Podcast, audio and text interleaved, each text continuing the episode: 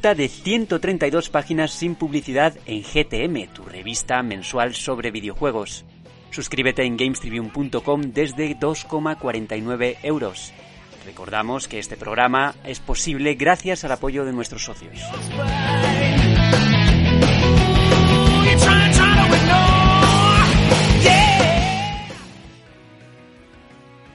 Muy buenas a todos y bienvenidos una semanita más a GTM Restart, tu podcast semanal de videojuegos.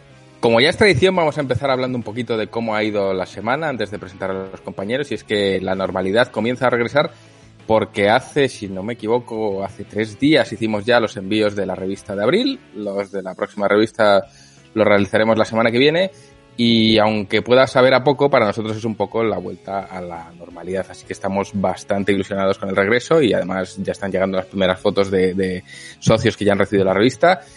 Y queremos daros las gracias a todos precisamente por habernos acompañado durante este trayecto.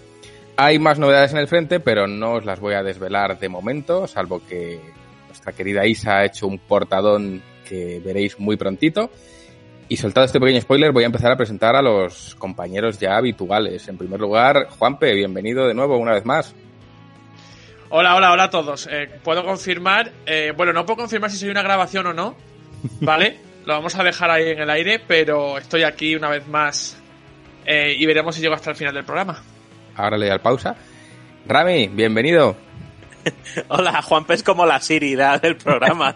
A veces funfa, a veces no. Nada, yo, yo es que no me he ido, ya lo sabéis. Yo me quedo aquí en la sala del chat vacía y os También tenemos al otro lado del micro a Sergio Carlos. Bienvenido una semanita más. Hola, muy buenas a todos. Pues bueno, bastante bien. Otra semana más de confinamiento, queda una menos y la verdad es que yo creo que de todas las que llevamos de este periodo es la más intensa en actualidad tanto por lo que se ha presentado como por lo que está por venir la semana que viene. Y que, y que lo digas, pero bueno, antes de, de presentar los contenidos, vamos con el invitado de esta semana, que es Juan Montes. Bienvenido por vez primera a GTM Restart. Muy buenas, ¿qué tal? ¿Cómo estáis? Pues contentos, tío, de tenerte aquí. Creo que eras el último ya que faltaba. No sé si Rami tiene en la lista a alguien más, pero creo que eras ya el último del equipo por, por pasar por el micro. Si os parece, vamos a presentar un poquito lo que tenemos en la actualidad, que Rami ha preparado una escaleta, como siempre, maravillosa. En el bloquecito de actualidad tenemos, como no, la, la noticia de la semana, que yo creo que es que Ubisoft ha presentado Assassin's Creed Valhalla y a más de uno se nos han caído los testículos, yo el primero, he de reconocerlo. La segunda noticia del bloque la encabeza la fecha de lanzamiento de Last of Us, que además ha afectado al lanzamiento de Ghost of Tsushima y aunque pueda parecer que no, también ha afectado un poquito a la planificación de esta revista. Seguiremos hablando de Nier Replicant, que tiene más novedades y por lo visto no va a ser un simple remaster. Y por último tenemos el casito de Xbox Game Pass, que ha alcanzado los 10 millones de suscriptores, algo que no está nada mal y que sorprende un poco porque Microsoft siempre ha sido un poco reticente como a dar este tipo de, de datos. Hoy Sí, tenemos Devcast, vuelven Miguel Paniagua y David Canela junto a Juanpe, que nos van a hablar un poquito de, cómo funcionan las, inteligencias artificiales, de mano de Estefanía Salcedo, que es la jefa de, programación de inteligencia artificial ahí en Tequila Works. En el debate vamos a hablar de algo muy curioso y es el tema de las pilas en los mandos, quién está a favor y quién en contra, aunque pueda parecer que hay una opinión unánime, la verdad es que hay bastante debate al respecto. Y en retro vuelve nuestro hombre pollo metido en el infierno porque va a seguir hablando de Doom. En el caspómetro vamos a hablar de GTA 6, que por lo visto lleva cuatro años en desarrollo. Y luego ya entraremos en la recta final con las preguntas de los socios, los comentarios de ebooks y en la que estamos jugando. Así que, si el menú te gusta, te digo lo mismo que todas las semanas, quédate con nosotros, que te vamos a hacer pasar un muy buen rato.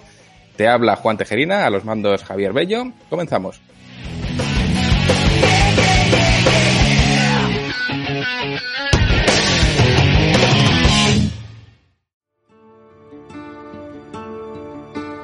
Want somebody tell me and answer if you can.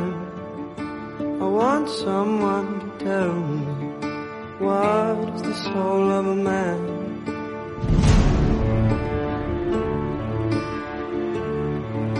I'm going to ask a question. Answer if you can. Will anyone here tell me what is the soul of a man?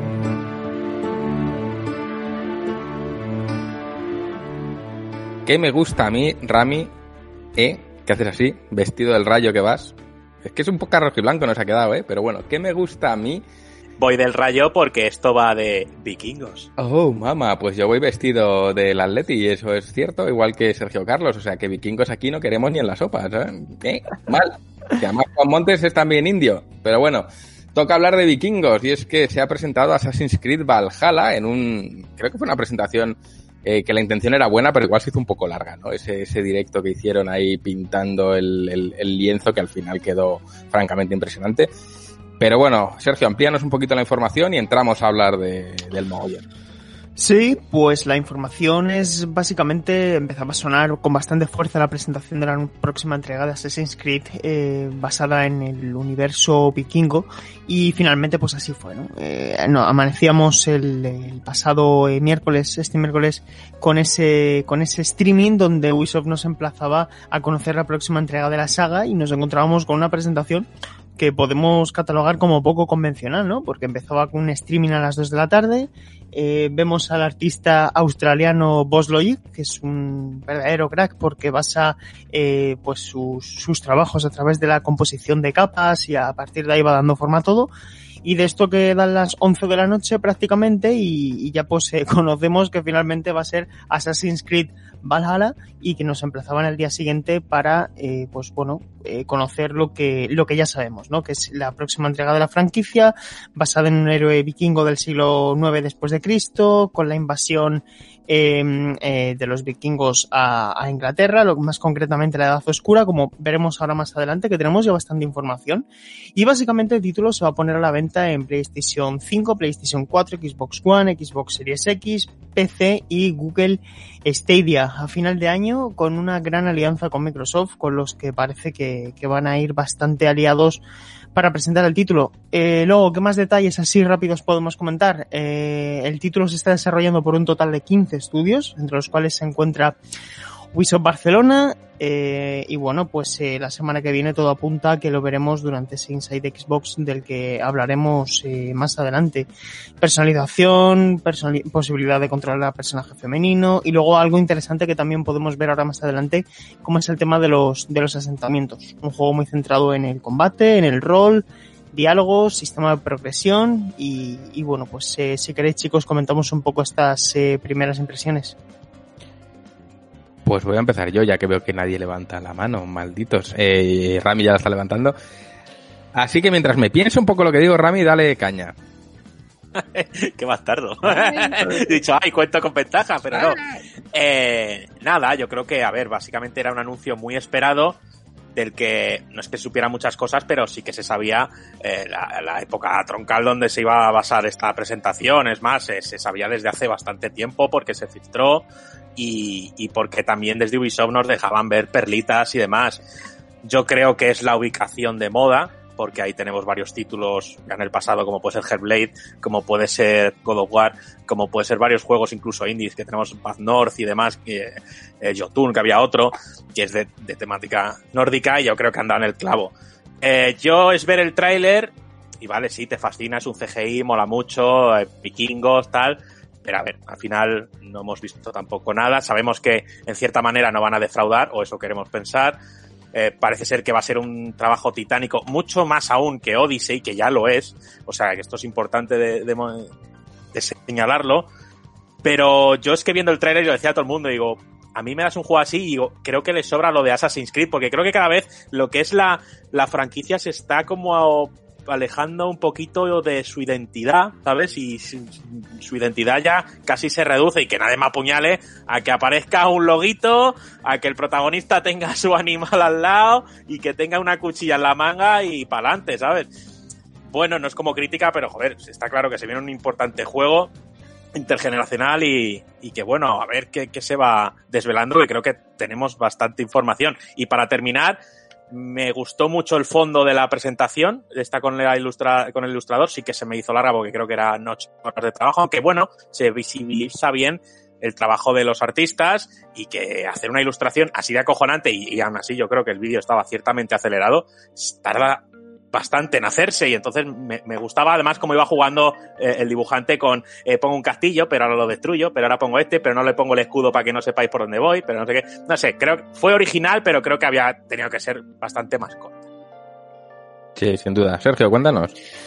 Sí, a mí la impresión que me da también es que eh, si teníamos alguna duda entre si Ubisoft iba a abandonar esta tendencia hacia el Action RPG, como habíamos visto con este, esta especie de reboot que tuvo la saga con tanto Origins como con Odyssey, si teníamos dudas entre si iban a volver a la época eh, primigenia de la, de la franquicia o si iban a, digamos, completar esta nueva antología, esta nueva saga, que por ahora ya van a ir tres entregas, como, como estas dos últimas, no queda ninguna duda que va a ser a, a, este último respecto. De hecho, en una entrevista para, para Eurogamer, confirman que esa tendencia al Action RPG se va a acentuar todavía más.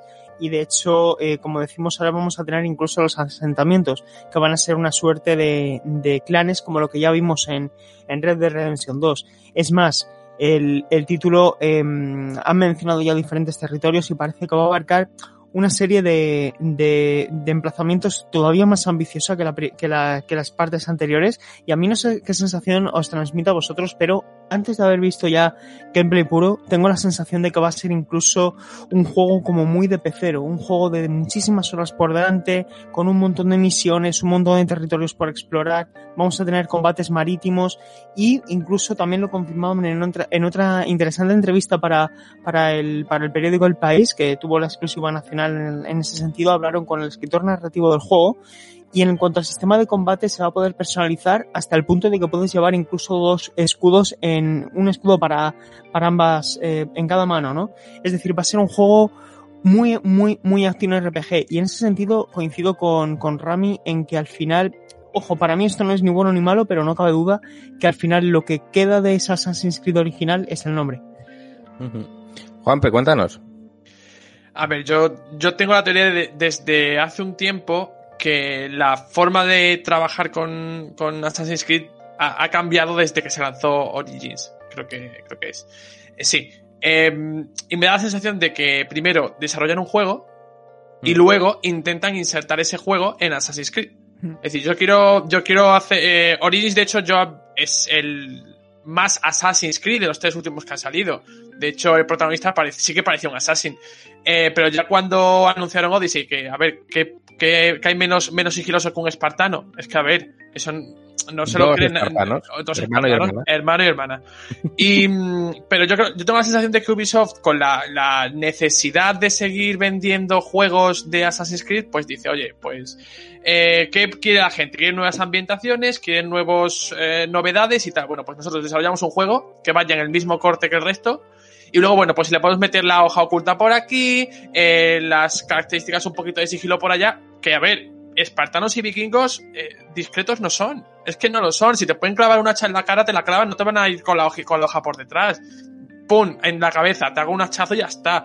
Eh, por eso yo creo que, que su, su dinámica de, de, de trabajo se ha invertido completamente. Hacen primero el juego, y luego le intentan dar la, la intentan adaptarlo a la identidad de, de, Assassin's Creed y luego pues sí le cuelgan el, el logo y pues el nombre que, que toque. Eh, me, me, estoy tomando nota de todo lo que decís porque luego me toca a mí hablar, que a mí esto me gusta mucho, pero ahora va Juan Montes. Juan, cuéntanos. Pues yo estoy de acuerdo con lo que comentáis, creo que ya a Assassin's Creed le queda el nombre. O sea, yo no sé cómo va a encajar el tema de la hoja oculta, el fruto del Edén, en toda esta ambientación vikinga y demás, pero a mí me lo han vendido. O sea, mm. yo soy un aficionado a la cultura nórdica, me encanta, creo que tiene muchas posibilidades para un Assassin's Creed. O sea, eh, el, el, simple hecho de haber cambiado el águila por el cuervo, que son los ojos de Odín y todo eso, le da muchísimo juego. Creo que esa, esa imagen del rey eh, Alfredo eh, proclamando guerra contra los vikingos también es muy significativa de lo que va a ser el juego. Pura acción, guerra y, y sangre, vísceras y, y un montón de, de, acción por ahí y creo que le va a sentar muy bien. Es cierto que no, no nos va a encajar con lo que es Assassin's Creed, no se quedarán con la etapa presente porque es algo que siempre ha estado un poco de puntillas en la saga y demás, pero bueno, eh, como juego, como, como conjunto y como ambientación va a ser una maravilla. Sí, sí. Rami, eh, bueno, eh, gracias señor Esponja que está cogiendo ahí todo lo que decimos en la cojita, eh, lo coge y luego ya lo rumia y eh, hace bien. Nada, yo solo quiero apuntar dos cositas rápidas. Eh, y no, no, quiero meterme tampoco en polémicas ni en debates, pero ¿es posible que solo le veáis esta polémica en cuanto al género del protagonista a los juegos de Assassin's Creed? Yo creo que es como ya, no quiero decir el meme, pero es como la costumbre que siempre que va a salir un Assassin's Creed está en el megafoco sobre la elección del sexo, si lo hay o no, del personaje y demás Creo que con otros juegos no lo veo tanto, es decir, se publica un juego y creo que no hay tanto debate, igual sí, no lo sé, pero creo que, que joder, creo que ya se, lo de Ubi con la elección de sexo del protagonista, creo que se le está castigando ya de sobremanera, cuando creo que sí, lo ha hecho de manera más correcta, incorrecta, o ha intentado así, eh, torear el, eh, la movida, pero no lo sé. Entonces, esto viene también porque ahora la elección de, de protagonista, o sea, es decir, va a ser totalmente personalizable, tú eliges el tú incluso estéticamente te lo puedes tocar y demás. Y esto creo que también va a ser otro navajazo a lo que es su lore. Es decir, si en el anterior juego teníamos dos protagonistas, pero en realidad luego en novela solo vale uno y uno es canon, aquí que ya te lo puedes personalizar a tope, elegir el sexo que quieras y tal, no sé cómo le va a sentar esto a la, a la narrativa creo que, según los fans de Assassin's Creed, que hay varios en la comunidad, yo les pregunto y, y desde hace tiempo, como decimos, esto ha perdido su esencia y ya se les está yendo un poco la chaveta. Pero bueno, siempre con ganas de ver lo que hacen y, y cómo lo hacen. Pero, pero es eso, es la polemiquilla que le veo yo que, que creo que deberían, no sé, este es el personaje, eh, da igual el sexo, la condición o lo que sea, así es y pa'lante, porque si queremos una narrativa sólida, pues creo que es lo suyo, pero vamos, a ver, es así. Eh, a mí es un tema que me parece absolutamente trasnochado, como diría Adolfo Moreno en cierta entrevista que le hicimos. Es un debate que a mí ya no me genera ni siquiera inquietud ni, interés. Es uh, completamente intranscendente el sexo del protagonista. Lo que es trascendente es cómo esté escrito ese protagonista. A mí me da igual si es hombre, mujer, eh, es que me da exactamente igual, pero me interesa que esté bien escrito, que sea creíble y que tenga impacto y calado dentro de la historia lo he dicho muchas veces con los personajes mudos. Los personajes mudos no impactan en la historia y para mí me sacan de la historia. Yo lo que le pido a un buen RPG es precisamente que me, que me dé unos buenos personajes y un setup creíble. Yo no necesito empatizar con el protagonista. Yo incluso puedo llegar a querer odiar el protagonista, que es una de las técnicas más básicas de todos los JRPG, es que el protagonista empieza cayéndote mal y luego vas empatizando con él hasta que se convierte en el héroe que tú deseas desde el principio que sea. Es, es un truquito eh, pero tiene que estar bien escrito. Entonces, cuanto más dejas en las manos al jugador de ese protagonista, menos carisma tiene y menos escrito está, porque al final está diseñado para abarcar muchos perfiles de jugador. A mí me parece que es una seña más de falta de identidad en, Assassin's Creed, esta falta de identidad de la que estamos hablando. Eh, para mí uno de los personajes mejor escritos de la saga o de los protagonistas es Ezio Auditore. Eh, te puede caer bien, te puede caer mal, eh, es quien es, eh, pero está muy bien escrito y creo que de hecho Assassin's Creed 2 para mí es el que mejor recuerdo tengo porque era un juego bastante redondo que mejoraba en todos los fallos a, su antecesor. ¿Qué pasa con este? Que han aprovechado un setup que ahora es la moda, como dice Rami, que es el entorno vikingo. Antes nadie daba un duro por lo vikingo. No sé si vosotros en clase, cuando ibais a la escuela, os daban esa clase de, eh, ¿cómo se llama? Cultura clásica y ahí entraban los mitos griegos, los mitos romanos, pero los mitos nórdicos o egipcios se los pasaban por el arco del triunfo, eso no te lo llegaban a dar nunca. Eh, pero la cultura nórdica lleva influenciando la fantasía actual desde tiempos A. Recordemos que El Señor de los Anillos lo escribió Tolkien en base a los textos de los Edda, que es nórdico muy antiguo, los enanos, o sea, en fin, eh, no es nada nuevo. A mí es una localización que me apasiona. Ya sabéis que yo la serie de vikingos me la he visto de principio a fin y no solo la serie, sino también pues todos los diarios de, de, de, de desarrollo, entre comillas, de cómo se ha hecho, cómo se han inspirado, cómo han sacado el lenguaje, cómo han sacado el acento, eh, en fin, un montón de cosas. Eh, recordemos que hasta hace no poco la gente pensaba que los vikingos iban con cuernos con cascos. Es decir, ha sido siempre una cultura con cuernos con cascos. No, al revés, con cascos, con cuernos. Ha sido una cultura siempre muy desconocida y está muy bien que ahora se empieza a reflejar y cada vez con más verosimilitud a lo que fue realmente. Por ejemplo, se han tomado ciertas licencias creativas, ¿no? Como los peinados estos con media cabeza rapada y los trenzones y tal. Eso no, no, históricamente no es preciso. Es algo que se metió en la serie de, de del canal Historia, Vikingos, precisamente pues para darle un rollo un poco más atractivo y lo han cogido en este Assassin's Creed. Yo cuando veo que hay una comparativa, que también es la otra polémica que hay ahora mismo, una es la del sexo y otra es la de God of War, Ya ha salido mucha gente diciendo que si God of War A, que si God of War B, incluso ha salido Cory Barlog a decir que, oye, que los mitos vikingos están ahí para todo el mundo. Eh, creo que esto no es un juego que se vaya a parecer en nada a God of War, ni siquiera en la ambientación, porque eh, God of War pues, es más Marvel y más fantasía superpoderosa que este Assassin's Creed Valhalla, que está claramente inspirado en esta serie que os digo, incluso en el arte que estuvo haciendo Boss Logic, se puede ver a un, una proto Lagerta y a un proto Ragnar, uno en cada lado, eh, de manera descarada. Entonces, yo de este juego no espero un Assassin's Creed, como dice Rami. Yo espero un buen juego de, de vikingos, un buen juego histórico, digamos, ¿no? Es porque una de las señas de identidad de, de, Assassin's Creed que sí que está manteniendo es coger un periodo histórico concreto, periodo histórico cultural concreto y meterle dentro una trama de una sociedad oculta que no trascendió en la historia. Es decir, te remodela la historia que conoces y te la hace un poquito más interesante. Esa es la esencia, digamos, de Assassin's Creed. Pero, como dice Rami, no tiene ningún sentido que un credo de asesinos sigilosos metan a, a, a, vikingos, porque de sigilosos tenían poco. Recordemos que comían setas, se estallaban los dientes mordiendo sus propios escudos y salían a la guerra en pelotas. Entonces, bueno, vamos a ver la diferencia entre una cosa y otra. Y dicho esto, a nivel jugable, bueno, habrá que ver más. A mí ya sabéis que los mundos abiertos no me atraen, esta ambientación sí, entonces estoy en una disyuntiva que no sé muy bien qué va a pasar conmigo. Pero bueno, Sergio, que tú querías hablar y me ha apoderado el micro. Cuéntanos. Sí, eh, la verdad es que dejando un margen, al margen ya el tema de que para mí tampoco encaja demasiado con lo que es Assassin's Creed en sí, eh, a mí como videojuego, al igual que a Juan, me ha convencido bastante. Es decir, me siento bastante atraído por lo que quiere ser como videojuego, a falta de que veamos lo que es como gameplay. Y creo que la analogía más correcta, ya lo veremos la semana que viene si finalmente se muestra en el evento de Microsoft, es que va a ser eh, para que la gente pueda tener una fotografía más clara, yo creo que va a ser un Red Dead Redemption 2 en cuanto a ambición jugable, eh, pero con pero con vikingos, es decir, una gran fidelidad histórica, pero eh, con un fuerte énfasis en, en, la, en la progresión, es decir, que tú desde que empiezas la partida hasta que la terminas, habrá multitud de eventos, habrá pasado mucho tiempo, habrá una evolución del personaje, espero también un fuerte componente narrativo, una gran exploración de territorios y mucha interacción con el entorno, es decir, no, no descarto incluso que haya también incluso que, que, mejorar tus propias armas que ya lo han dejado entrever, ¿no? No solamente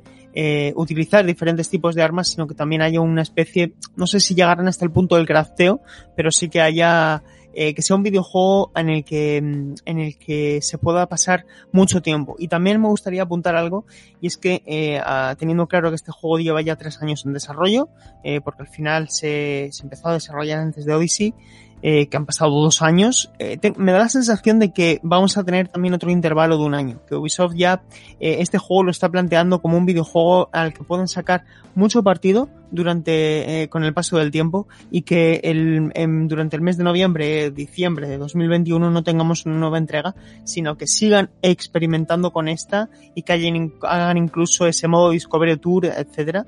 Así que yo tengo ganas de ver más de este juego, van con él al 100%, de hecho si visteis en el tráiler cinematográfico que hemos visto esta semana aparecía muy fuerte el logo de Xbox, además han dado la misma ventana de lanzamiento que Xbox Series X, van de la mano, va a tener Smart Delivery, es decir, tú lo compras en Xbox One o Xbox Series X indistintamente y tienes la mejor versión, compras el ecosistema Xbox y van de la mano. Ubisoft está muy, muy, muy dentro con, con Microsoft. Ojito porque esto apunta a super, super, super producción. Sí, sí, sí, sí. A ver, sin lugar a duda. Eh, igual me equivoco, pero yo recuerdo que Ubisoft con el, con el descalabro de este Ghost Recon, creo que fue, eh, se tuvieron que replantear toda su estrategia y decir vamos a centrarnos en hacer un juego potente y poner todas las cartas en, en una sola, en una sola apuesta. A ver qué tal le sale. A mí algo que me flipa, por ejemplo, es el logo, como siempre consiguen construir la puta A con elementos icónicos. Yo ahí, o sea, quiero conocer a ese diseñador y decirle, te como los huevos. O sea, menudo, menudo fenómeno. Eh, Rami, ahora que no te estás riendo, ¿tú qué querías decir? que te gustan a ti los logos, ¿eh? No, sí, está, está conseguido. Es que sí me que gusta, recuerda... tío. Assassin's Creed me lo tatuaba, tío. Sí, sí, sí, está chulo. Me recuerda un poco, no sé si era el del 3, el logo, ¿sabes? Porque eh, al final, eh, no sé si era el 3 o el 4, pero bueno, la verdad es que sí, lo han adaptado, podían haber tirado a lo fácil hacer una rodela con la A pintada y ya está, y mm. bueno, lo habrían salvado también, pero bueno, creo que, que ha quedado guay. Y yo solo, nada, solo apuntar, y si queréis ya pasamos a la siguiente noticia, que tengo muchas ganas de ver sobre todo ese componente didáctico que habéis apuntado, cómo lo van a efectuar, porque hay que admitir que, que, Origins y Odyssey, a nivel didáctico y contarte la historia eh, del, del, del, periodo histórico en el que se desarrolla, lo hacen de puta madre. Ese Discovery Tour que tú puedes hacer eh, en Odyssey por, por todas aquellas eh, zonas arquitectónicas de la leche de Grecia y demás, que tiene un componente didáctico acojonante, o sea, yo eso se lo enseñé a mi padre y flipó, que le encanta la historia clásica y dijo, joder, que o sea, esto está eh, muy bien trabajado y tengo ganas de, de ver cómo van a hacer eso con, con la mitología nórdica y demás.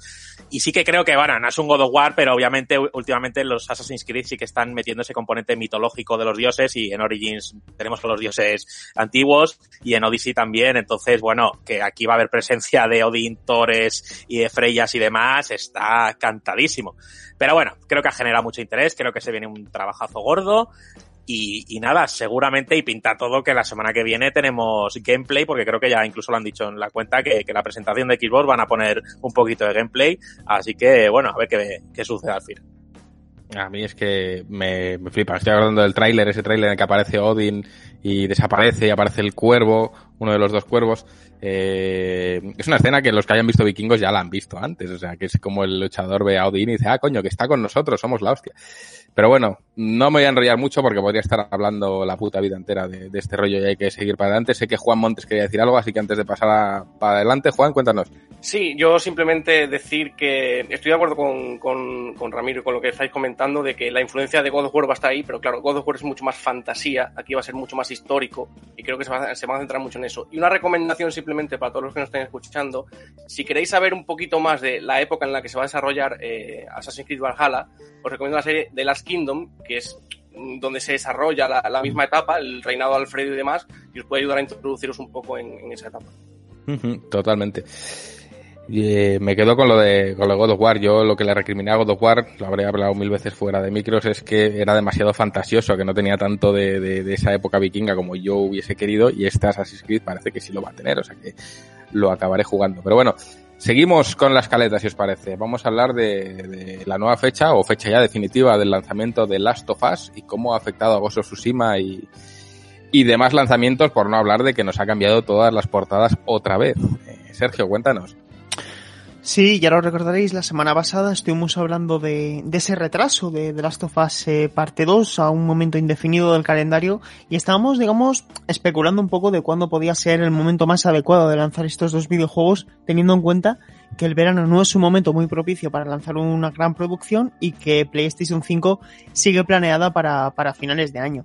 Pues finalmente, eh, no sé si a tenor de unas enormes filtraciones que hubo de material gráfico y narrativo, es decir, spoilers de The Last of Us parte 2, pero a las pocas horas Sony eh, Interactive Entertainment confirmaba eh, de la mano de Naughty Dog que el videojuego, la segunda parte de The Last of Us, se iba a poner a la venta el día 19 de junio eh, mientras que Ghost of Tsushima, que inicialmente estaba planeado para el día 26 de, de junio, finalmente se va al 17 de julio, de manera que en un periodo de escasas cuatro semanas, de un mes, se van a poner a la venta ambos títulos y que a partir de ahí termina el lineup de PlayStation 4 en lo que a materia de videojuegos first party exclusivos se refiere y entiendo que a partir de ese momento Sony ya se centrará en la en todo el marketing y promoción de, de una consola de PlayStation 5 que desconocemos a estas alturas cuándo se va a presentar de manera formal, pero esta es un poco un poco la información. The Last of Us Parte 2 está prácticamente en fase Gold, así que The Last of Us Parte 2 19 de junio y Ghost of Tsushima 17 de julio. Casi nada. Rami, que levantabas la manilla.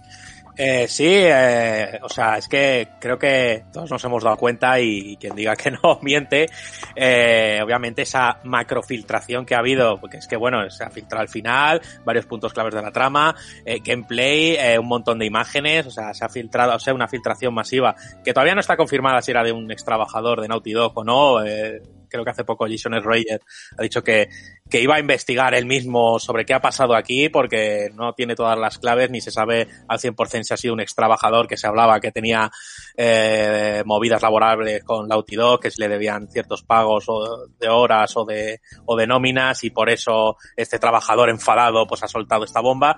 Pero es que hay que ver cómo una filtración masiva en este caso afecta a la estrategia absoluta, porque yo creo que, que, que, joder, esto ha hecho mucho daño a, a The Last of Us 2, eso es así, le ha hecho muchísimo daño y han tenido que decir, venga, eh, ya porque, porque esto nos está haciendo mucho daño. Y le ha hecho mucho daño a Agosto Tsushima porque yo, fíjate, ahora sí que veo posible que ese juego se iba a lanzar en fecha y a los pobres les han dicho, no, ahora os movéis y ya una ventana más veraniega que suele hacer más daño a las ventas. Aunque creo que, que, en la situación que estamos pasando y la salud que goza el mundo del videojuego hoy en día no le va a hacer tanto daño. Creo que ya lo del verano que no vale para nada. Ya llevamos un par de veranitos con lanzamientos muy interesantes y bastante importantes y creo que ya lo del ver yo creo que ya no va a haber casi épocas flojas en el mundo del videojuego con lanzamientos. Pero, pero joder, qué, qué penita el trabajo de tanta gente durante tantos años y con tanto cariño que, que tenga que ser, pues eso, modificado siempre de última hora para intentar no arruinar la experiencia de los fans y la experiencia que ellos quieren transmitir a los fans que han estado trabajando durante tanto tiempo. Así que, bueno, qué bien que vaya a llegar ya, qué mal que haya tenido que ser así y con todo lo de la pandemia añadido, pero bueno, qué ganitas de hincarle el diente, ¿no? Creo que todos tenemos ganas aquí. Hombre, a ver, eh, a mí me extrañó mucho cuando lo dijeron que era una macrofiltración de un ex trabajador, que le debían pagos y tal.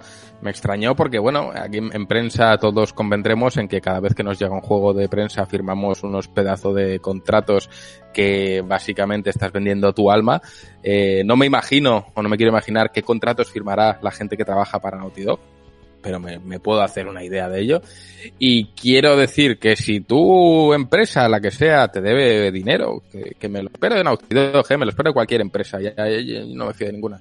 Eh, pero diría que la, la, manera menos inteligente de combatir eso es saltándote un contrato, sacando toda esa información fuera y exponiéndote a que te metan en un juzgado y te crujan el cuello, porque, o sea, ya no es que Naughty Dog me deba 10.000, es que le vas a pagar 10 millones a Naughty Dog por daños y perjuicios, entonces me parece un poco absurdo, es como inmolarse, no sé, o sea, me parece que es la manera más tonta de, de hacer daño a una empresa por mucho dinero que te deba. Ya no hablo de la consideración o desconsideración que tienes que tener con tus compañeros a la hora de arruinarles el trabajo de años, incluso el tuyo propio. O sea, yo creo que, que eso que es una filtración de un trabajador cabreado, mmm, me suena muy raro. Ojo, que tontos hay en todos los lados, ¿eh?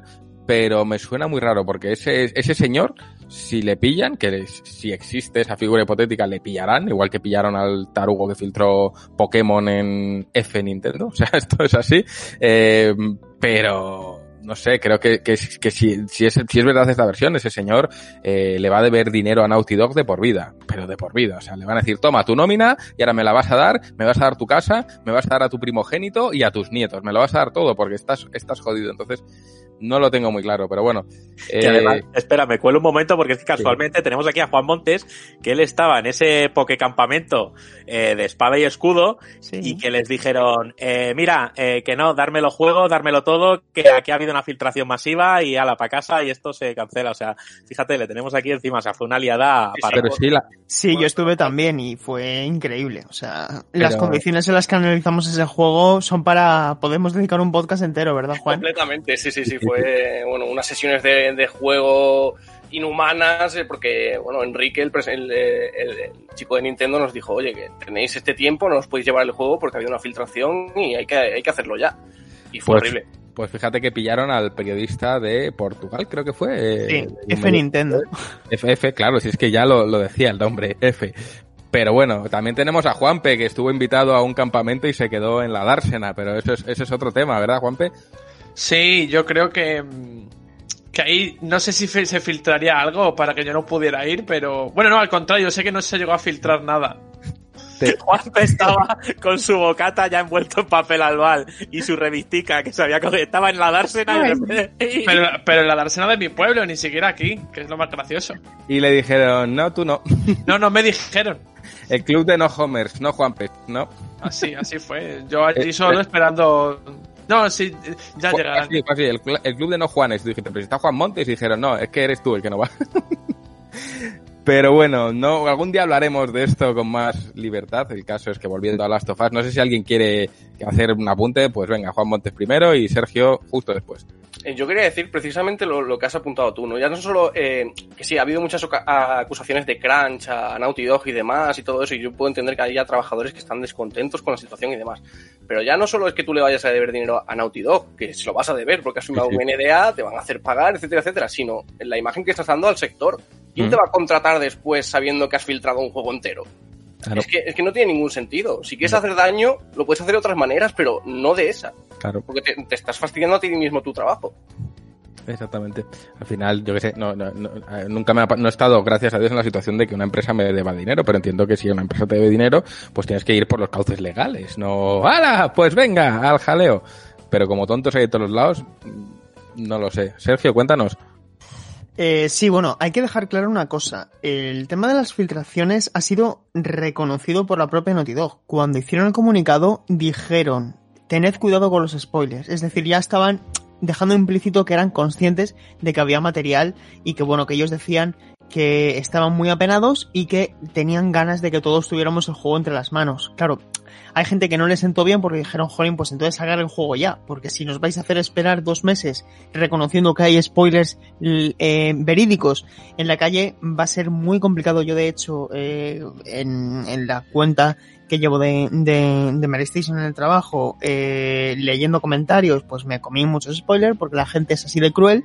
Entonces, cuando pones a ocultar esos mensajes para que no se los coma otra persona, pues yo en ese momento como community manager en ese sentido, pues me lo tuve que tragar. En fin, yo recomiendo a la gente que silencie todas las palabras clave y todos esos métodos que hay, aunque también hay que tener en cuenta que es muy difícil. El propio Neil Druckmann, director creativo del juego, decía que estaba con el corazón roto que estaba con el corazón roto por los fans, por los trabajadores. Es decir, esas filtraciones son reales, huid de ellas. Y luego, hay otro apunte importante. No está confirmado por, eh, es decir, todavía se está investigando a, a, este respecto, pero no está claro que la persona que ha filtrado ese contenido, que insisto, yo estoy totalmente de acuerdo con vosotros en que hay muchas maneras de, de movilizarse, de organizarse con otros compañeros si tú tienes un problema con tu empresa antes que romper de lleno un proyecto en el que han estado trabajando cientos de personas durante siete años, porque no estás reivindicándote a ti mismo, sino, en fin. Y hay una punta interesante de Jason Reyer que comenta que a través de un post que han publicado en Reddit, donde teóricamente el leaker explicaba por qué había filtrado todo, se ha descubierto que todo eso es un fake, que es un tío que se aburría en su casa y que lo único que ha hecho es eh, hacer un post en Reddit como tratando de hacerse pasar por la persona que filtró todo. Y cabe la posibilidad de que estas filtraciones provengan de un grupo externo de Naughty Dog, es decir, cuando los llamados contracts, ¿no? La gente que eh, a la que se delega un trabajo externo para pulir, para poner árboles, es decir, no está claro si esto ha sido un trabajador interno de Naughty Dog que dejó de trabajar y que dijo, pues me voy a vengar ahora de todos porque me habéis explotado, o si directamente esto es alguien que no tenía una cláusula firmada y ha dicho voy a filtrarlo. ¿Sabéis lo que os digo? Entonces, se está todavía investigando, pero todavía no está claro si ha sido un trabajador. A ver, a mí, eh, entiendo que aunque sea, yo que sé, una empresa de jardineros virtuales que se dedican a poner árboles, eh, a empresa le hacen firmar un contrato igualmente. Eh, al final es, estás externalizando, o sea, no me, no me imagino que Naughty Dog sea tan subnormal de externalizar un trabajo, poner el final del juego en manos de un tercero y no hacerle firmar nada. Totalmente. Me parece, me parecería escandaloso, pero una vez más, tontos hay en todos los lados y me lo volvería a creer. Juanpe, cuéntanos.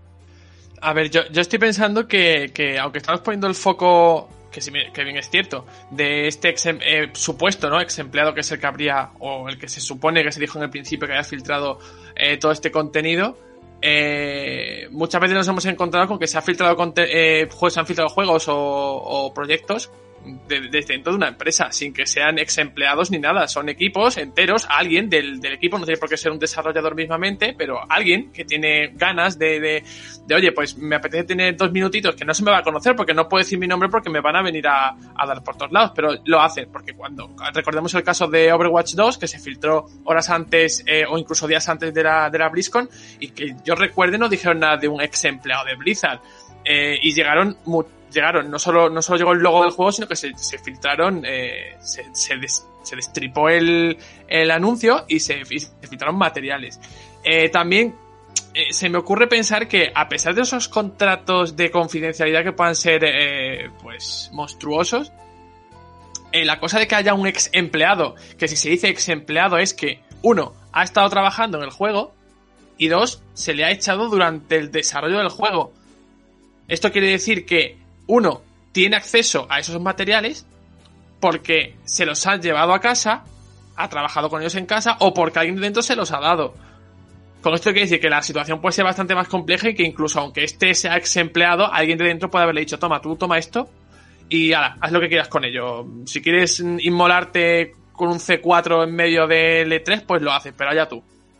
¿Sabes? Que, puede haber muchas eh, ramificaciones y puede ser muchos, puede haber muchos prismas en esta, en todo esto. Sí, sí. A ver, sin lugar a dudas, eh, pensemos, Juanpe, que nosotros sabemos de primera mano que el doblaje al castellano está prácticamente terminado y por lo tanto ese material ya ha tenido que llegar a más personas fuera de Naughty Dog. Y como te hablo del doblaje, pues podemos hablar incluso de la gente que está produciendo y quemando esos CDs. Eh, ¿Quién te dice a ti que el chino número 3 de la cadena de montaje nos ha llevado un CD a su casa?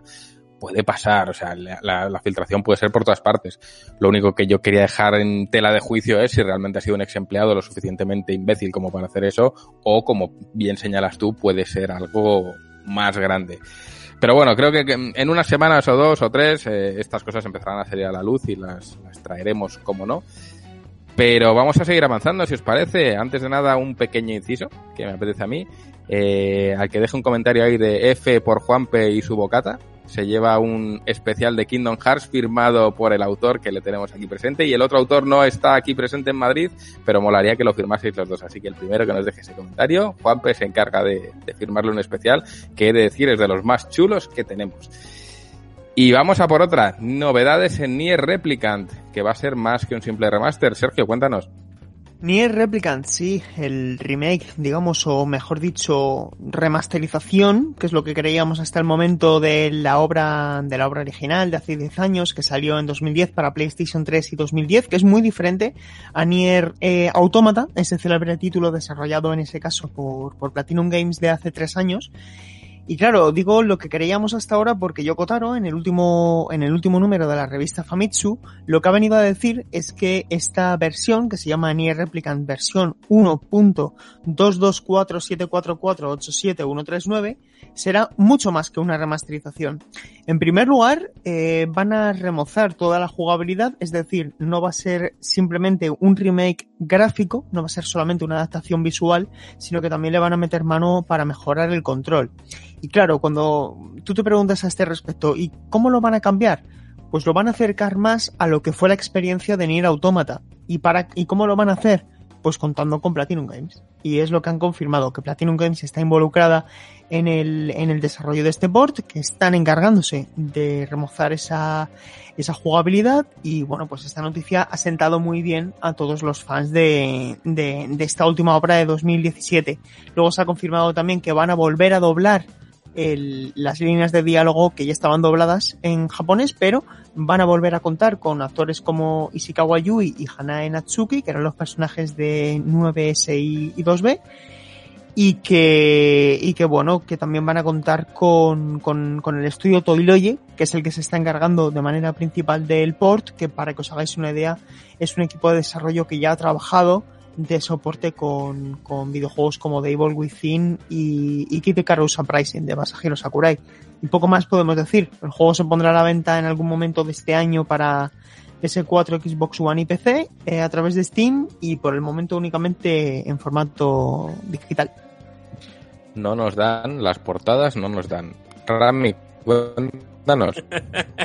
el drama de las ¿eh? ya. Es la sombra, es la sombra que nos persigue en vaya puto año, de verdad. Qué ruina. Pero eso, eso es la prensa, tío. Eso es el desafío. Yo creo que, que está guay, ¿sabes? Que todo pueda virar en plan, eh, todo a favor, joder, que nos chocamos. yo, te diré, el secreto de la prensa es que hay muchas cosas como muy importantes, no, a nivel de videojuegos, sino por ejemplo Di Stefano, os acordaréis de Di Stefano, pues el especial de la muerte de Di Stefano llevaba tres, tres años en el horno de cierta gran redacción, no os diré cuál, escrito ya. O sea, eh, el señor que lo hubiese escrito estaría deseando a ver si se muere ya este hombre y sale por fin mi, mi especial. Porque voy a tener que actualizarlo ya. Lo tengo más congelado que él. Sí, sí. Y, y, y, hay cosas así. Entonces yo ya voy a empezar a hacer portadas para cuando toque. En plan, buah, seguro que Kingdom Hearts sale el 4 en algún momento. Yo voy haciéndola ya porque esto va para adelante. Bueno, igual te adelantas algún añito. Creo que puedes esperar sí. un poco todavía. Me jubilo antes. Eh, sí, sí, sí. Nada, yo quería hacer una analogía, y no sé si lo veis vosotros también así, eh, con la saga Nier, mm. porque creo que la saga Nier es una saga que tampoco ha gozado de una popularidad vasta hasta la llegada de, de Autómata, y gracias a la llegada de Autómata y los beneficios que eso conlleva, pueden eh, potenciar la saga mucho más y creo que mucha más gente la está conociendo y ha generado mucho más interés. Y no sé si os parece parecido al caso de Persona. Es decir, salió Persona 5, mucha gente le petó la cabeza, eso ha movido que se haga este Persona 5 Royal añadido y traducido y esto también ha llamado a ese Persona Scramble y, y demás trabajos que van a hacer. Entonces creo que, que, joder, ninguna saga llega a estar muerta si hasta que no sale el juego eh, adecuado y parece ser que fueron Persona 5 y, y, Nier Automata. No significa que los otros fueran inferiores ni malos, pero ese es la chispa que, que activa todo y, y, joder, mola. La verdad es que mola. Eso, eso me da que pensar y es cómo están concebidos los diseños en cuanto a que, por ejemplo, eh, se puede jugar de manera independiente y luego jugar hacia atrás y descubrir más, pero no que de repente este juego Persona 5 sea una continuación directa de Persona 4 y por tanto no lo va a jugar ni Dios porque tienes que haber jugado 5 antes, sino que al final se basa un poquito en hacer juegos independientes dentro de un mismo universo y conseguir dar con el pelotazo que te haga interesarte por todo, por todo lo anterior. No sé si aquí hay más fans de, de, Nier. Yo reconozco que me mandó un email Roberto Cabo, al cual mando un saludo desde aquí y a, y a Lucas. Pero bueno, lo jugaré. Le prometí que lo jugaría y lo jugaré. ¿Algún fan por aquí que se quiera pronunciar? Sergio, cuéntanos. Sí. Automata es un juego sobresaliente. Yo creo que tuvo la mala suerte de salir en 2017, que es el año de Zelda Breath of the Wild y de, y de Super Mario Odyssey. Eh, pero creo que es un título que, que, todo el mundo tiene que jugar. Además, ahora se ha incluido, o se va a incluir, se incluye este mes en Xbox Game Pass. Y mm. yo está, creo que está además ya disponible, está, está ya disponible. Pues, ya lo he descargado. Gracias, Rami. Os recomiendo además que lo juguéis más de una vez, por, porque tiene, tiene sentido, no solamente rejugable a nivel jugable, ¿vale? Eh, solo, solo digo eso, pero creo que es un título que de verdad merece la pena y es de esos que cuando termine la generación y hagamos en este podcast un, los mejores juegos de la generación, eh, yo creo que, que, hay que hay que tenerlo en cuenta. A Nier Automata, así que espero que este otro Nier, que yo no lo he jugado, este otro, este otro Nier original, eh, esté, esté, a la altura, ¿no? Esté a la altura a nivel jugable y, y se parezca más a, Nier Automata que a mí me gusta mucho. Eh, Juan P., ¿cuándo vamos a escribir un especial de Nier? Pon a Robe ya a funcionar, hombre, por favor. Eso, que eso da para especial. Eh, Rami, cuéntanos. Sí, sí, arrobe y aquí el día que vayamos a hablar de Nier, eh, lanzo ahora mismo un guante cibernético a David Oliva, nuestro socio, un apasionado de la saga Nier. Así que, David Oliva, que si te quieres venir a hablar de Yokotaro y de Persona, porque creo que ha terminado Persona y está, y dice, mira, yo ya al mismo nivel que Nier, a mí ya eh, hace un juego que, que, no me petaba tanto la cabeza y el corazón como este, está flipado. Y mm. todo el mundo que lo está jugando ahora está flipando. Daniel Simo, otro socio, está en plan que no caga con el juego. Entonces, joder, qué rabia habérselo dejado y no está jugándolo yo, pero que es que parece ser que está, que está conquistando corazones, eso es así. Sí. Es un juegazo y como decía Javi por el chat, que, que, hay que decirlo, el que prendió la llama de Persona realmente no fue el 5. Bueno, el 5 ha sido la explosión, sí, ciertamente. Pero el Persona 4 fue ese juego que le hizo dar el salto, de hecho tuvo su versión extendida que fue Golden, y es un juego muy recomendable de jugar, muy recomendable, porque yo creo que a nivel argumental está a la altura del 5. Yo no sabría decantarme. A nivel técnico y como juego, por supuesto que el 5, pero a nivel argumental, mmm, el, es más íntimo la del 4, yo diría. Más cositas de Nier. ¿Alguien más se, se pronuncia? Juan, cuéntanos. Sí, yo, por ejemplo, al, al, Nier original no he jugado y yo conocí la saga por Nier Automata, como prácticamente casi todo el mundo, por, por desgracia, porque sé que el, el, primero también es un gran juego. Y lo que decía, lo que decía Sergio, ¿no? O sea, el, a nivel narrativo, lo, lo, que, lo que hicieron Yoko Taro y su equipo fue fascinante. O sea, creo que es uno de los, de los juegos que más me ha roto la cabeza con, con todo lo que, lo que se desarrolla en él y me, me, agrada que vayan a recurrir a Platinum para también colaborar en esta, en esta reedición, porque sería un poco, igual si lo hacen igual que fue el primero, no, nos choca un poco, ¿no? Yo creo que acercarlo a lo que ha sido Nier Automata, especialmente en gameplay, puede ser lo que termine de, explotar también para el primer título, ¿no? Y que le dé esa, esa, importancia también que ha tenido Nier Automata y a nivel global que se extienda, ¿no? Porque por lo que he escuchado, yo ya digo, no lo he jugado, pero es un gran juego que está a la altura de, de Nier Automata. Pues si os parece, como vamos llegando ahí al, al final de, del tiempo, nos quedan 10 minutillos, como 10 millones de suscriptores que tiene que te gusta, ¿eh? Como la enlazada de Rami. Oh, Dios mío, es que he sentido un escalofrío en la espalda. He dicho, oh, oh mamá, eh. Oh, los galones de presentador ya, ¿eh? Como eh a mí se me ha erizado el perineo. Eh, y es que 10 millones de suscriptores tiene Game Pass. Cuéntanos, Sergio, que tú eres el gran abanderado de, de este servicio. Sí, eh, el último bueno, informe perdón, financiero. Perdón, Sergio, Sí, dale, gran, dale. abande- gran abanderado, pero es que Sergio lleva, creo que desde el principio del podcast, hace un cojón de programas hablándonos de Game Pass, cuando para nosotros todo era marciano, ¿sí o no? Sí, o sea, nosotros éramos como, ah, Game Pass, eh, eh". como la típica gente dice, ah, no, yo mi juego, la estantería, Game Pass, ¿para qué lo quiero? No sé qué. Pero, hostia, el servicio Game Pass, eh, Sergio, o sea, gracias, de verdad, por habernos descubierto este servicio y darnos la turra con él, porque lo merece. Y es que eso es así, nosotros damos la turra diciendo que Game Pass es la leche, y es que es la leche y no es dejar de comprar juegos físicos, es un complemento magnífico para todos esos juegos que a lo mejor no sabías si comprarte o no, y, y, y, y que es la leche. Así que yo, eh, gracias Sergio, a, a sus pies. Y fíjate, Rami, que tú empezaste este podcast sin Xbox siquiera, ¿eh? Y fue, fue el tema creciendo, que primero la digital, venga, ya, ya la X, ya, oh, ya va con sus cascos de streamer y todo. Sí, y, y, hostia. Juan, y Juan P también tiene su equipo también. es que aquí, aquí a saco, o sea, Sergio está pillando comisión bien fuerte. Claro, da- daos cuenta que, que yo recomendaba Xbox Game Pass antes de que existiera. Fíjate. No, no, no se conocía todavía y yo ya lo... es broma. Bueno, eh, sí, yo, yo coincido. Yo creo que es el, el futuro del videojuego. Este modelo, no en concreto Xbox Game Pass, sino el hecho de que tú pagues una suscripción y accedas a un catálogo de juego, que es lo que le falla a Google Claro, claro. Stadia, ¿no? Que al final Stadia funciona de maravilla, pero es una tienda, no es un, no es un servicio. Y efectivamente, eh, Microsoft, que había dejado de revelar datos eh, concretos, datos eh, tangibles a través de sus informes financieros en lo que es el departamento de videojuegos, esta vez ha roto la tendencia y yo creo que porque son números redondos, pues ha preferido eh, actualizar esos datos, que no, no lo teníamos al corriente. ¿Y que han venido a decir? Pues a, a grandes rasgos, eh, bueno, eh, creo que también es pertinente señalar que, que Microsoft ha cerrado, ha cerrado con unos ingresos de 35 mil millones de dólares, un beneficio de 10.800 millones de dólares, el crecimiento interanual es del 15% y del 22% respectivamente, a pesar de que en el- la sección de videojuegos han caído un poco. Eh, se están vendiendo menos consolas, esto también es una tendencia eh, que viene de la mano de que estamos al final de una generación. Dejando esto claro, eh, Xbox Game Pass sigue viento en popa, tiene ya 10 millones de suscriptores, que insisto, está por ver cuántos serán cuando se acaben las promociones de un euro, que esto también es importante.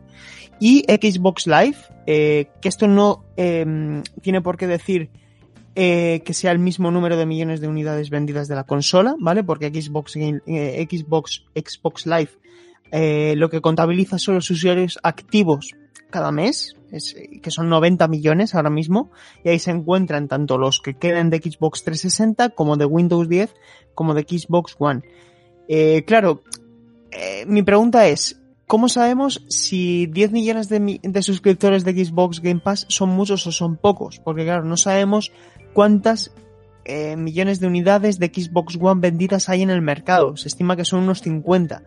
En cualquier caso, para mí es un dato súper, súper positivo, porque tener en cuenta que hablamos a lo mejor de un 20% es muchísimo más de lo que tiene PlayStation Now, porque dos cuenta también de otra cosa, chicos. PlayStation 4 ha vendido más de 110, bueno, estará ya en 110, sí, millones de unidades vendidas y apenas hay un par de millones de PlayStation Now, de suscriptores. Entonces, el dato es para Microsoft muy positivo y sobre todo muy alentador de cara a la próxima generación de consolas. A ver, es que PlayStation Now se tendría que llamar PlayStation Yesterday, porque es que no hay ni un puñetero lanzamiento de, mira, Game Pass ya tenía ayer Streets of Rage 4, etc. Y yo decía, joder, qué locura. Es tremendo, es una locura. Es, es algo acojonante. Como hay varios en cola, vamos a empezar por Rami y luego pasamos con Juanpe. Sí, sí, es que lo de Game Pass ya es la leche.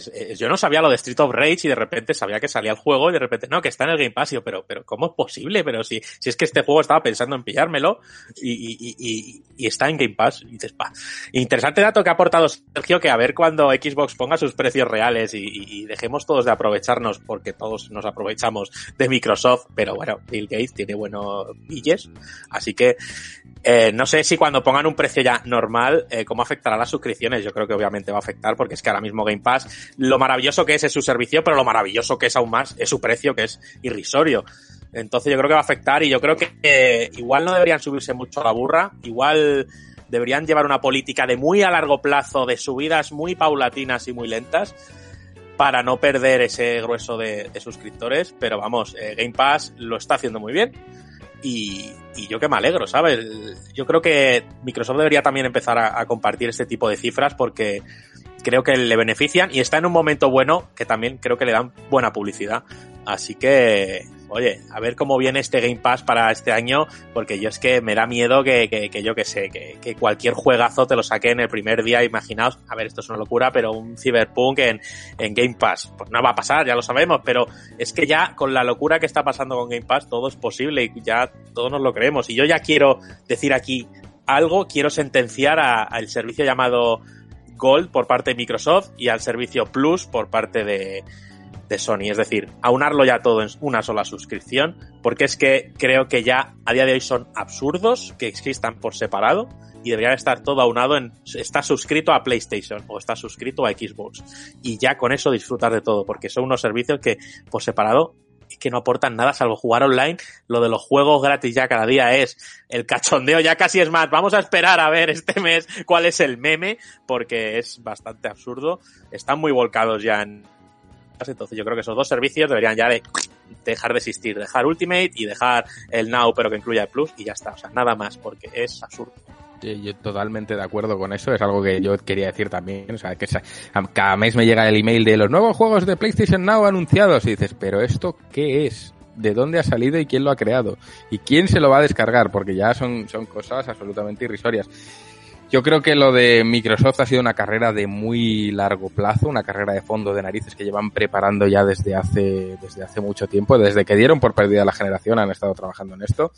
Creo que la salida de la nueva Xbox les va a traer Estoy casi convencido de que compres tu consola y te va a venir con unos cuantos meses de Game Pass de regalo, ya eso de serie, para que tú empieces con la consola a tope de, de power, que puedas disfrutar bien esa suscripción, que puedas ver las, las, las, bondades que tiene y que te enamore igual que ha enamorado a Ramiro, a mí o a, Juanpe, que al final es que lo veas, que te compres la consola y que además venga, ya no es eh, como antiguamente te compras la Mega Drive y te regalamos el Sonic, no, ahora es te comprarás tu Xbox y te regalo tres meses o seis meses de, de Game Pass. Es verdad que el precio va a subir, lo de suscripciones a un euro no tiene sentido, es una buena herramienta de captación, pero eso va a subir tarde o temprano. Y yo creo que Microsoft va a aguantar un poquito más hasta subirlo. Mm. Va a aguantar a consolidar con su nueva consola y cuando consolide con su nueva consola, sí, esos precios van a subir seguro y, es algo que tenemos que entender porque al final si no, no se va a sostener y puede crear un agujero como Spotify lo creó en su día, que fue una amenaza y, que estaban en, la, más absoluta miseria porque es que la, la fórmula no funcionaba. Pero bueno, eh, Juanpe, que querías contarnos algo. Sí, a ver, yo esto en realidad ya lo, por ejemplo, Juan lo sabe porque se lo he comentado, lo hemos comentado anteriormente y, y si bien es cierto, eh, tanto, bueno, PlayStation no tiene unas carencias evidentes eh, y creo que no está, no, no está, eh, no está obviamente a la altura de, de, Game, de Game Pass, pero yo creo que realmente hay que tener en cuenta, como ha dicho Sergio, que hay que, hay que poner en perspectiva las cifras. Es decir, hemos dicho que son 10 millones de suscriptores de Xbox, Game Pass, pero hay 90 millones de suscriptores a Xbox Live Gold. Si comparamos son eh, aproximadamente un 10% de, de, todos los que están, que a lo mejor no son, no sé si necesitas Gold para Game Pass, lo desconozco, pero si lo necesitas, Vale, me está diciendo Sergio que no. Pues mejor, porque entonces quiere decir que de esos 90 millones ni siquiera es parte de esos 10 tienen por qué pertenecer a, Xbox Live Gold. Pero lo que sí tengo claro es que para, desde que Microsoft se dio cuenta que, que bien, lo hicieron tarde, pero reaccionaron, para eh, intentar ganar terreno a la generación actual, han tirado de dinero. Comprando estudios, poniendo suscripciones de Xbox Game Pass a un euro. Es decir, yo creo que eh, para tú tener Street of Rage 4 de lanzamiento en, en Game Pass, vale, los juegos, los juegos first party no, ahí son suyos, pueden hacer lo que quieran con ellos, pero un third party eh, tendrán que dar un, un, dinero. Es decir, yo te doy tanto dinero para que tu juego esté de lanzamiento en mi plataforma para mis, para mis suscriptores. No es gratis, no te viene aquí porque nadie se lo va a comprar, aunque tú estés pagando y estás pagando un euro. ¿Cuántas suscripciones necesitas para pagar las copias que no estás vendiendo de Streets of Rage 4? Que además es un juego muy bueno. Y ya, no, y ya te pongo ese juego que eh, a la venta se va a salir como a 25 euros, pero Red Dead Redemption 2 Vale, no es de lanzamiento, pero es un juego que sigue costando bastante dinero en tiendas, eh, tanto en físico como en digital, eh, y va a estar en, en, Game Pass. Es decir, Microsoft está tirando de lo que más tiene, de lo que más ha tenido siempre, que es dinero. Para todo. Absolutamente para todo. Eso, eso le puede funcionar, claro que sí, pero yo creo que llegará un punto en el que no, en el que no le salga, en el que no, no creo yo que llegará un punto en el que no le sea rentable. Es decir, vale, es que está, ¿por qué estamos haciendo videojuegos? Porque nos aburrimos y vamos a, venga, pues, toma un Game Pass, toma tres modelos de consolas y ahora ocho mandos. Que también es verdad que sacan un dinero con los periféricos. Pero, pero creo que ahora mismo, incluso con los, que ya lo he dicho, con los, con los estudios que están comprando, eh, Microsoft está preparando la, el, está ha gestionado el final de la genera, de esta generación a base de, de, de echar dinero echar dinero porque creo que no ha recuperado ni muchísimo menos todo lo que habrá invertido en, en potenciar ese Game Pass. A ver, lo que está claro es que obviamente están tirando dinero, pero creo que cualquier negocio tiene que tirar de dinero si quiere prosperar. Es decir, eh, PlayStation, por esa regla de tres yo puedo decir que obviamente Sony está tirando dinero porque tienen God of War, porque tienen eh, Last of Us, eh, al fin y al cabo, eh, de eso se trata, ¿no? Se trata de invertir y luego recuperarlo y y si algo me recuerda un poco es aquí el comienzo de Xbox 360, que también empezó a golpe de talonario, que cogió y se fueron a Japón a reunir empresas japonesas de desarrollo y salieron con, con, con Rare en la cartera, en fin, con Miss Walker desarrollando en exclusiva para Xbox. Y sí, fue a golpe de talonario y precisamente ese movimiento es el que puso en jaque a PlayStation 3, que durante los primeros años de su vida Xbox 360 le pasaba la mano por la cara a PlayStation 3, porque Microsoft empezó a golpe de talonario creo que están recuperando esa senda y a mí me parece bien. También creo que el modelo de Game Pass, y quizás me equivoco, se basa un poco en cuánta gente está jugando a tu juego. Es decir, si nadie está descargando tu juego no vas a ver ni un duro de Game Pass, pero si mucha gente lo está descargando, sí. Supongo que para meter un Streets of Rage, aparte de poner dinero en la mesa, es dar unas condiciones aún más beneficiosas. Es decir, durante tu periodo de lanzamiento, si normalmente te doy un euro por persona que lo juegue, pues igual ahora te doy cinco. No lo sé. Estoy poniendo cifras hipotéticas, pero creo que por ahí deben ir los tiros, al menos si queremos que esto funcione, porque Game Pass no deja de ser una bolsa de dinero que suma entre los 10 millones de suscriptores, esa bolsa de dinero la tienen ahí, una parte de ese dinero tiene que ir para Microsoft como beneficio y otra para pagar a la gente que esté poniendo ahí sus juegos y que se les pagará en base a cuánto lo jueguen y a las condiciones que firmen, creo. Pero todo lo que digo me lo, me lo imagino, no tengo nada que lo, que lo constate. Juan, cuéntanos. Sí, yo estoy de acuerdo con Juan Pen que al final eh, Microsoft ha tenido que tirar de, dinero para arreglar esa cagada al principio de la generación, que la presentación fue horrible y tuvieron muchos problemas y demás, pero los datos de Game Pass son muy significativos. Yo no sé si Sergio tendrá el dato de cuántos tenía hace un año, porque ahora mismo tener 10 millones es brutal. Eran menos de 5. Claro, o sea, han doblado el, el, el, número de suscriptores, ¿no? Y al final esto es una carrera de fondo. O sea, todos sabemos que el modelo de, de, suscripción va a ser el estándar dentro de X años. El formato Netflix, Spotify, va a llegar a los videojuegos también. Y es como si Microsoft hubiese empezado la maratón una hora por delante de Sony. Porque Sony ya ahí va tardísimo. Entonces yo creo que tener ahora mismo 10 millones, que para la próxima generación, a lo mejor de los 10, 9 también compran la consola y, también tienen Game Pass, es un, vamos, es un pelotazo para, para Microsoft de cara a empezar esa generación. Es un pelotazo, pero sin lugar a dudas, Sergio, cuéntanos.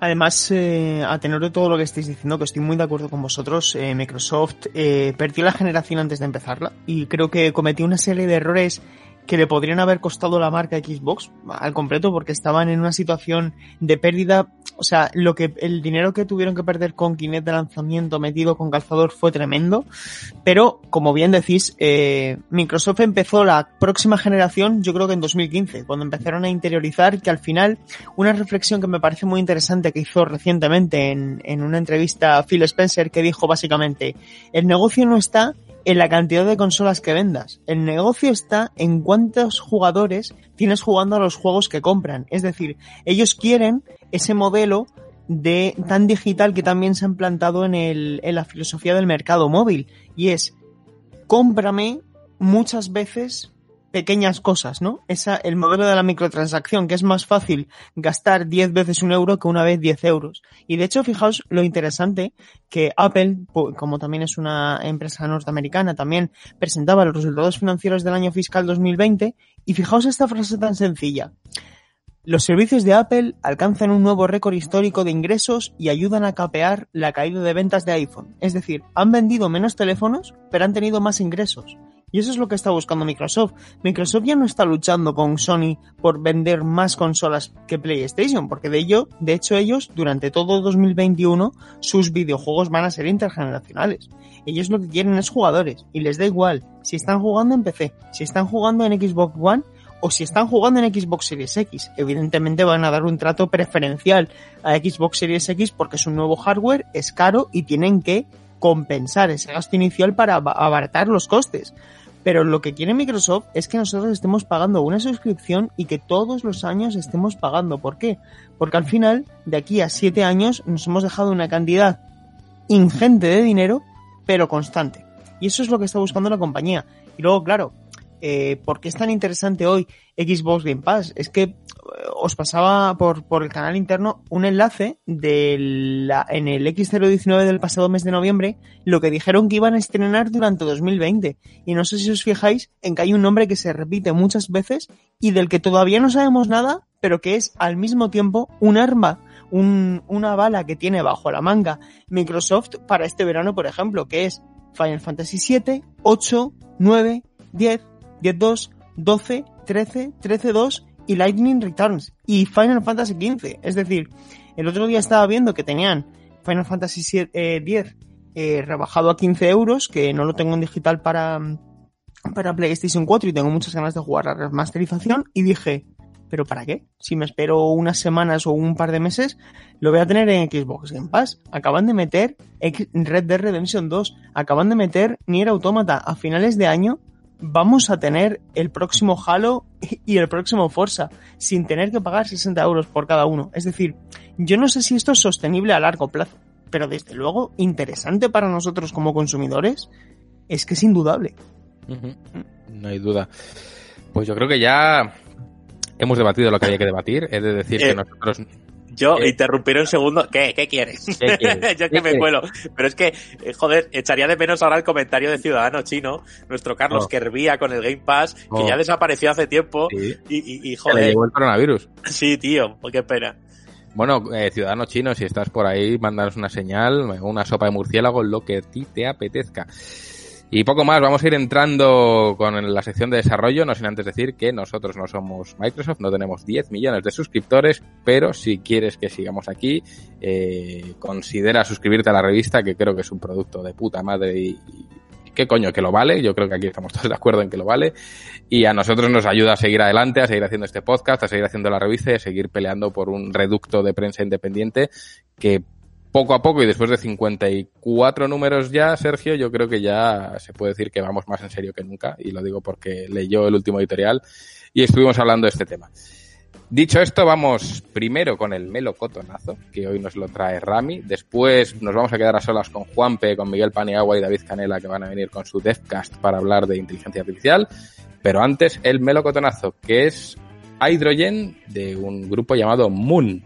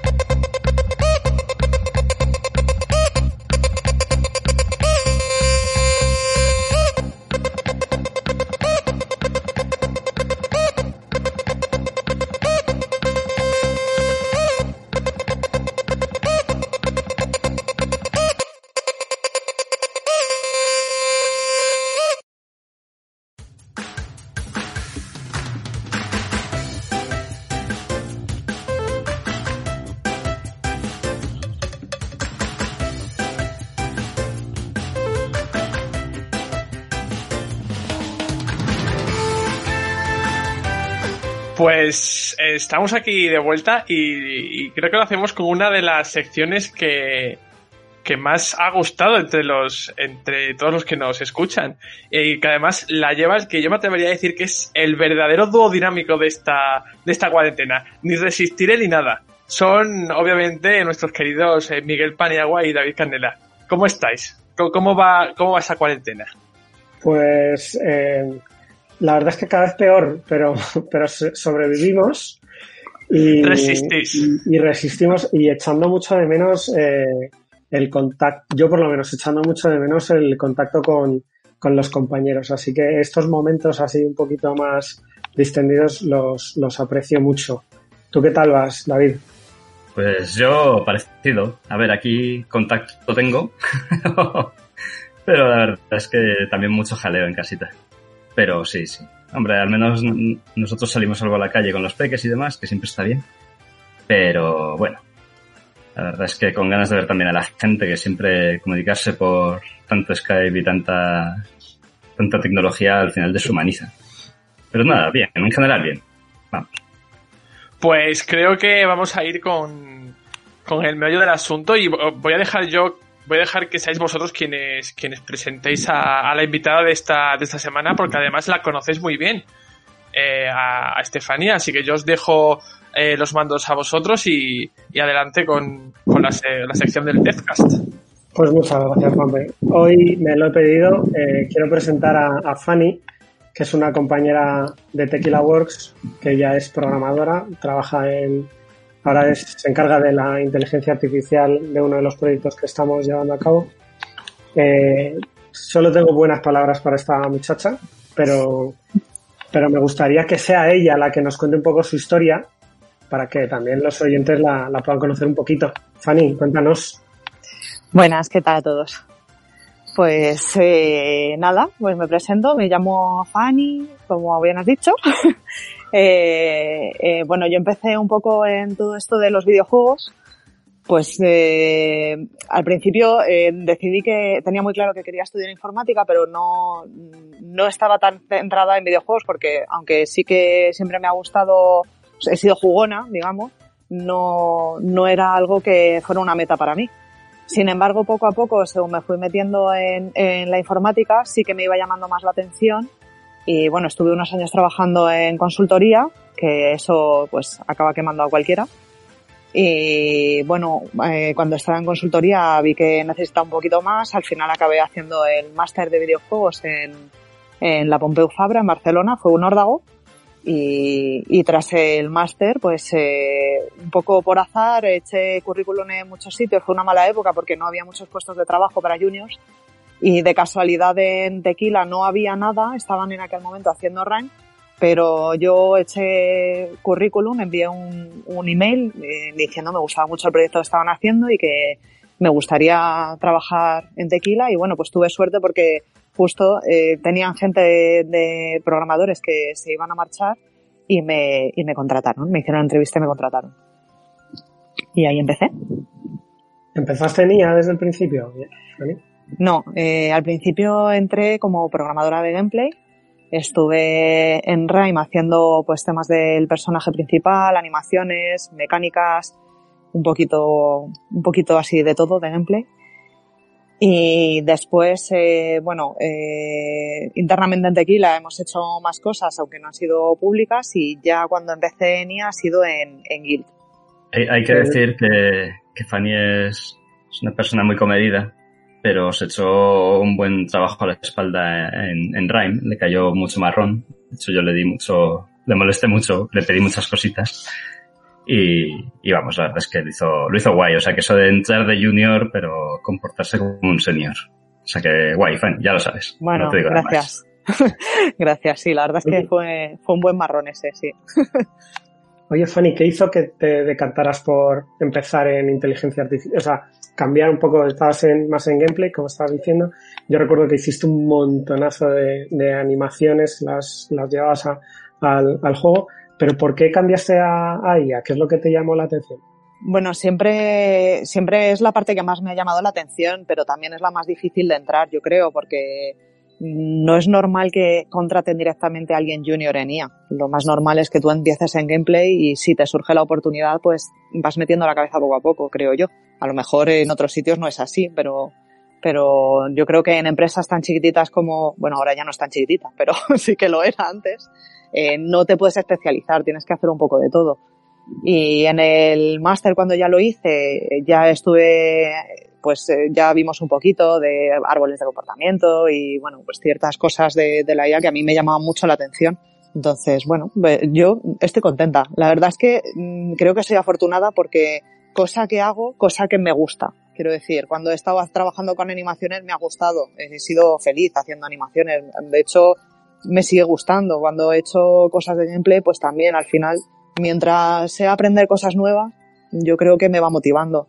Pues voy a lanzar una pregunta, esta vez os la voy a lanzar a los dos, porque, porque bueno, eh, igual que David eh, ha sido, ahora está de lead de proyecto, pero como diseñador le ha tocado en, en muchos momentos eh, diseñar pues, árboles de comportamiento, IAS, se ha, se, ha, pegado mucho con, con ese tema. Me gustaría haceros la, la típica pregunta de, ¿son las IAS o sea, las inteligencias artificiales realmente inteligentes. Venga, dale, eh, bueno, yo creo que no se trata de que sean eh, exactamente una mente pensante humana. Se trata de que parezcan humanas eh, con truquillos, ¿no? Dar la sensación de que parecen, parecen, humanas, pero yo creo que en un juego se trata de buscar trucos y, y, y alternativas. No, una, no vamos a hacer una red neuronal que simule perfectamente el pensamiento humano. Mm. David. Sí, es un poco lo que dice Fanny. Realmente una IA, si, si es demasiado inteligente para el jugador, lo que va a ser es frustrante.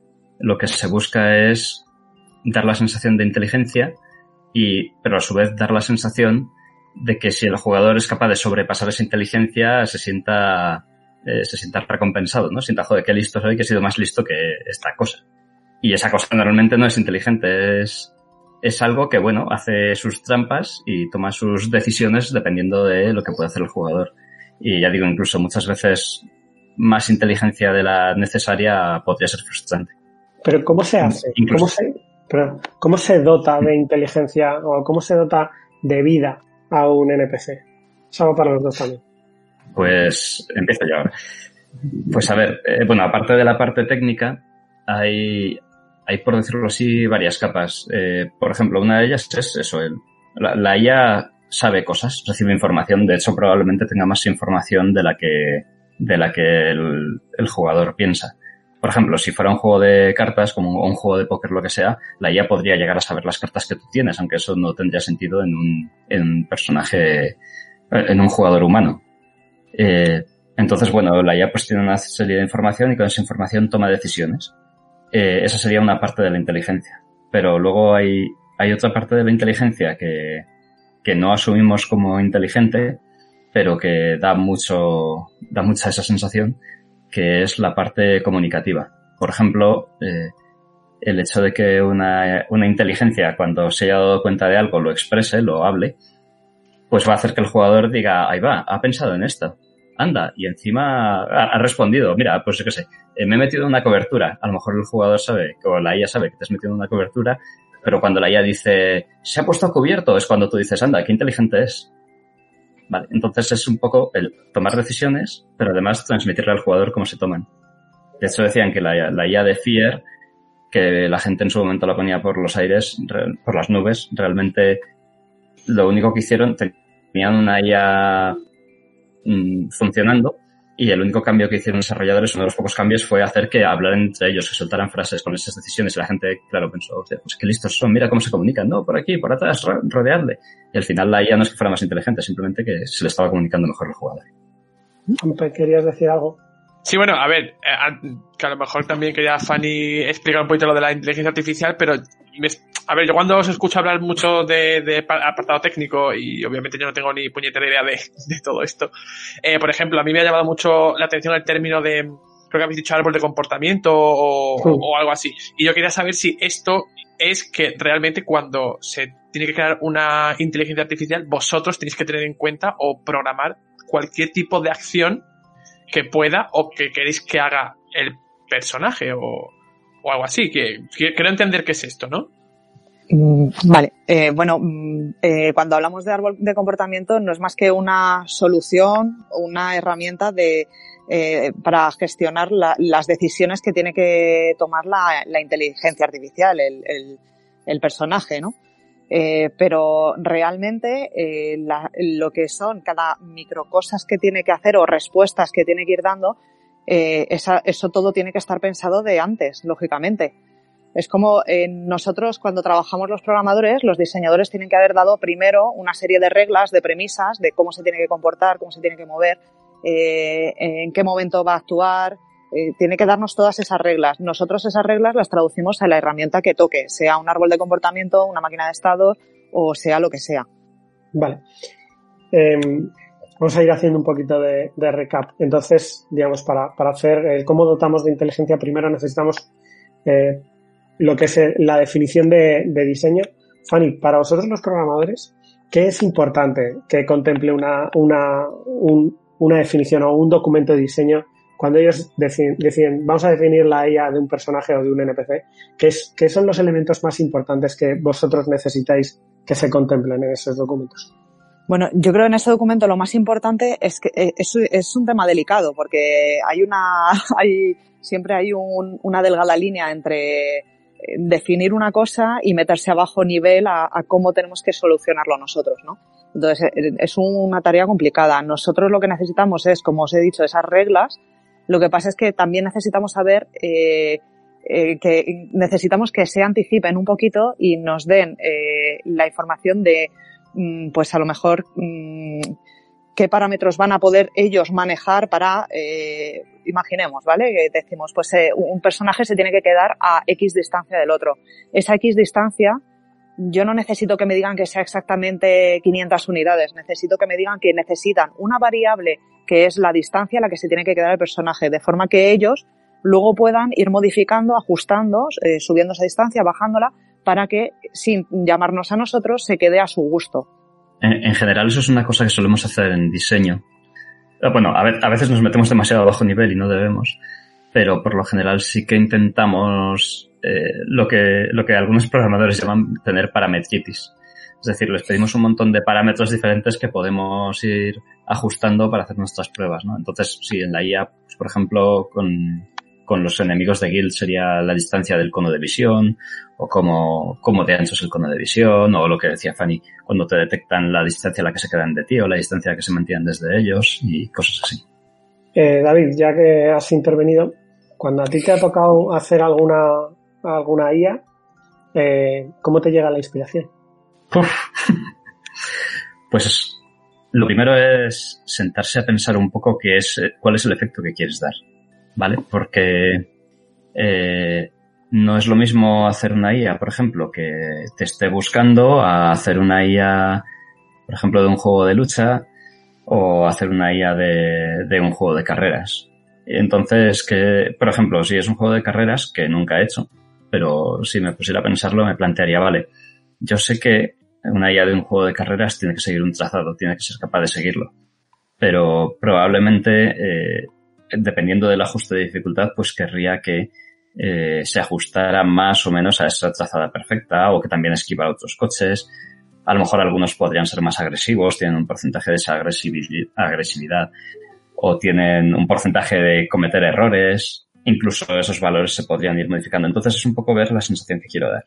¿Qué, qué sensación es? Si es la sensación de, eh, por ejemplo, por poner otro ejemplo absurdo, un, un que, les encantan por aquí. un musou, la mayoría de los enemigos eh, no hacen nada de nada, pero bueno, de hecho sí que hacen, se colocan a tu alrededor y esperan a que les pegues. Y de vez en cuando, muy de vez en cuando te pegan. ¿Qué efecto quieres dar ahí? No, quieres la sensación de poder, quieres la sensación de ser el general de un, de un ejército y que de un golpe empieza a barrer enemigos. Y luego ya habrá algunos que sí que sean un poco más activos en combate, que sean los que son especiales. Entonces cada uno tiene una, cada uno tiene una función. Uno de ellos es hacerme sentir bien y hacerme sentir que les estoy barriendo y de vez en cuando hacerme algo de daño. Y el otro tiene la sensación de ser un reto jugable porque se ya esquiva o tiene unos patrones diferentes. Vale, entonces imaginamos que estamos en un proceso de, de, de desarrollo, David ha hecho una documentación Fanny, ¿tú recibes la documentación y te pones directamente a escribir código? ¿Cómo va? No, yo lo primero que tengo que hacer es leer la documentación, analizar un poquito la, las cosas que he escrito, imaginarme la, eh, imaginarme la situación, ¿no? Que, o sea, yo tengo que entender primero ese documento y tengo que visualizar cómo se tiene que comportar. Y, y entonces, eh, poco a poco, mi mente ya solita va traduciendo a cómo sería eso en el código y me van surgiendo dudas de, pues, eh, de cómo lo resolvería en el código. Entonces, lo suyo es que después de haber leído y analizado ese documento, eh, resolviera las dudas con eh, la, eh, la, persona que lo ha diseñado para después ya sí, una vez que ya está todo más aclarado, ponerme directamente a, programarlo. Cuando, cuando programáis normalmente, o sea, yo entiendo que todo en videojuegos es un proceso iterativo, pero en, en código, digamos que lo hacéis y a la primera ya os funciona y ya lo dejamos ahí o hay un mantenimiento que vais haciendo o vais añadiendo más vais... hombre hay mantenimiento por todas partes quiero decir ni, ni nosotros a veces damos con la solución a la primera ni los diseñadores eh, dan con, con lo que quieren a la primera. Es que es por parte de todos. Entonces bueno se trata de siempre de intentar anticiparse lo máximo posible no es posible muchísimas veces, pero cuanto más, cuanto más afinado esté ese diseño, pues mejor porque menos tiempo se perderá en el desarrollo. Vale, cuando, mira. También. Dime, ah, perdón. No, dime, dime. que también es cierta una cosa, y es que como dice Fanny, es muy iterativo, entonces cuanto antes tienes algo con lo que probar, antes vas a ver las carencias. Entonces a veces merece la pena hacer las cosas más, eh, más del núcleo del comportamiento y luego y trabajar con ellas y luego ir añadiendo ya las que son más cosméticas, por decirlo así. Que son las que le va a dar saborcillo a, a todo eso, pero, pero bueno, viene, que son las menos importantes. Me viene muy bien que hables de la parte del núcleo, porque estabais hablando de que para diseñar una IA se tienen que ir eh, definiendo ciertas reglas, ¿no? Claro, al final, con las reglas, tú, digamos que cubres un porcentaje elevado de casos de uso, ¿no? A lo mejor un 90% de casos de uso. Pero hay un 10% que estoy diciendo un 10 como puedo decir un 5 o lo que sea. Pero siempre hay como excepciones, ¿no? Las, las excepciones normalmente eh, diseño las tiene que prever, pero si no las prevé, ¿cómo lo hacéis, Fanny? Eh, ¿Te lanzas y, y, y, te pones a ver qué es lo que pasa o hacéis reglas para cubrir esas excepciones? Hombre, lo, lo, su perdón, lo suyo sería que se que se volviera a, a, a rediseñar, ¿no? Inventar las reglas para esa excepción que se necesita. La realidad en muchos casos es que solemos ir pillados de tiempo y vamos, vamos muchas veces improvisando. Entonces, claro, muchas veces lo, el, esa pequeña excepción no nos supone un gran impacto de, de trabajo. Otras veces sí. Cuando supone un impacto muy, muy grande, ahí sí que solemos parar y decir, ojo, para esto necesitamos tener más definición o si le vemos quizás que, que si nosotros ya estamos viendo que a lo mejor puede dar problemas o se puede pegar con alguna otra con alguna otra regla, ¿sabes? Si en cuanto vemos que hay algo que no nos cuadra mucho, enseguida paramos y decimos, no, esto nos lo definís bien y luego ya nosotros lo implementamos. También hay una cosa y es que, por supuesto, nunca vamos a ser capaces de ver todos los casos y todas las combinaciones posibles. Y de ahí luego sale lo que llamamos comportamiento emergente, que yo, o sea, a veces hay algo que dices, hostia, esto no me lo esperaba, pero tiene sentido porque es que esta regla combina con esta otra y de repente, pues yo qué sé, por ejemplo, eh, un enemigo hace ruido cuando pega un disparo y otro enemigo se hace un ruido, se alerta y tú no pensabas, o no te habías dado cuenta que eso fuera a ser así y de repente creas una reacción en cadena de tíos disparando y alertándose entre ellos. Y a veces está guay, a veces es un bug.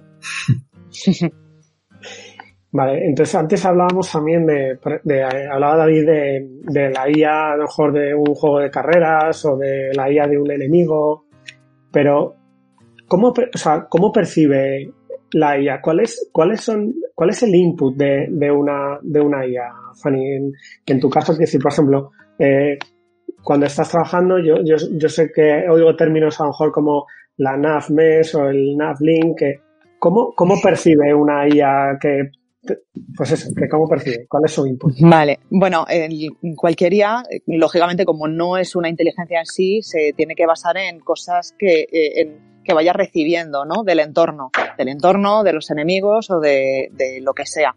Entonces, puede ser, eh, al final no son más que reacciones a estímulos, ¿no? Y los estímulos, pues pueden ser sonidos que ha hecho otro jugador, pueden ser, eh, mm, pues eh, cambios de posición de objetos que entren en su cono de visión y entonces eso es otro estímulo. Eh, pueden ser estímulos de contacto, he chocado con una pared y eso es otro estímulo y cada uno de esos estímulos eh, puede ser o no, según lo que se quiera, según estas reglas de diseño, que queramos generar una reacción. Entonces, eh, igual, pues imaginemos que a lo mejor una plataforma, por poner el ejemplo de la malla de navegación, una, una plataforma que se está moviendo, pero cuando ya está cerca es cuando quieres subirte encima. Pues eso no deja de ser una reacción al, al estímulo que he recibido visual, mismamente, de ya la tengo al alcance, por poner un ejemplo. Sí, pero la IA no tiene ojos. Un estímulo visual es para mí. No, claro. Eso es todo programación. a nivel lógico funciona. O sea, por ejemplo, tú lo, que vas, lo que tú vas midiendo es la distancia de una plataforma con la distancia de dónde está el otro. Claro, en el caso de, en el caso de distancias, o sea, de objetos que se mueven, lo que medimos es su posición en el mundo. Y comprobamos si su posición en el mundo, pues si lo, lo que estamos comprobando es que entre dentro del cono de visión, pues entonces tenemos que estar eh, todo el rato comprobando que ese objeto que se está moviendo en el mundo esté eh, eh, por reglas aritméticas en el ángulo en el que está enfrentado nuestro personaje, en el ángulo que se haya decidido. Si es un sonido, realmente es falso, no, no es un sonido, no tenemos una grabadora o no, algo así escuchando lo que hacemos cuando se lanza un sonido es lanzar lo que llamamos un evento, que no es más que un, eh, pues otra parte lógica del juego, lanzamos un, evento que, que, nos dice que algo ha sucedido. Y entonces todos los personajes van escuchando esos eventos y según lo que sea, si les interesa, si no, pues es cuando reaccionan. También, eh, por ejemplo, Fanny ha descrito cosas que son muy humanas, que son vista, oído, tacto pero realmente la IA puede recibir mm, de cualquier otra manera. O sea, podría haber una IA que recibiera input cada vez que tú pulsas cierto botón. O, bueno, o sea, o cada vez que, yo qué sé, coges un objeto del mundo y la IA reacciona y realmente no tiene por qué venir de algo tan natural como es sonido vista o tacto. Yo de hecho me acuerdo en Dishonor, esto es una cosa que me explicó un compañero nuestro de, de, tequila que me lo explicó Rigo, que también hace, hace ella, y es, le encanta el juego de, de Dishonor. Em, en Dishonor, cuando, cuando tú matas a un, a un enemigo, si dejas el cadáver, el, el cadáver empieza a oler. Y entonces eh, los otros enemigos se, se, alertan por el olor de un cadáver. Entonces, el, eh, eh, esta gente, para no tener que, que, que, hacer una nueva lógica de lo que era el, el sentido del olfato, lo que hicieron fue tratar el olor como si fuera el, oído, o sea, como si fuera un audio. Entonces lo que pasaba es que cuando había un cadáver, el cadáver emitía un audio que lo percibían las otras IAS, solo que no tenía asociado ningún sonido. Entonces, a nivel lógico, funcionaba como si estuviera el cadáver dando un golpecito, emitiendo un sonido, pero como no había ningún sonido asociado, sino que había un efecto de, partículas o lo que sea, pues eh, eh, así es como se le comunica al jugador. ¿Cómo comunica esta Java, perdona, eh, cómo comunica, eh, Fanny, cómo comunica la IA con el jugador? ¿Es una cosa que os viene definida? ¿Es una cosa que hacéis vosotros? La IA con el jugador, ¿a, qué te refieres exactamente? No... Pues, por ejemplo, em, cuando tú tienes un, companion, eh, a lo mejor ese companion tiene que interactuar contigo de alguna forma o un NPC tiene que interactuar contigo. esos tipos de interacciones os vienen definidas eh, es, distinto a, trabajar con eso que a trabajar con otras acciones. Sí, claro, eso todo, todo nos tiene que venir definido. No deja de ser una regla, ¿no? De, de qué manera tiene que interactuar esta IA con el player. Eso es otra pregunta más que necesitamos respuesta por parte de diseño. Según el juego, pues eh, será de una manera o de otra, porque no, no, un companion no se comporta nunca igual. En un juego de tiros, pues quizás te tiene que, quizás te tiene que ayudar a, a matar enemigos. O quizás es un shooter en el que no es, no es, eh, no es una IA que te ayude, sino la que tú tienes que proteger. Entonces, la interacción que tenga con el player pues va a ser muy diferente. Si te ayuda, eh, quizás haya una conversación o, un algo de, venga, ponte a disparar. Si la estás protegiendo, pues probablemente eh, se quedará siempre detrás de ti y estará siempre esperándote a ti. David, ¿querías decir algo? Eh, bueno, era, era sobre lo que estabas contando de Dishonored, pero vamos, no pasa nada. Pero era, era el tema este de, claro, el sonido se transmite por, o sea, perdón, el olor se transmite por el sonido, pero tú como jugador entiendes que es sonido porque ellos te dicen, oye, aquí huele raro. Y entonces a ti te está pareciendo, y a pesar de que el sistema sea totalmente falso, pues eso está funcionando así porque tú lo percibes así como jugador. Era eso. Yo os quiero hacer una, una pregunta un poquito troll, eh, y esta la voy a hacer a los dos. ¿La IA hace trampas? Siempre. Porque antes, antes David ha hablado, que antes David ha hablado que, en una partida de póker la IA probablemente sepa cuáles son tus cartas. Yo creo que probablemente no, lo sabe seguro. Pero en, en algunos otros juegos vosotros percibís que como usuarios que la IA os haga trampas. Bueno, yo creo que el problema es que ya no somos usuarios. Entonces ya hay cosas que te vas dando cuenta. Porque antes cuando, vamos, antes de dedicarme a esto yo jugaba a los juegos y no los percibía de la misma manera. Sin embargo ahora los juego y me fijo en los detalles. Y es más, me fijo en los detalles y voy pensando, uy, ¿esto cómo lo han resuelto? Y a lo mejor los, los molesto un poco, ¿no? A ver si encuentro la trampa. Ya no se juega de la misma manera. Pero vamos, sí, la trampa está siempre. Mismamente, en cuanto, eh, por ejemplo, imaginemos un. Mm, imaginemos que, eh, que tenemos una manada de, de no sé, de, de animales que, que, tienen que moverse de forma distribuida alrededor de, un enemigo, de, de, un player. Pues ya simplemente eso necesitamos, no, los propios enemigos se tienen que coordinar entre sí sin hablar entre ellos. Y para eso tienen que conocer el terreno. Y todo eso eh, es algo que no, no tiene cada uno de ellos, sino que es algo que está como por encima de todos. Los, eh, todo, hay, hay una especie de IA que los está controlando a todos y está decidiendo por cada uno. Eso es una trampa. Tú la percepción que tienes es como si ellos en realidad se estuvieran coordinando y se estuvieran moviendo y hablando entre sí. Y no es verdad. Realmente el que mueve los hilos es una IA que está por encima. De eso hablaremos ahora. Eh, me voy a colar yo aquí. Porque me estoy imaginando ahora mismo la IA como si fuese Brainiac, ¿vale? Que Fanny está como, como programando a Brainiac, ¿vale? En plan, con tentáculos y todas estas cosas. no, pero, a ver, yo también siento que, la IA me hace trampas a veces, tengo que decirlo. Pero, a mí, a mí ahora se me viene a la cabeza que quizá, yo no sé si tanto David como Fanny me lo puedes resolver, que supongo que la respuesta es afirmativa. Todo el tema, todo el tema de dificultad en un, en un videojuego tiene mucho que ver con, con un cambio de respuesta o de parámetros en la, en la inteligencia artificial, ¿no? a ver, nos enviamos. Que, a ver, eh, sí, no solo de IA. Eh, por ejemplo, a, veces se pueden cambiar parámetros de percepción, por ejemplo, que te oigan desde más distancia o que te vean o incluso que tengan mejor puntería o que su respuesta sea cada menos tiempo. Por ejemplo, en un juego de combate, si cada menos tiempo te lanzan un ataque, tienes menos tiempo de reacción, por lo tanto es más difícil. También se pueden utilizar otros parámetros que van no van tanto en la IA, en el comportamiento, pero van en el propio enemigo en sí, por ejemplo, la cantidad de daño que recibes. Entonces, al final se va equilibrando con esas dos cosillas. No sé si Fanny quiere añadir más cositas, que siempre está ahí.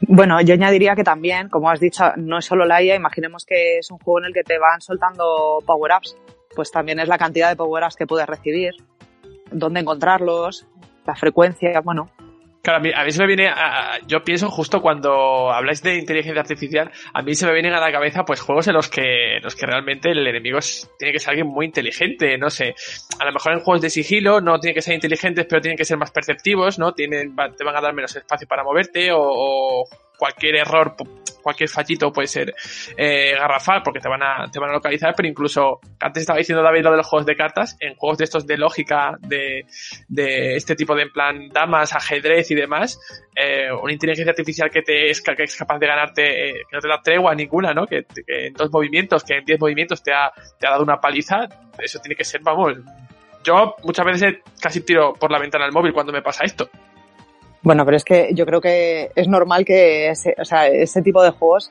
eh, como tú dices, el ajedrez, las damas, ya tienen algoritmos por detrás son hechos por gente muy, muy, muy, muy, muy lista, que saben eh, hacer que, que se, en realidad, o sea, por ejemplo, en el ajedrez, para mover una pieza, eh, lo que se hace es comprobar que todas las soluciones, eh, moviendo cualquiera de las piezas, cuál va a ser la solución más óptima, digamos, ¿no? Entonces son muchos cálculos en realidad que hacen muy poco tiempo, que nosotros en realidad somos capaces de hacer muchos más. Lo que pasa es que eh, ellos tienen ya unos conocimientos muy grandes, o sea, tienen todas las reglas definidas y van haciendo en, en una milésima de segundo un montón de comprobaciones con todas esas reglas y son capaces de sacar la, el movimiento más óptimo. Nosotros, mm, claro, no somos tan perfectos, se nos pueden escapar cosas, pero en realidad somos capaces de pensar eh, bastante rápido para, en comparación con ellos. Yo además me da la sensación de que en juegos como el ajedrez, y ahí, a ver, hablo un poco sin saber, pero me da que probablemente el ajedrez no solo calcule cuál de las siguientes jugadas es buena, sino que mire como varias jugadas en el futuro, ¿no? Como diciendo, claro. vale, si yo hago esto, entonces él puede hacer esto, esto, esto, esto, entonces puede hacer esto, esto, esto, esto, esto, esto, esto, esto. Claro, claro. Y eso es. lo que pasa es que lo hace muy rápido. Eso es.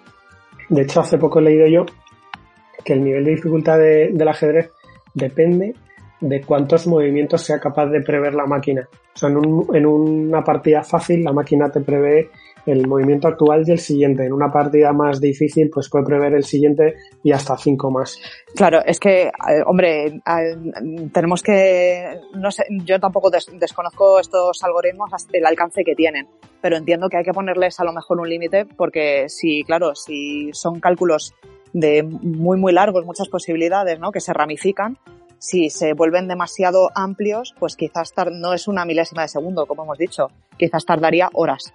Entonces, claro, normal que al final los acaben eh, eh, capando a solamente mira dos movimientos futuro o tres movimientos a futuro, uh -huh. porque si no sería también inmanejable. De todas formas, en, aunque mire solamente dos o tres movimientos, siguen siendo mucho más perfectos que nosotros. Siguen conociendo mejor las reglas que nosotros. Eso no, no quiere decir que sea improbable ganarles, pero claro, los dificulta mucho. Kasparov le daba sopas con ondas ¿eh? a la máquina. David, decías. Eh, volviendo un pelín a lo de si la IA hace trampas, que estamos hablando de pues, si la IA hace trampas, de la dificultad y todo lo demás, eh, no pensemos que la IA solo hace trampas para ponérselo difícil al jugador. A veces hace trampas para ponérselo fácil. Por ejemplo, en un juego de... De, hecho, este no sé si es un ejemplo del Castlevania Lord of Shadows, creo que sí. Eh, la IA de los enemigos no te atacaba si no estaba dentro de pantalla. ¿Por qué? Porque eso es frustrante para el jugador, no ver de dónde viene el ataque. Y aunque tu personaje a lo mejor le está encarando, si tú con la cámara no lo estás viendo, lo que vas a decir es, me cago en la cámara que no me enseña bien dónde están los enemigos. Y a lo mejor el problema no es de la cámara, a lo mejor sí. Pero si el enemigo eh, no decide no reaccionar porque está fuera de cámara o decide, oye, me toca reaccionar, me voy a meter en cámara para que puedan ver mi reacción a, a empezar a atacarte, por ejemplo, pues ahí mitigas esa frustración y, y, es un poco eso. También, o lo que decía Fanny, los power-ups. Si tú juegas el Resident Evil 4, pues estás disparando ahí enemigos y, y si vas muy bien, pues hay una IA que decide no darte no darte power-ups o no darte munición o plantas verdes, pero si vas perdiendo continuamente eso se equilibra. Bueno, es que yo creo que ahí entra lo de que tienen que ser justas, porque siempre tienen que parecer humanas, pero tienen que ser justas. Lógicamente que un enemigo te ataque por detrás cuando tú no le estás viendo ni siquiera no es justo. Igual que si cuando tienes 20 enemigos, eh, eh, en el Lord of Shadow pasaba, no te, no te atacaban todos a la vez, te atacaban eh, X enemigos de forma justa, para que no te, de un, para que de un golpe no te, no te quitase toda la vida. Es curioso porque justo no quiere decir real. Porque probablemente si un grupo de gente fuera a darle una paliza dando iría por la espalda y todo lo que pudiera. Pero ciertamente. Lo que pasa es que a veces nos asumimos que un juego es mejor cuanto más real sea y eso es mentira. Es mejor cuanto más divertido sea. Eso lo comentabas hace en uno de los podcasts cuando hablabas del Mario. El Mario salta sin tener que preparar la reacción del salto, porque lo divertido es que el salto sea inmediato. Eh, yo te quería, antes has comentado una cosa, eh, Fanny, de, de cuando hacíamos cuando hablamos de si la IA hace trampas y hablabas de que a lo mejor había varios enemigos que te están encarando que solo se están esperando a lo mejor uno para, para no atacarte todos a la vez, ¿no? Que eso vuelve a, a, a, ser divertido pero no justo, ¿no? Porque en la vida real si tú te si Batman se enfrenta a, a 15 tíos, los 15 van a ir a reventarle a la vez, no se van esperando el turno, ¿no? Eh, entonces, yo sé que, que a veces habláis eh, de, de, lo que es la IA directora, ¿no? Pero, ¿qué es una IA directora?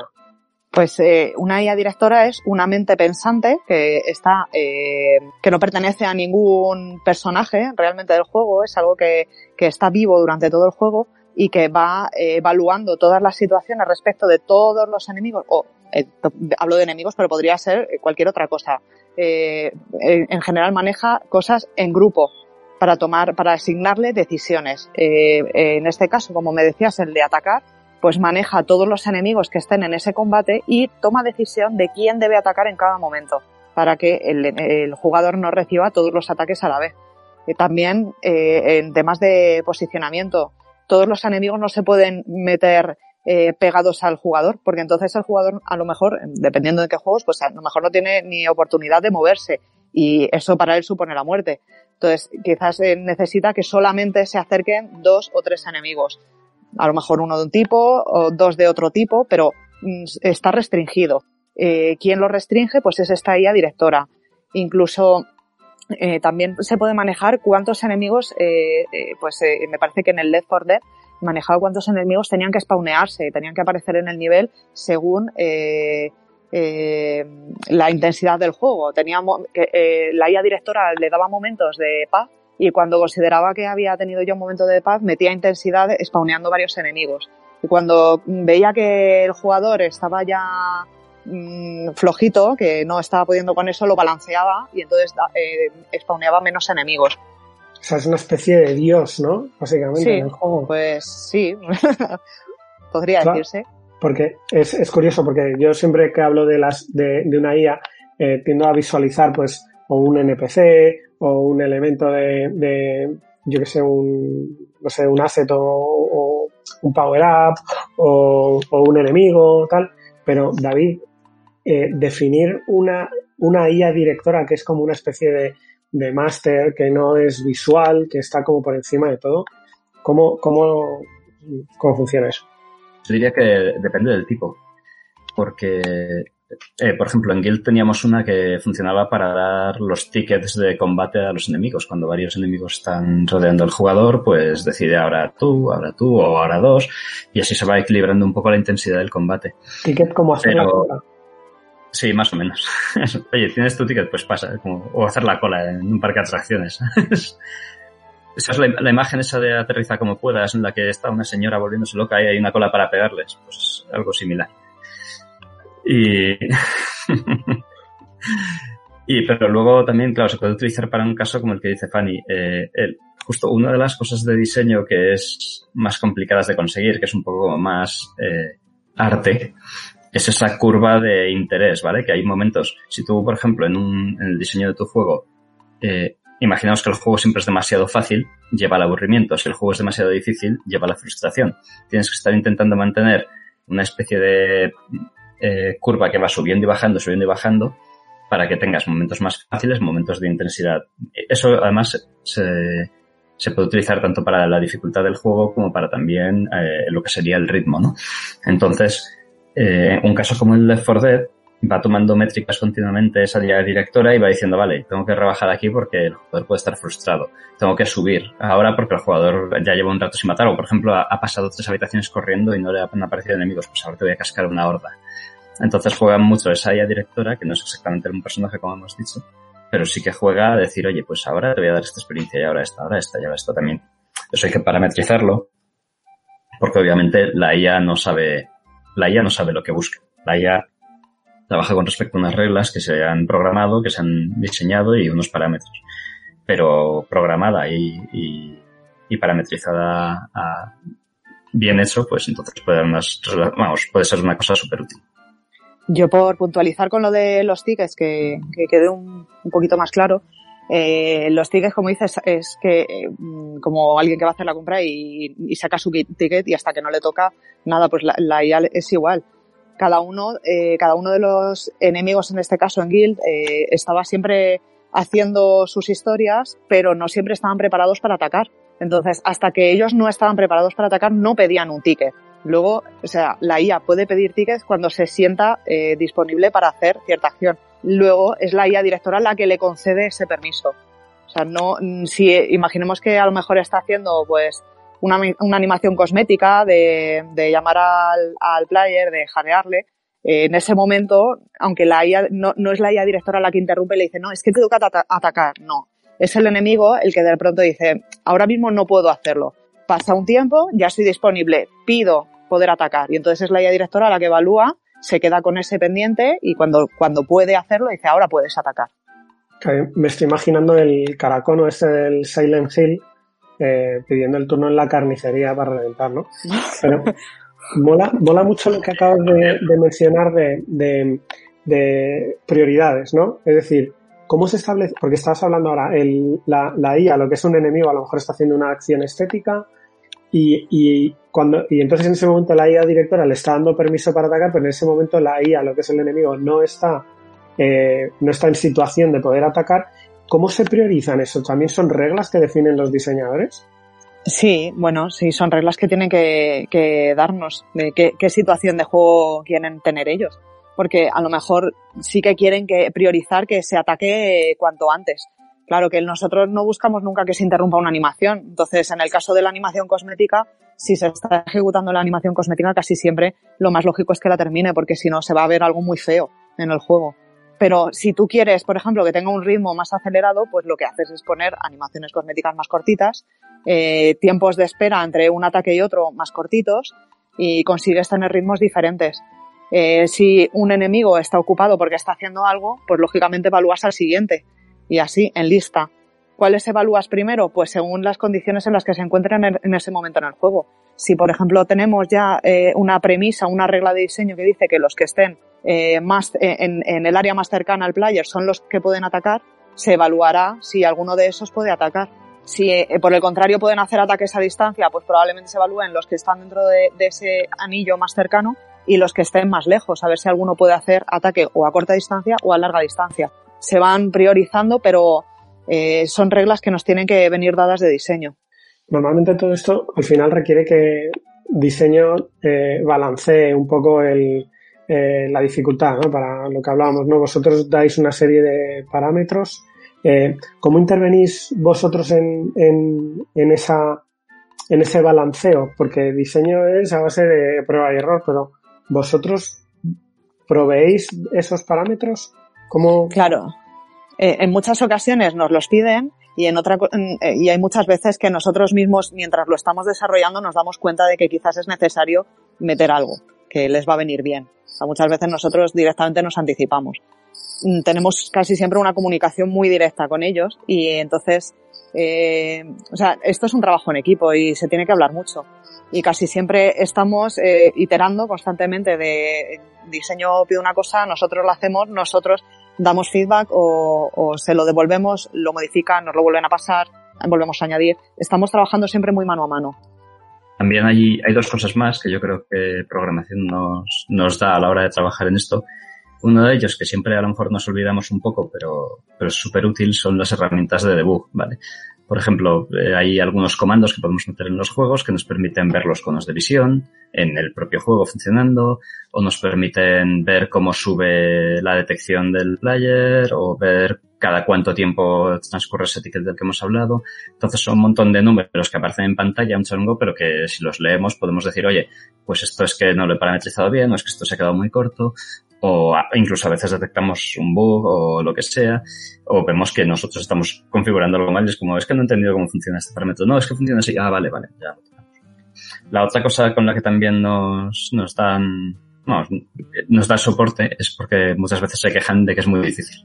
Están, esto es muy difícil que habéis hecho. En, el, en, cuanto a, a, las herramientas de debug que hablabas, yo creo que todos conocemos la historia del, del juego de Piro, el Comandos el Comandos originalmente, eh, los conos de visión no eran visibles. Los tuvieron, o sea, eh, lo que pasa es que cuando, cuando probaban el juego sin esos conos de visión, era excesivamente difícil el juego. Entonces, por diseño decidieron al final hacerlos como parte del, del gameplay. Sí, era, era una visión de debug. Tú podías, como un debug, poder ver el cono de visión de un personaje y entonces alguien dijo, oye, se juega mejor así. se fue, Ese hay que hacerle una estatua. Yo, para ir también cerrando un poco, eh, me gustaría haceros una pregunta eh, a todos, que os lanzo en general. ¿Cuál diríais que es la mejor IA que habéis visto en un juego? Y luego tiro a la peor. Y no, Pues- vale decir, no va a decir la de God of War, la de Atreus de God of War, porque esa la Claro. digo yo. A mí me cuesta un poco, eh, porque aunque me gusta mucho la IA y tal, últimamente eh, juego poco por, situación familiar. Entonces, tengo pendiente probar eh, el Atreus del God of War, que sé que es excelente, aunque no lo he probado, he visto muchos vídeos. Y bueno, y todos sabemos Elizabeth de, de Bioshock, que aunque tiran mucho de trampa, pero queda fenomenal. Es un- eh, ahí he jugado bien con, con el jugador.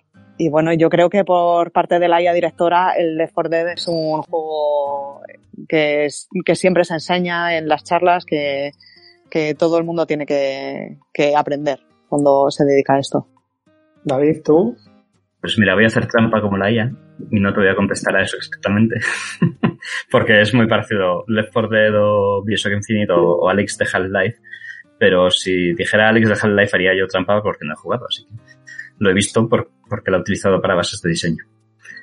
Pero lo que sí que siempre me he preguntado es, joder, ¿cómo, cómo será una IA de un juego de lucha? ¿Y cómo será equilibrarla? Porque, a ver, está claro que hace trampas por todos lados porque sabe todo lo que haces y reacciona continuamente a lo que tú haces o, o deja ventanas en plan de, ay, voy a dejar que me pegue, pero tiene que ser bastante divertido barra infierno hacer una de esas. Así que ahí lo dejo. Juanpe. A ver, partiendo de que yo no, no tengo, no, desgraciadamente no me fijo mucho en estas cosas, pero sé por lo que se ha comentado en los últimos años que hacer una IA acompañante, un companion que decía, por ejemplo, antes Fanny, es muy complicado, ¿no? Es, eh, quizás es, es más quebrado de cabeza una, una inteligencia artificial que te ayude, que te tiene que ayudar sin que entorpezca el entorno, el recorrido o las acciones del protagonista, que realmente a lo mejor un enemigo que al final vas a tener que, vas a tener que ir a por él y, lo vas a quitar de, te lo vas a quitar de en medio rápidamente. Eh, Yo no sé si las mejores, pero aparte de, God of War que le va a decir ahora a Miguel que nos la ha quitado, se ha puesto en plan, en plan dictador y nos la ha quitado. Yo, por ejemplo, voy a decir dos que, eh, a pesar de lo, de lo, los fallitos que tiene el juego y tal, en Star Wars Jedi Fallen Order, eh, Kestis viaja con un droide y creo que es- está realmente bien implementado porque el, el droide es, es- bueno, al final es una herramienta más, pero es un personaje. Y- y realmente incluso lo tienes que usar de tirolina al pobre. Eh, y, me, y me resulta muy, muy, muy natural todo lo que, todas las acciones que tiene que, que tiene que llevar a cabo. Y bueno, en The Last of Us creo que también, eh, nos está enseñando Miguel su Star Wars Jedi Fallen Order. ¿Te lo has jugado ya o qué? No, lo tengo, lo tengo ahí pendiente. O sea, empecé a jugarlo, pero me llegó el, el Dragon Ball Z Kakarot. Y dije, no. Bueno, y bueno, y creo que en The Last of Us pues también hicieron un, un trabajo muy bueno. Javi, ya que estás tú aquí, cuéntanos cuál es tu IA favorita. Bueno, IA favorita en realidad no, no tengo en realidad, pero cuando estabas mencionando los juegos de lucha me vino a la cabeza la del último Killer Instinct, que básicamente se... mm, ¿cómo le llamaban? Bueno, básicamente que tiene sistema de aprendizaje, que tú, si tienes una sesión iniciada, cuanto más juegas, la computadora se va adaptando a tu estilo de juego y a tus estrategias. Entonces llega un punto que desarrolla métodos para contrarrestarlas y te obliga a aprender nuevas mecánicas. Eso o reiniciar la consola, porque si no...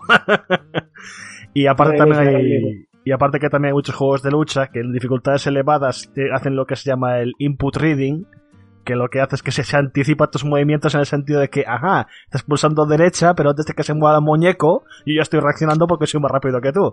Entonces, eh, eso sí que es básicamente una IA injusta, que es precisamente eso, de que te obliga, pues no sé, a hacer magia para ganarle, porque es eso, que hace trampas. Oye, para ir cerrando, y nos vamos con así, ¿cuál es la peor IA con la que os habéis encontrado? Uf, yo tengo una clarísima, pero no, como me ha, como me ha llamado dictador en vez de productrol, A mí me parece, final. me, me- me- es una pregunta me da un poco de pena, ¿eh? Porque pienso en los desarrolladores que al final siempre todos se pegan un currazo, salga bien o salga mal, Sí. y, y sabe mal, ¿eh? De decir, pues tu trabajo no está bien. Bueno, podemos hablarlo con respeto. En vez de machacarlo, lo podemos decir con respeto. Sí, pero de los las- demás. A ver, de los desarrolladores, sino del presupuesto, más que otra cosa. pero la de Last Guardian era... Con todos mis respetos. pero Trico era subnormal. Ahí tengo que darle, ahí tengo que darle la razón al, al Dictatron porque, porque yo, yo, yo, jugué a The Last Guardian y ciertamente ese, ese, esa, ese monstruito, pues, por llamarlo de alguna forma, realmente hacía un poquito de las suyas. Y me ha dado la Fanny. Yo no voy a decir la más, la, la, peor que me haya, la que peor que me haya encontrado, porque ahora mismo no recuerdo ninguna, pero sí te puedo decir una que es muy puñetera, o por lo menos a mí me lo parece por todo lo que hemos estado hablando en, en Super Smash Bros. Ultimate. Y no sé si es común a la saga en general. Eh, hay fases en las que los enemigos son muy puñeteros. Pero muy, muy puñeteros. David o Javi, contadnos las vuestras. Javi, Javi, que yo sigo vale, pues yo tirando un poco de biblioteca viejuna, me acuerdo de la métrica del Counter-Strike, de que eh, generalmente en el Counter-Strike había dos misiones, la de desactivar la bomba de los terroristas o rescatar rehenes, pero se quitó lo de rescatar rehenes porque tiene una inteligencia jodidamente atroz y era imposible llevarlos a base, siempre se quedaban atrapados en alguna puerta, en alguna esquina, corriendo contra las paredes, y era inhumano, entonces por eso acabó desapareciendo el modo. Y era bueno, y casi de la misma forma te podría decir la de cualquier juego de Bethesda. O sea, todos los NPCs de Skyrim, de Fallout y similares, son, es terrible la inteligencia artificial. O sea, lo de eh, estamparse contra muros, paredes, puertas o no querer activar quest es un clásico. Yo también, a ver, no es un juego en particular, pero es verdad que la IA hace tiempo era bastante más floja y, y jugar a un shooter y que se quedara un tío de pie frente a ti disparándote era un clásico clásico. Vale, chicos, pues yo creo que con esto vamos, vamos cerrando. Espero que se haya podido la gente acercar o asomar un poquito más al mundo de, de la inteligencia artificial, que da para, para muchísimo. Eh, agradecerte, Fanny, enormemente que, que, te has prestado a esto. Eh, Gracias a vosotros.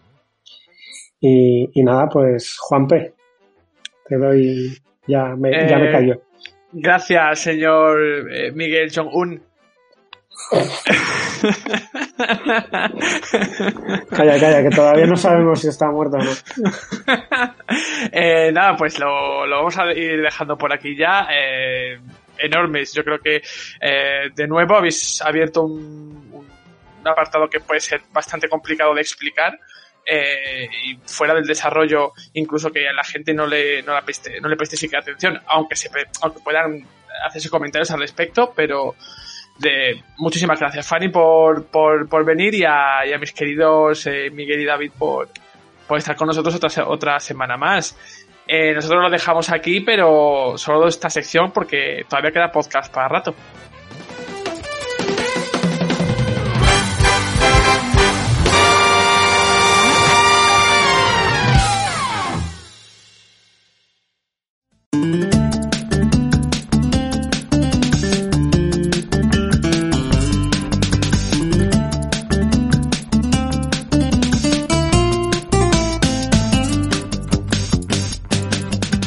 Pues ya estamos aquí después de quedarnos con el buen Juanpe y Miguel Paniagua. Nos toca, como diría Sergio Carlos hace un segundo fuera de micro, ponernos las pilas. ¿Yo? Yo no he dicho eso. Por supuesto que sí.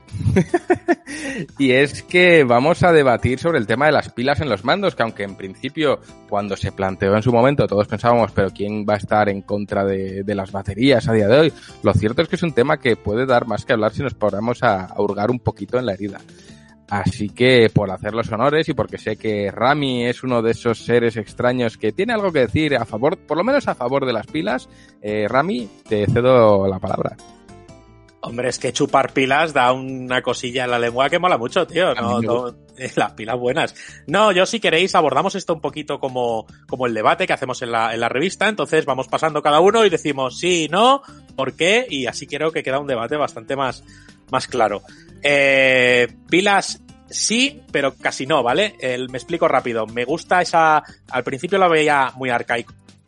En 2020 el uso de pilas creo que no es ni ecológico ni ya está integrado en nuestro día a día. Todos los eh, electrodomésticos, pequeños electrodomésticos, maquinillas del pelo, cepillos de dientes y demás van por batería. Entonces lo vemos algo arcaico.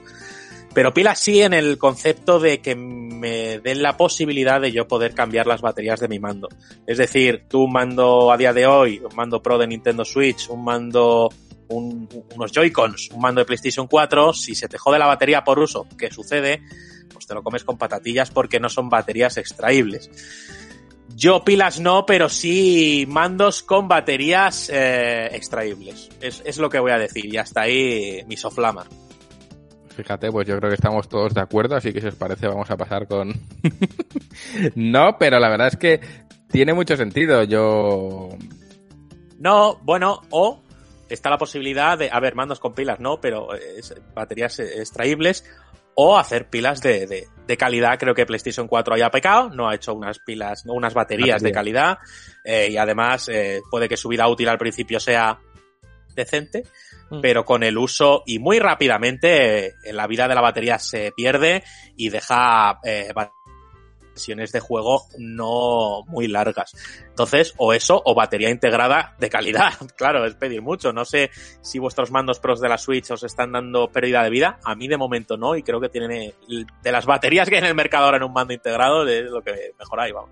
Sin duda, o sea, el, el, tema del mando pro de Switch es como que llegó adelantado a su época en el tema de batería, porque no se agota esa batería ni, ni de broma. El de PlayStation 4 le pasa justo al contrario. El mío creo que ya dura tres horas y ya empieza ahí en cuatro, ya empieza a, pedir oxígeno. Sergio, cuéntanos. Mi opinión es clara. Eh, de hecho, cuando propuse este tema, lo, lo, comenté porque a tenor de consultar en foros o incluso diferentes comunidades, por ejemplo, los compañeros de 3D Juegos hicieron una interesante encuesta en su página web y me sorprendió porque era dos tercios preferían batería, pero un tercio, que me parece un porcentaje bastante significativo, prefería pilas. Y yo, si tengo que poner mi punto de vista tal como lo, tal, siguiendo la misma metodología que ha seguido Rami, mi opinión es la siguiente. Yo prefiero una batería recargable. Es decir, a mí, eh, pilas que se extingan porque ni es ecológico, ni es económico, porque al final estás constantemente cambiando pilas.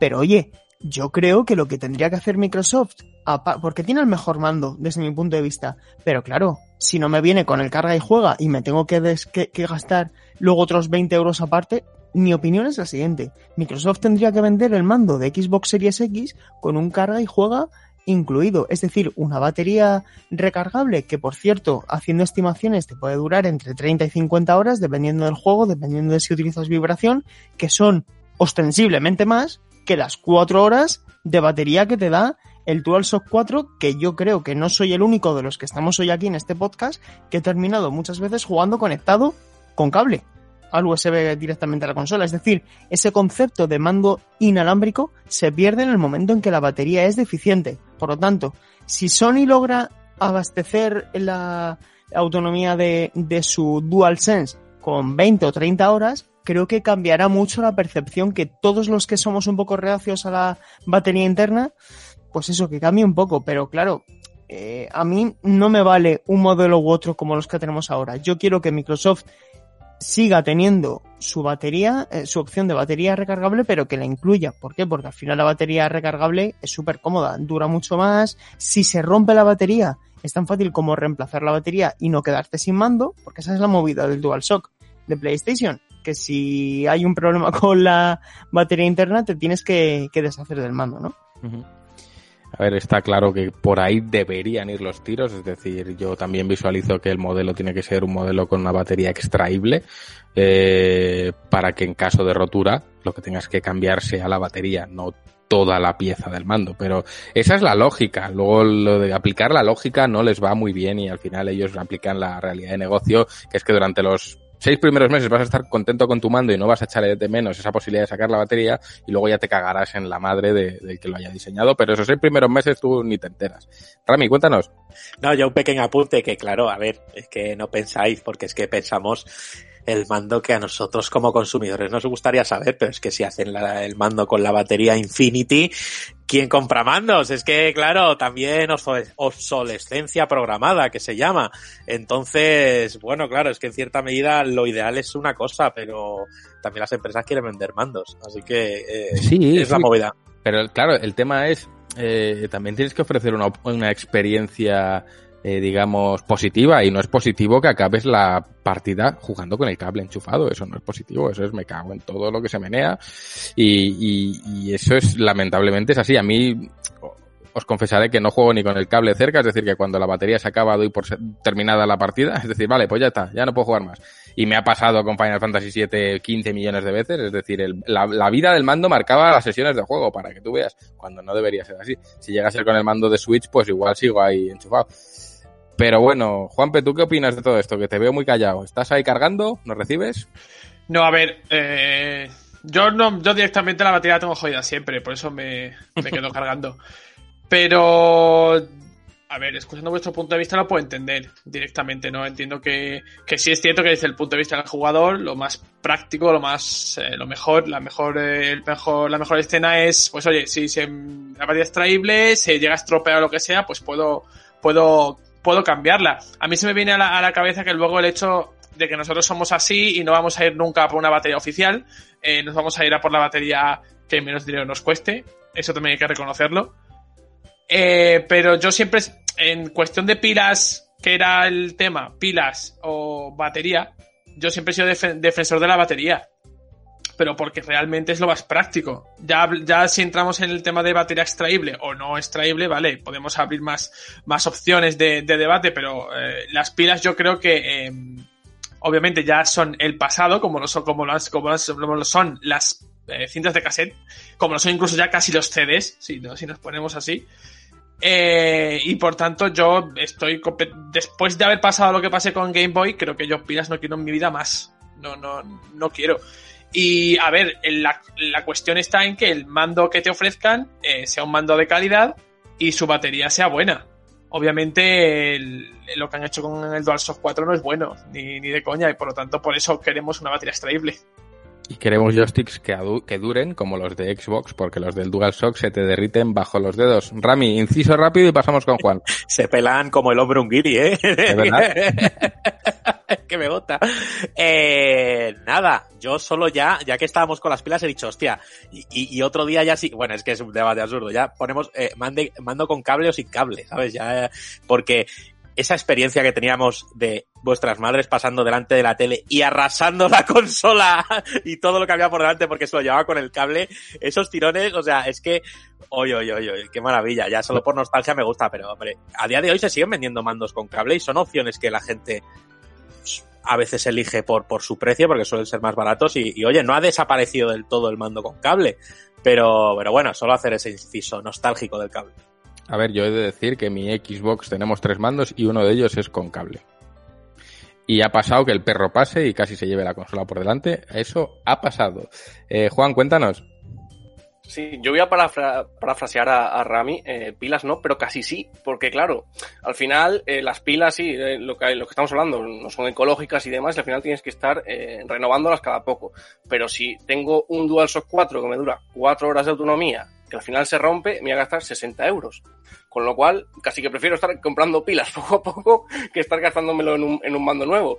Pero bueno, creo que si Sony eh, con el DualSense consigue mejorar la autonomía y hacer un mando más decente que el DualShock 4, pues aparte estoy de acuerdo con vosotros. Eh, una, una, batería, aunque sea recargable, eh, pues bueno, pues está, está bien. Yo, en el caso de que habláis de cuando se te agota la batería y tienes que jugar con cable, yo tengo la suerte de tener dos mandos, entonces mientras juego voy cargando otro, para así cambiar de uno a otro, no, pero es verdad, o sea, es que al final en sesiones de juego de algo que te encante, si tienes que estar parando cada cuatro horas para acercarte a la tele, para conectarlo, para tal, es un coñazo. Y yo, yo mm. creo que, que, que, que, estemos así. Y además, con todos los modelos que ha sacado Sony de mandos, que han hecho una, una versión 2 y demás, ¿no podrían haber mejorado un poquito la autonomía de la batería?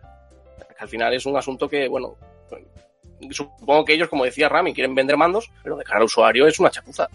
A ver, yo creo que el 4 viene de las horas que dura el mando. Igual todo este tiempo nos lo han estado diciendo y nadie se había dado cuenta, ¿eh? Ellos no han faltado a su palabra. DualShock 4 horas.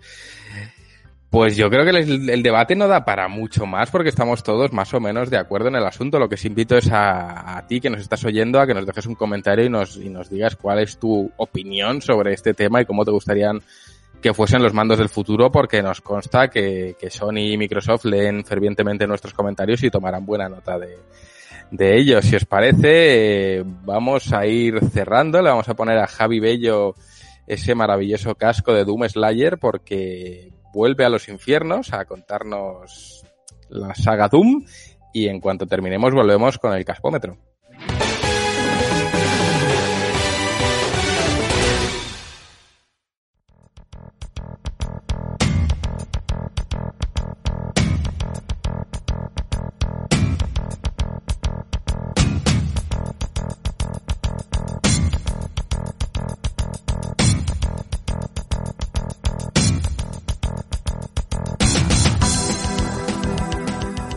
A principios de los 90, un grupo de jóvenes diseñadores habían unido fuerzas, juntando su pasión por los videojuegos, la cultura pop del momento y su campaña de dragones y mazmorras, para crear uno de los grandes iconos de la industria del videojuego. Sus trabajos previos habían puesto en el mapa a su recién creado estudio, ID Software, pero con Doom, todos ellos se convertirían en leyendas del mundillo. El explosivo éxito de la obra los había catapultado al estrellato, convirtiendo en multimillonarios a un grupo de chavales de poco más de 20 años. El frenético shooter que habían creado desataría una avalancha creativa en la industria, haciendo que montones de estudios acudieran a ID Software para adquirir una licencia del motor gráfico de su título estrella, con el fin de replicar la fórmula y tratar de capitalizar a un público que estaba creciendo de forma exponencial. Este fue el comienzo de la oleada de títulos denominados como clones de Doom, que con mayor o menor acierto también tendrían su público, pero durante unos años nadie pudo disputarle el trono al original, expandiéndose sin descanso por los hogares de todo el mundo y sembrando la semilla de lo que más adelante se establecería como el género First Person Shooter. Para 1995, Doom estaba presente en más ordenadores que el sistema operativo Windows, algo que el mismísimo Bill Gates no pasaría por alto, ya que para una presentación de Windows 95 se puso delante de un croma con el emblemático videojuego de fondo, haciendo un sketch publicitario con el que promocionar su sistema operativo, aprovechando la popularidad del título de ID Software. El poder mediático de Doom estaba acompañado de la inmensa dedicación de su comunidad online. El modo multijugador estaba siendo una de las sensaciones del momento, y los fans producían nuevos mods para el juego de forma constante, creando incontables niveles, desafíos e ideas de las que el estudio tomaría buena nota. Sin embargo, este abrumador éxito no estaría exento de sacrificios, y el más notable sería la marcha de uno de los miembros fundadores del estudio. Tom Hall había establecido ID Software junto a John Carmack, John Romero y Adrian Carmack. Trabajando codo con codo con John Carmack, habían conseguido replicar Super Mario Bros. 3 en PC, siendo un experimento que desembocó en la creación de Commander King, el primer gran éxito del estudio.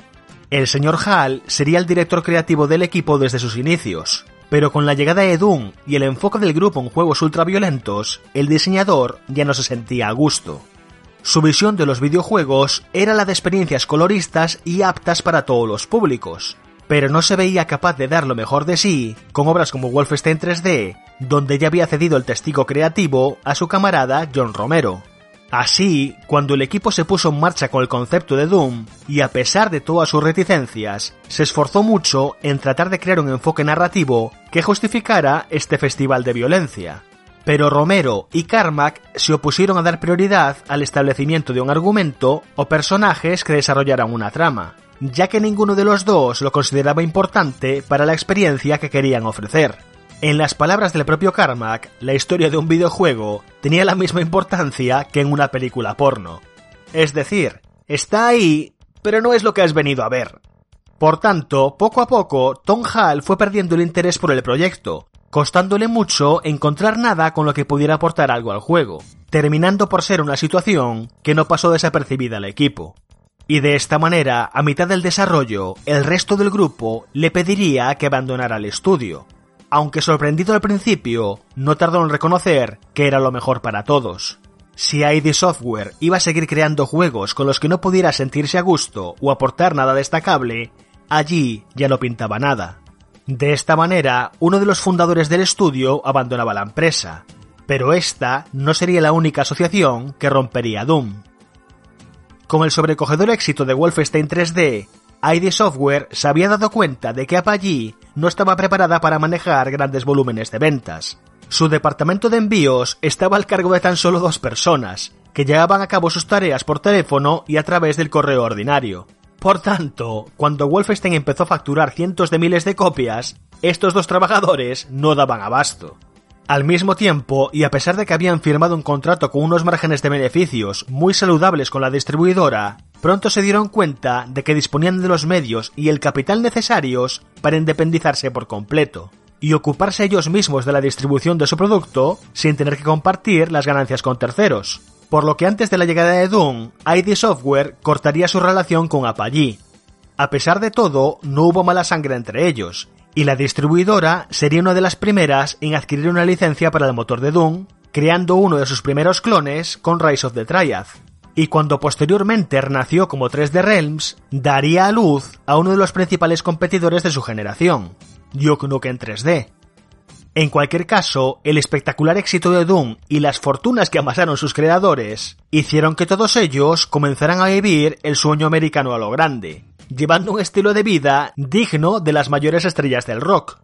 El paquete incluiría gigantescas mansiones, alocadas fiestas y coches de lujo, hasta el punto de que Romero y Carmack se hicieron famosos por coleccionar Ferraris e incluso tunearlos para optimizar su rendimiento. Pero a pesar de este exuberante tren de vida, el equipo no perdió su afán creativo, dedicándose por entero a su verdadera pasión, con la excepción de uno de ellos. John Romero había abrazado con fuerza su nuevo estatus de superestrella. Ahora que el estudio contaba con más empleados, se figuró que sería justo limitarse a hacer una jornada laboral de 8 horas. La cuestión es que buena parte de este tiempo lo invertía en estar jugando online al juego fetiche del estudio estando más pendiente del reloj para fichar e irse de fiesta, o acudir a eventos y convenciones, aprovechando su estatus de celebridad. Esta actitud terminaría por hacer mella en el futuro, pero de momento no sería suficiente para impedir que siguiera sacando a relucir su genio creativo. Con la abrumadora cantidad de contenido creado por los fans, los chicos de IT Software tenían inspiración a raudales para crear una secuela, con la que volver a revolucionar el mercado.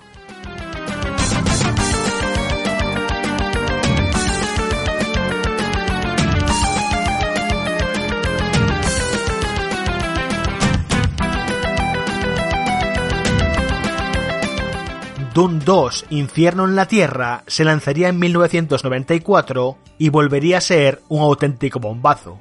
El título nos presentaba 30 nuevos niveles, que en lugar de estar repartidos por episodios, se nos ofrecían uno detrás de otro. El diseño de los mismos volvió a hacer gala de intrincados mapas cargados de infernales escenarios y toneladas de secretos. Al plantel de enemigos se incorporaban nuevos demonios, como los Revenant, Pain Elementals, Archviles o Mancobus, que no tardaron en convertirse en emblemáticos enemigos de la franquicia, junto con jefes como el Cyber Demon, la Spider Mastermind o el Icon of Sin. A nuestro arsenal se añadiría la Super Escopeta, un arma de doble cañón completamente devastadora, que pasaría a ser el arma icónica por excelencia del Doom Marine. Técnicamente usaba el mismo motor de su predecesor, pero pulido al máximo para ofrecer mejores texturas, mejor iluminación, escenarios con más detalle y una arquitectura muy variada para sus mapas.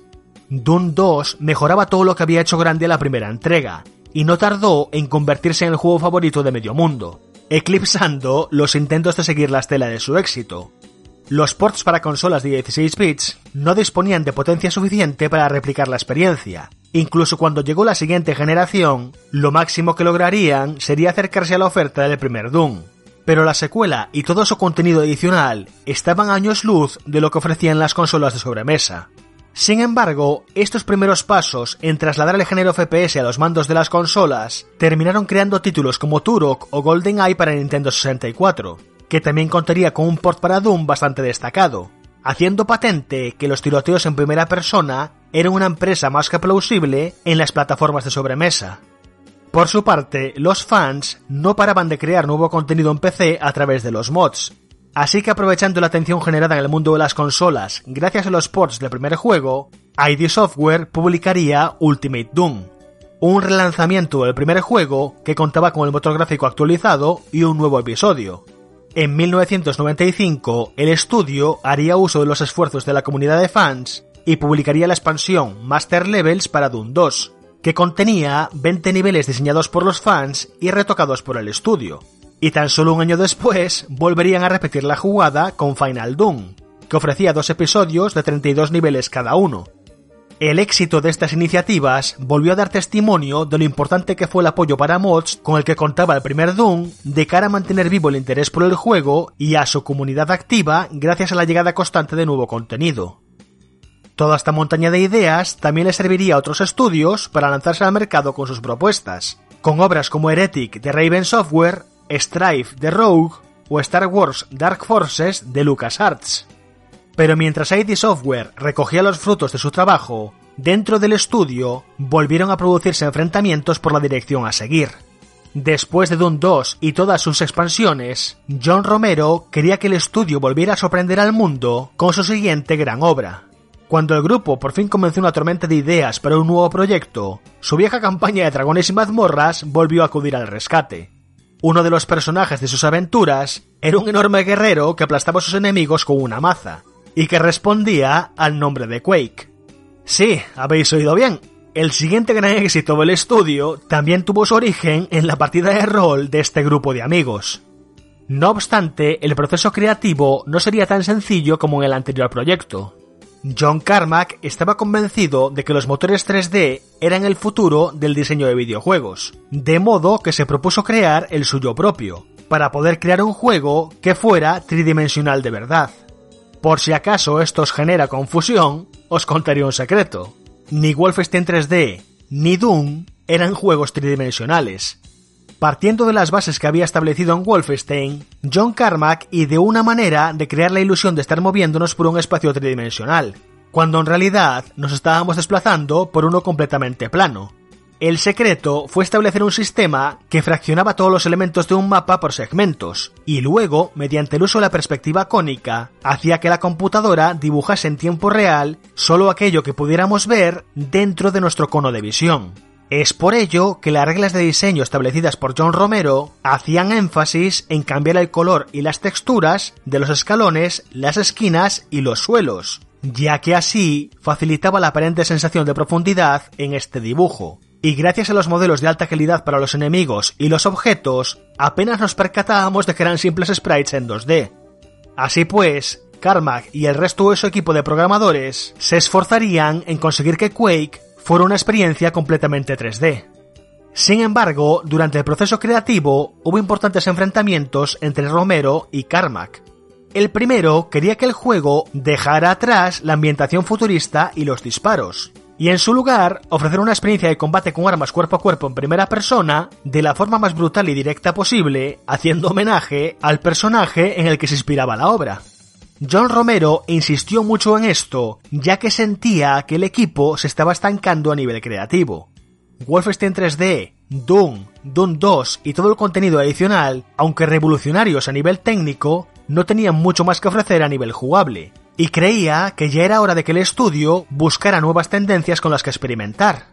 No obstante, Romero quedó estupefacto al ver que era el único que opinaba así. John Carmack y el resto del equipo preferían seguir haciendo juegos de disparos de forma consistente, centrándose simplemente en pulir el motor gráfico.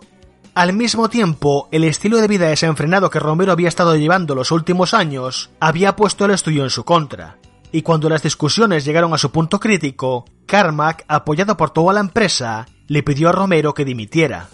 Y así, otro de los fundadores del estudio abandonaba el barco. Pero curiosamente, hacía poco, John Romero había restablecido el contacto con Tom Hall, y entre los dos formarían el estudio Ion Storm.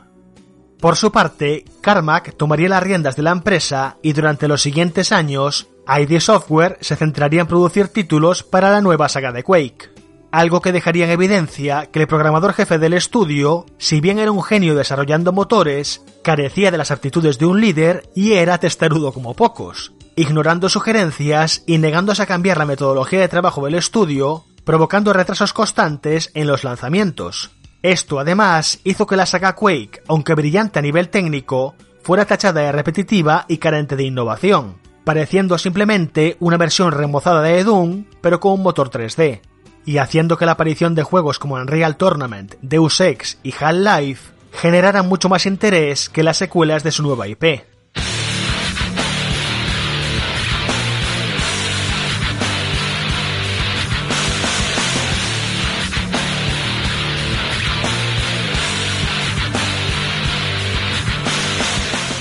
Mientras tanto, la saga Doom permanecería en letargo durante casi una década, hasta que finalmente, a principios del nuevo milenio, ID Software anunciaba que una tercera entrega para el padre del género estaba en camino.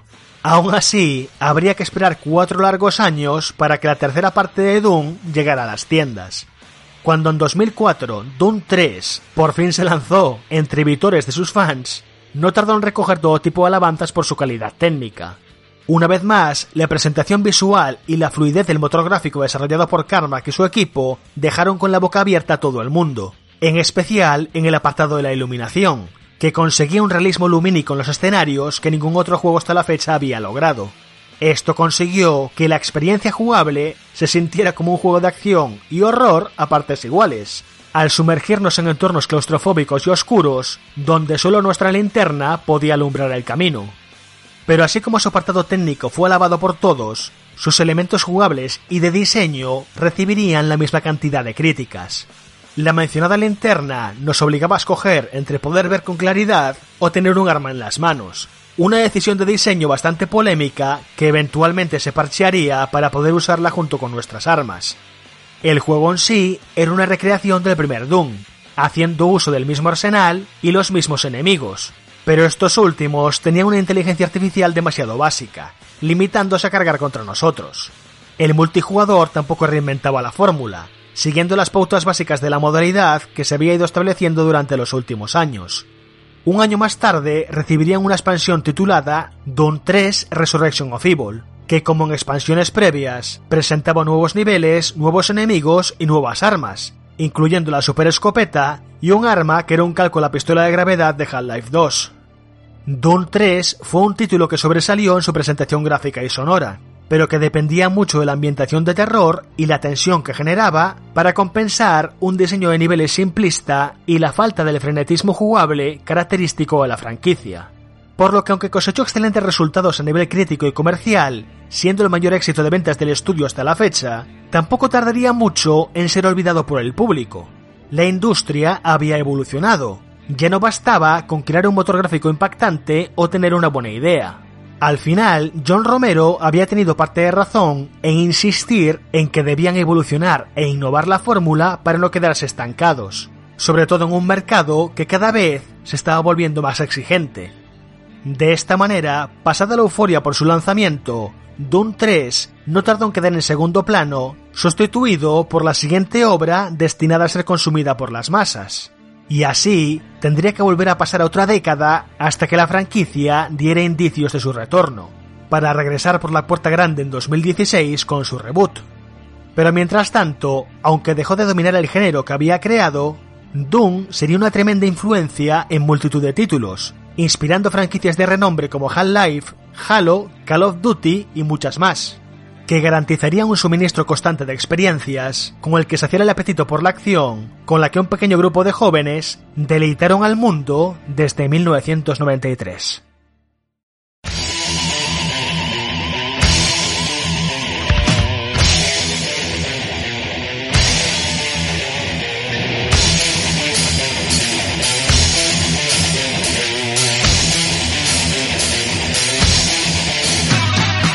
Con esto concluyo mi retrospectiva sobre Doom. Es posible que algunos esperaréis un reportaje más largo para este icono del mundillo, pero he querido centrar mi repaso en los apartados fundamentales que definieron no solo al título en sí, sino el proceso creativo dentro del estudio y los problemas y roces que tuvieron que afrontar durante su desarrollo. ID Software continúa siendo un peso pesado de la industria, y todos sus fundadores siguen siendo diseñadores de referencia, para muchos de los que aspiran convertirse en desarrolladores de videojuegos. Si alguna vez os habéis planteado seguir dicho camino, no dudéis en estudiar en profundidad la trayectoria de este estudio y sus integrantes, pues les debemos la existencia de muchos de los clásicos de nuestro tiempo y muchas de las claves sobre el diseño de videojuegos. Y por supuesto, también les debemos el poder disfrutar de la acción más descerebrada y palomitera al ritmo de heavy metal. Así que dicho esto, me despido por hoy. Volveré la semana que viene con una nueva ración de nostalgia en GTM Restart. Hasta la próxima.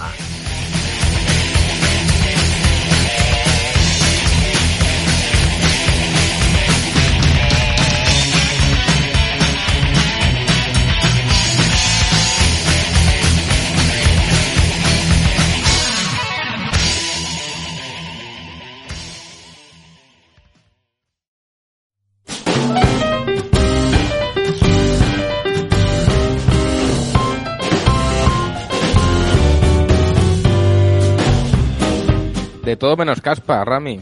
Eso dice el anuncio. Volvemos con el caspómetro. Según un rumor, GTA 6 llevaría ni más ni menos que cuatro años en desarrollo. Y bueno, me quedo más frío que un frigodedo. ¿Qué, qué, qué pasa con esto, Rami? con caspa y a lo loco, ¿no? Estaba ahí.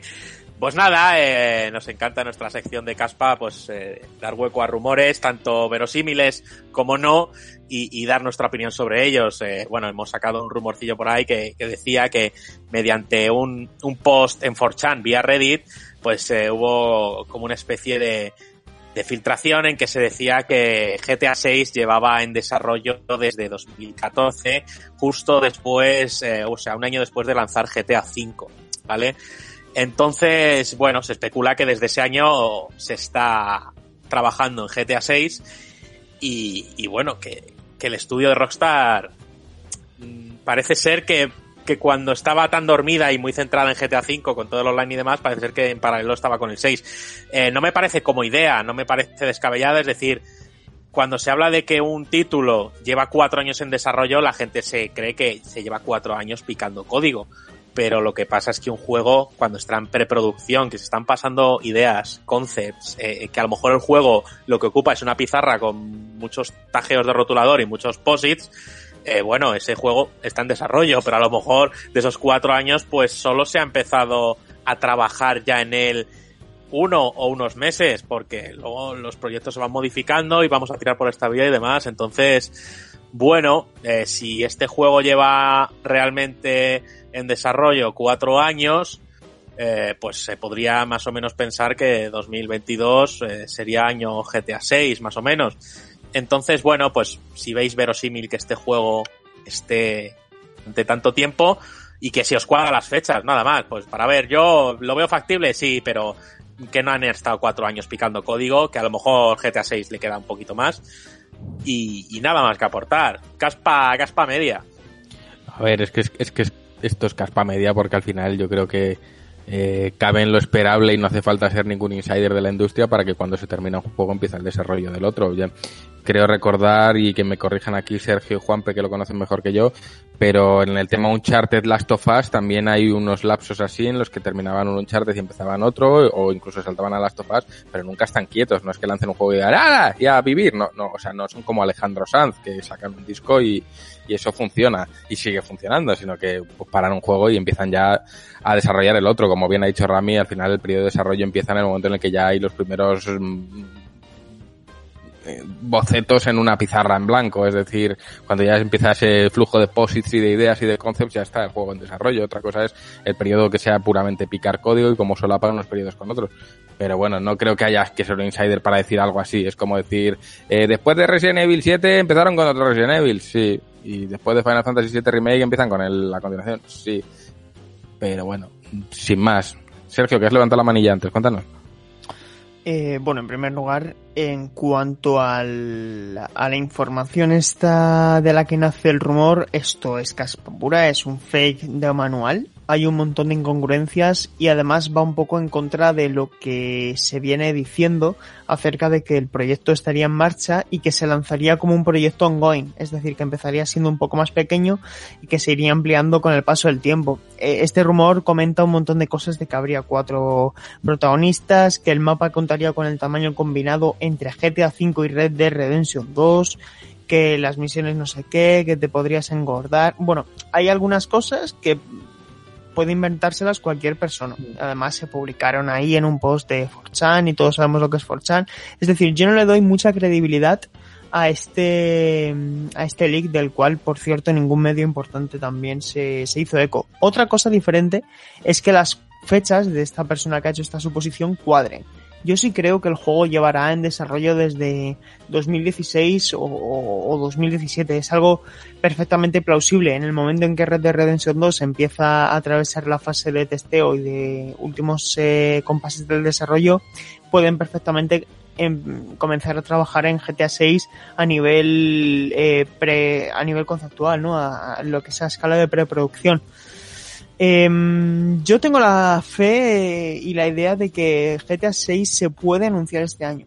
Eh, si os dais cuenta, GTA 5, el primer tráiler fue en septiembre de 2011 El segundo gran tráiler fue en septiembre de 2012 y luego durante 2013 hubo esos pequeños tráileres centrados en cada personaje hasta que se puso la venta a finales de 2013. Es decir, me cuadra con la manera de promocionar los juegos que tiene Rockstar desde hace mucho tiempo. Pero por supuesto, si me pedís mi opinión, eh, yo creo que GTA 6 se va a hacer derrogar hasta, hasta bien entrada la próxima generación precisamente por el buen rendimiento económico que sigue dando GTA V. De hecho, esto es un dato actualizado, la Oriente Medio, el videojuego más vendido fue GTA V.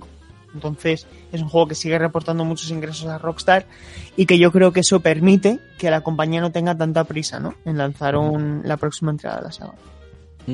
Eh, Rami, cuéntanos. No, yo una pregunta rápida, Sergio, porque me ha entrado la curiosidad y como ha salido el nombre de Red Dead Redemption 2, he dicho, ¿el rendimiento del juego en ventas ¿Ha sido el esperado? ¿Se sabe alguna cifra? ¿Conoces algún dato? O porque no sé yo si ha sido o creo que ha sido el exitazo que ellos esperaban o no. igual eh, son ideas mías, pero me gustaría saberlo si tienes idea. Sí, eh, mira, el último dato certero eh, o, concreto del que yo tengo información fue cuando se comunicó que GTA V llevaba 100 millones o así y que, que, por cierto luego actualizaron el dato de GTA V pero no el de Red Dead Redemption 2. El último dato del que yo tengo constancia de Red Dead Redemption 2 es que había superado los 25 millones de unidades, que claro, para cualquier videojuego del mercado 25 millones de unidades es una auténtica locura.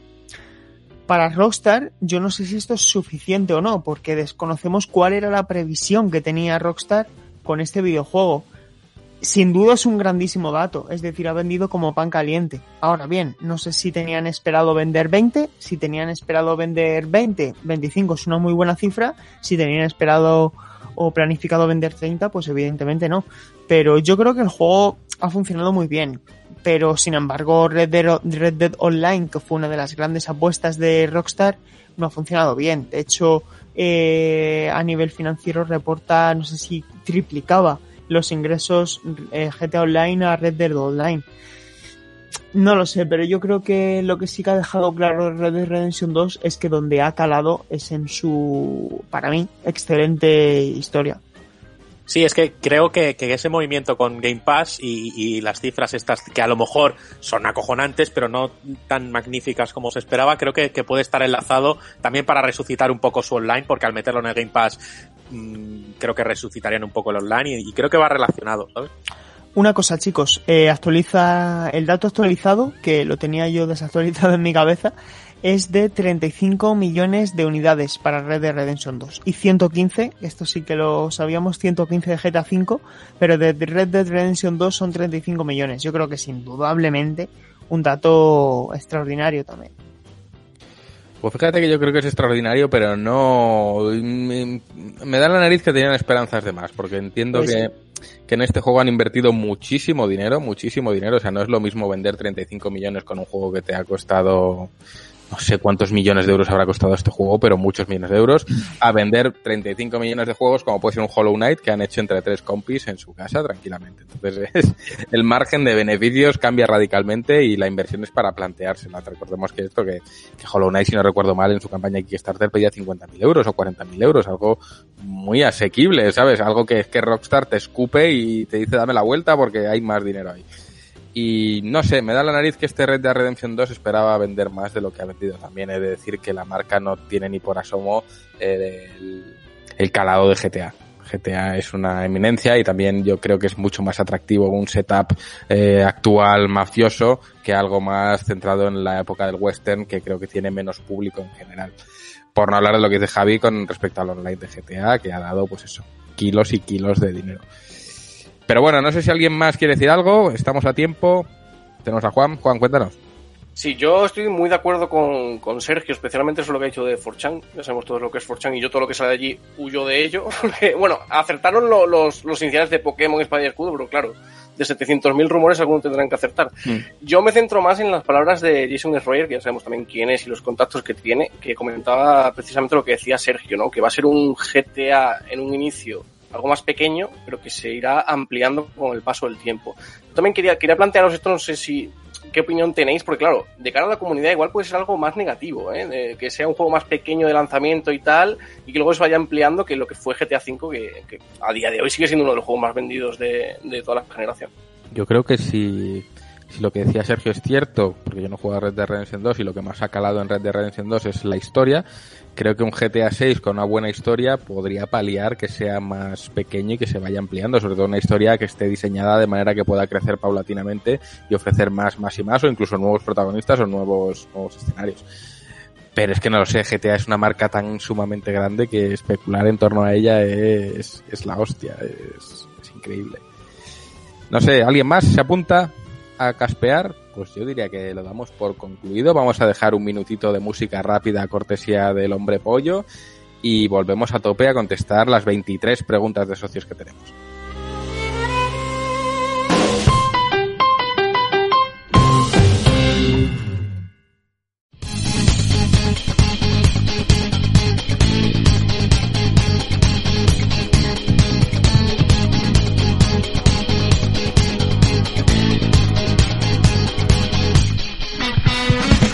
Pues ya estamos aquí después de esta brevísima pausa. Venimos, si no me equivoco, Rami, con una copia de Life is Strange a sortear entre los 23 participantes. Así que pillo café y dale fuerte. Sí, sí, Life is Strange en formato físico y caja bonita, o sea, como te lo comprarías tú en la estantería de tu tienda de videojuegos favorita. Eh, así que vamos para allá. Tenemos unas cuantas preguntitas y vamos a empezar con la primera de Mike Churretes. Oh. Muy buenas, chicos. Eh, espero que estéis bien. De nuevo, daros las gracias por, por seguir al pie del cañón. Quería comentaros. eh, yo desde mi casa, estoy ahora casi en Torrelodones, hay días que veo el pirulí. Echo de menos a la gente. Me gusta cuando les veo en videollamadas, en el trabajo y tal. Y aunque no son los mejores días, pues me considero un privilegiado porque al final tengo curro y mi gente está bien. Y por ahí va mi pregunta. Quería saber cómo estáis, qué tal lo estáis llevando. Un abrazo enorme, chicos. Uy, uy, uy, uy. Oye, la emoción, ¿eh? Miguel. Pero bueno. Pero bueno, le presentamos aquí como Mike Churros y ahora es Don Miguel. Sí. Eh, hostia, me, me ha pillado con la guardia muy baja esta pregunta, así que vamos a empezar por Juanpe. ¿Qué tal, Juanpe? ¿Cómo estás? Pues ahora mismo sentado para no caerme del podcast, que suele pasar. A ver, pues eh, después que son ya casi 50 días de, de cuarentena, eh, como dice Miguel, a pesar del- de las circunstancias, yo tengo que decir también que soy un privilegiado. Por suerte no, no estoy contagiado, eh, ni familia ni amigos tengo noticias eh, de que a nadie haya caído preso de la, de la enfermedad, pues tengo que decir que soy un privilegiado. Que no es fácil el día a día, no, porque yo, yo vivo con un compañero de piso, pero no estoy rodeado de nadie, de amigos ni familia para pasar el día a día. Pero bueno, dentro de lo que cabe, eh, creo que ya se puede empezar a ver la luz al final del túnel y creo que ahora es el mejor momento para, para ser optimistas y bueno, que es... Yo soy el primero que ahora mismo rechaza de lleno completamente videollamadas y llamadas porque eh, ya llega un punto en el que te cansas, pero que, pero que siempre se agradece. Que si tenéis amigos, familia y demás, que mandadles un mensajito que, que, que se agradece siempre. Totalmente. Sergio, ¿tú cómo estás? Bueno, yo creo que también no viene mal de, de vez en cuando pues abrirse un poco, ¿no? Me considero también a veces una persona excesivamente reservada, a veces incluso que me, me meto yo mucho en mi mundo, no me abro, no pido ayuda cuando me encuentro mal o, no exteriorizas, ¿no? Esa, mm, esa capa de, de humanidad que, que todos tenemos por, por mucho que a veces creamos que estamos bien. Y yo reconozco que a mí esta situación se me ha hecho cuesta arriba bastantes, bastantes días de semanas que lo he pasado mal y que, y que por supuesto pues también eh, quiero pensar que, que ante todo soy un afortunado también, porque afortunadamente, por ejemplo, mi padre durante toda esta situación con quien vivo ha tenido que dejar de trabajar y eso implica que, que los ingresos desaparecen porque es autónomo. Y yo, sin embargo, he tenido la fortuna de poder seguir trabajando y eso implica también que el tiempo entre semanas se me pasa más rápido. Y, y, creo que esa reflexión que hacemos eh, muchas veces de que no somos conscientes de lo que tenemos hasta que lo perdemos, pues creo que ahora, en el momento en que lo estamos viviendo, tenemos que ser todos conscientes de lo que tenemos, ¿no? Y también dar, dar gracias si estamos a, teniendo salud, pues creo que es ante todo y por encima de todo lo más importante, ¿no? No tener que lamentar después, cuando termine todo esto, eh, tener que lamentar el menor número de cosas posibles. Yo eh, lo he dicho también más de una vez, a mí el hecho de que nos reunamos cada semana en este podcast eh, es muy importante porque no solamente es tener un encuentro social entre todos, sino que también es un momento donde, pues bueno, ponemos un poquito al día la actualidad del videojuego, que al final es, es parte de, de mi profesión en este caso, de la profesión que por fortuna en mayor o menor medida tenemos todos los que estamos aquí hoy y que, que a mí me ha ayudado mucho y lo digo de verdad, cuando pasen los años y recordemos toda esta etapa que tiene pocas cosas positivas de las que llevarnos, porque es una catástrofe, pero creo que todos podremos recordar que durante todos los viernes, sin excepción además, nos reunimos aquí y, y, estuvimos pasando un momento juntos. Y yo desde luego eso, y lo digo con total sinceridad, y lo sabéis que es así, yo eso no lo, no lo voy a olvidar. Y me siento, me, me hace sentir bien. Yo estoy aquí en sí misma, voy a Rami ahí que hace el gesto de que se le cae la lagrimilla, pero antes de pasar a Rami vamos con Juan. ¿Tú, Juan, cómo, cómo, cómo lo llevas? Pues hay días y días, la verdad.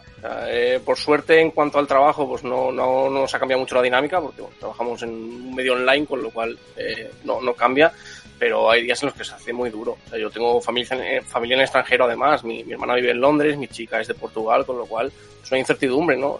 Ya son, como decía Juanpe, 50 días, no sabes hasta cuándo se va a extender. Ahora con la famosa desescalada no sabemos cómo va a ser, cómo se, cómo se va, cómo va a evolucionar todo este asunto y hay días que se hace duro, ¿no? Pero por suerte, como decía, en términos de trabajo y de salud y demás, estamos, eh, la gente que me rodea estamos bien, así que, pues aparte muy agradecido, pero por la otra, pues claro, se hace, se hace un poco difícil en muchas ocasiones. Pues sí, la verdad es que sí. Vamos a ir primero con Rami, pero le voy diciendo a Javi que vaya desbloqueando todos los sistemas porque te va a tocar Javi. Rami, ¿tú cómo lo llevas? Hostia, vaya meloncito abierto aquí, Miguel Paniagua, y que Eso, creo eh. que es mi momento para el recuerdo sí, va a dejar sí. aquí en el podcast. Pues yo estoy bien, yo la verdad, y como ha dicho Juan, Juan Montes, creo que eh, he sufrido un carrusel de emociones en toda esta situación que creo que se va estabilizando emocionalmente según van pasando los días, creo que ya soy más regular, he tenido mis días de positivismo, incluso de reírme en plan con la situación y hacer cachondeo, he tenido días en los que, pues, según veías cifras o veías más gente de tu entorno afectada o, o cosas así, pues bueno, es, normal que te, que te contagie y te, y te permee esa sensación oscura de que todo se está yendo a la mierda porque en parte es así. Pero bueno, creo que ante toda inclemencia hay que luchar, creo que lo estamos haciendo bien, creo que quiero tener la esperanza de que esto nos va a cambiar, no vamos a cambiar nuestro estilo de vida y no vamos a ser ahora eh, María Teresa de Calcuta, pero que con que cambie un 0,01% de todos nosotros y nos hayamos dado cuenta de que tomarse una Coca-Cola con alguien en una terraza es algo maravilloso, pues oye, eh, pa'lante. Así que, bueno, yo, Miguel, yo estoy bien, yo espero que tú también estés bien y que bueno, que esta experiencia dentro de poco o lo antes posible se quede en el recuerdo para forjar, creo que reencuentros maravillosos que están por venir. Ma más uno, a lo dicho por Rami. Vamos con Javi. Pues, ¿qué puedo aportar a todo esto? Es que creo que al final creo que estamos todos compartiendo este sentimiento y creo que incluso un ermitaño como yo, porque la verdad es que llevo años ya trabajando desde casa, mi ocio está en casa, entonces digamos yo estoy un poco acostumbrado a esto, pero también es cierto que echas mucho de menos poder salir, o sea, la libertad de, de, poder escoger salir a dar un paseo, a, como decía Rami, irte a una cafetería y tomarte una Coca-Cola con los amigos, o quedas para hacer una cena con todo el mundo, cualquier actividad en el exterior de repente cuando te la arrebatan, te das cuenta de que eso te puede ahogar algunos días. De que, te, que tienes la necesidad de, joder, me gustaría salir y tal. Y yo en ese sentido, digamos, tengo cierta suerte porque soy, digamos, el encargado de casa que me ha venido con mis padres. Porque claro, los dos son enfermos de riesgo y me estoy ocupando yo pues de hacer la compra, de salir a hacer cualquier cosa que haya que hacer en la farmacia, gestiones en el banco, lo que sea. Entonces al final es digamos la única vez que salgo de casa. El resto del día estoy como todo el mundo enclaustrado y nada, buscando cosas que hacer, buscando la forma de estar entretenido, que creo que eso es clave. O sea, yo pienso un poco que la gran histeria colectiva que se ha dado es que la gente no estaba acostumbrada a hacer cosas dentro de casa. Me refiero todo el día, porque todo el mundo, pues vale, te pones a limpiar la casa, a cocinar, lo que sea, pero dices, ok, ahora me quedan 10 horas más aquí dentro, ¿qué hago? Entonces, si no estás acostumbrado a ese tipo de vida, eso te, puede volver completamente loco. O sea, yo entiendo que haya gente que esté tirando de los pelos. Pero, pero bueno, es un poco, es eso, tratar de pensar positivamente, pensar que es, vale, ¿cómo puedo llenar estas horas vacías? ¿Qué puedo aprender? ¿Cómo puedo no sé, comunicarme con otra gente y es eso también, como lo mencionaba antes Sergio también, de que este podcast semanal que nos vemos todos, que charlamos todos, sabes, que luego esto repercute después en el, en el chat del canal, de que estamos comentando todo el día, entonces al final es como un contacto humano que aunque virtual está ahí, vale que no nos podamos dar abrazos, pero joder, estar viéndose el careto y estar comentando esta jugada con vosotros, pues ese cierto esa highlight semanal, como ya hemos dicho varias veces, que quieras que no, pues te anima un poquito y creo que te ayuda a superar esto un poco y bueno, creo que esta va a ser pues es uno de los experiencias en vida que va a tener nuestra generación y de que ya veremos en los años venideros cómo, cómo quedan después las consecuencias. Totalmente. Yo estaba pensando ahora, Javi, cómo vamos a hacer cuando volvamos a la normalidad y grabemos el podcast en la oficina. Vamos a tener que buscar alguna manera de meterte ahí eh, en línea, como sea, a través de una pantalla, como Rajoy, y tú a estar ahí presente con, con los demás. Yo por mi parte, pues no sé qué decir, porque yo soy un poco como Sergio, soy muy, me guardo las cosas y, procuro dar una imagen de, que todo bien siempre, aunque pues obviamente soy un ser humano y todo bien siempre no. Eh, reconozco que mm, cuando comenzó todo esto, pues lo encaré con mucho, mucho temor, con, mucho miedo atroz. Pensad que, bueno, pues mi situación, algunos socios lo saben, otros todavía no, pero yo eh, di el salto a GTM en enero de este mismo año con el beneplácito de Rami, con después de cinco años peleándolo mucho, eh, haciendo cuentas y al final pues cuando creíamos que era el momento idóneo para dar el salto y, yo dejar mi trabajo eh, que me había estado dando de comer durante 13 años y el que sostiene una hipoteca y el que, bueno, al final sostiene muchas cosas que, que, que, no se pueden venir abajo. Y cuando decidí dar el salto, eh, lo que sé que es una de las penas negras de Rami y también fue mía es cómo coño es posible que este año, que pensábamos que era ya el año de, de jugárnosla toda una carta, ocurra una pandemia mundial como no se ha visto a nivel de la historia eh, jamás y de repente en las noticias te estén diciendo que va a subir el paro un 20%, que no sé cuántos miles de negocios van a tener que cerrar y que básicamente todo se va a la mierda. En, ese punto dices, y justo yo ahora he decidido apostar por, por la salud y por, por perseguir un sueño. Entonces, claro, cuando de repente desde las noticias te están diciendo que negocios, muchos, van a cerrar, que gente mucha se va a ir al paro, pues imagínate en qué posición te ves tú que estás eh, peleando por tu pequeño negocio que apenas te da para comer a ti y a dos personas más. Entonces es... Eh, al principio lo reconozco que lo vi muy negro, pensé que me iba a tocar volver a buscar trabajo rápidamente y que no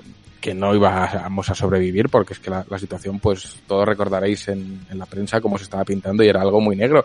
Y yo recuerdo que Rami y yo tratábamos de reírnos de ello en plan eh, ya, ya qué más nos puede pasar pero fue así y me quedé con una frase que dijo Juanpe que me la quedé y me la recordé mil millones de veces cuando me daban los bajones ahí solitarios en plan y ahora qué va a pasar y es que Juanpe dijo algo muy cierto y es si hemos vencido a, a la crisis del papel y hemos vencido a la prensa no puede vivir sin publicidad, ¿cómo no vamos a vencer a un puñetero virus nacido de un jodido mapache o de un, de un murciélago?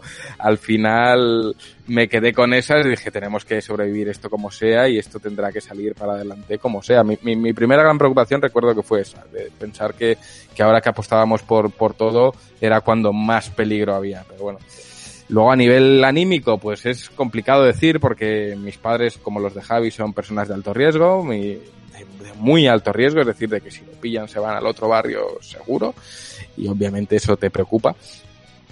Pero por suerte, bueno, han, han sabido confinarse, han sabido llevarlo bien y, y no ha habido ninguna baja en, en, en la familia. Y el confinamiento pues se hace duro, se hace duro no poder ver a, tu gente día a día cuando vas a la oficina, se hace duro porque no es lo mismo, porque el, trato humano no es igual ni por asomo, porque pues hay mucho chat entre medias y, y, no notas la calidad de esa otra persona, no sabes si está bien o si está mal, el lenguaje eh, no verbal se pierde y, y para mí personalmente es difícil. Yo eh, cada día que pasaba lo echaba más en falta eh, ese momento de llegar a la oficina y ver a Juanpe y ver a Rami. Para mí eso era un, una de las alegrías de, que se fueron de repente, se fueron ahí y ya está, no hay, no hay más. Y me acuerdo mucho el día en el que nos despedimos, que todavía no éramos conscientes de lo que estaba pasando. Rami se ríe porque es verdad.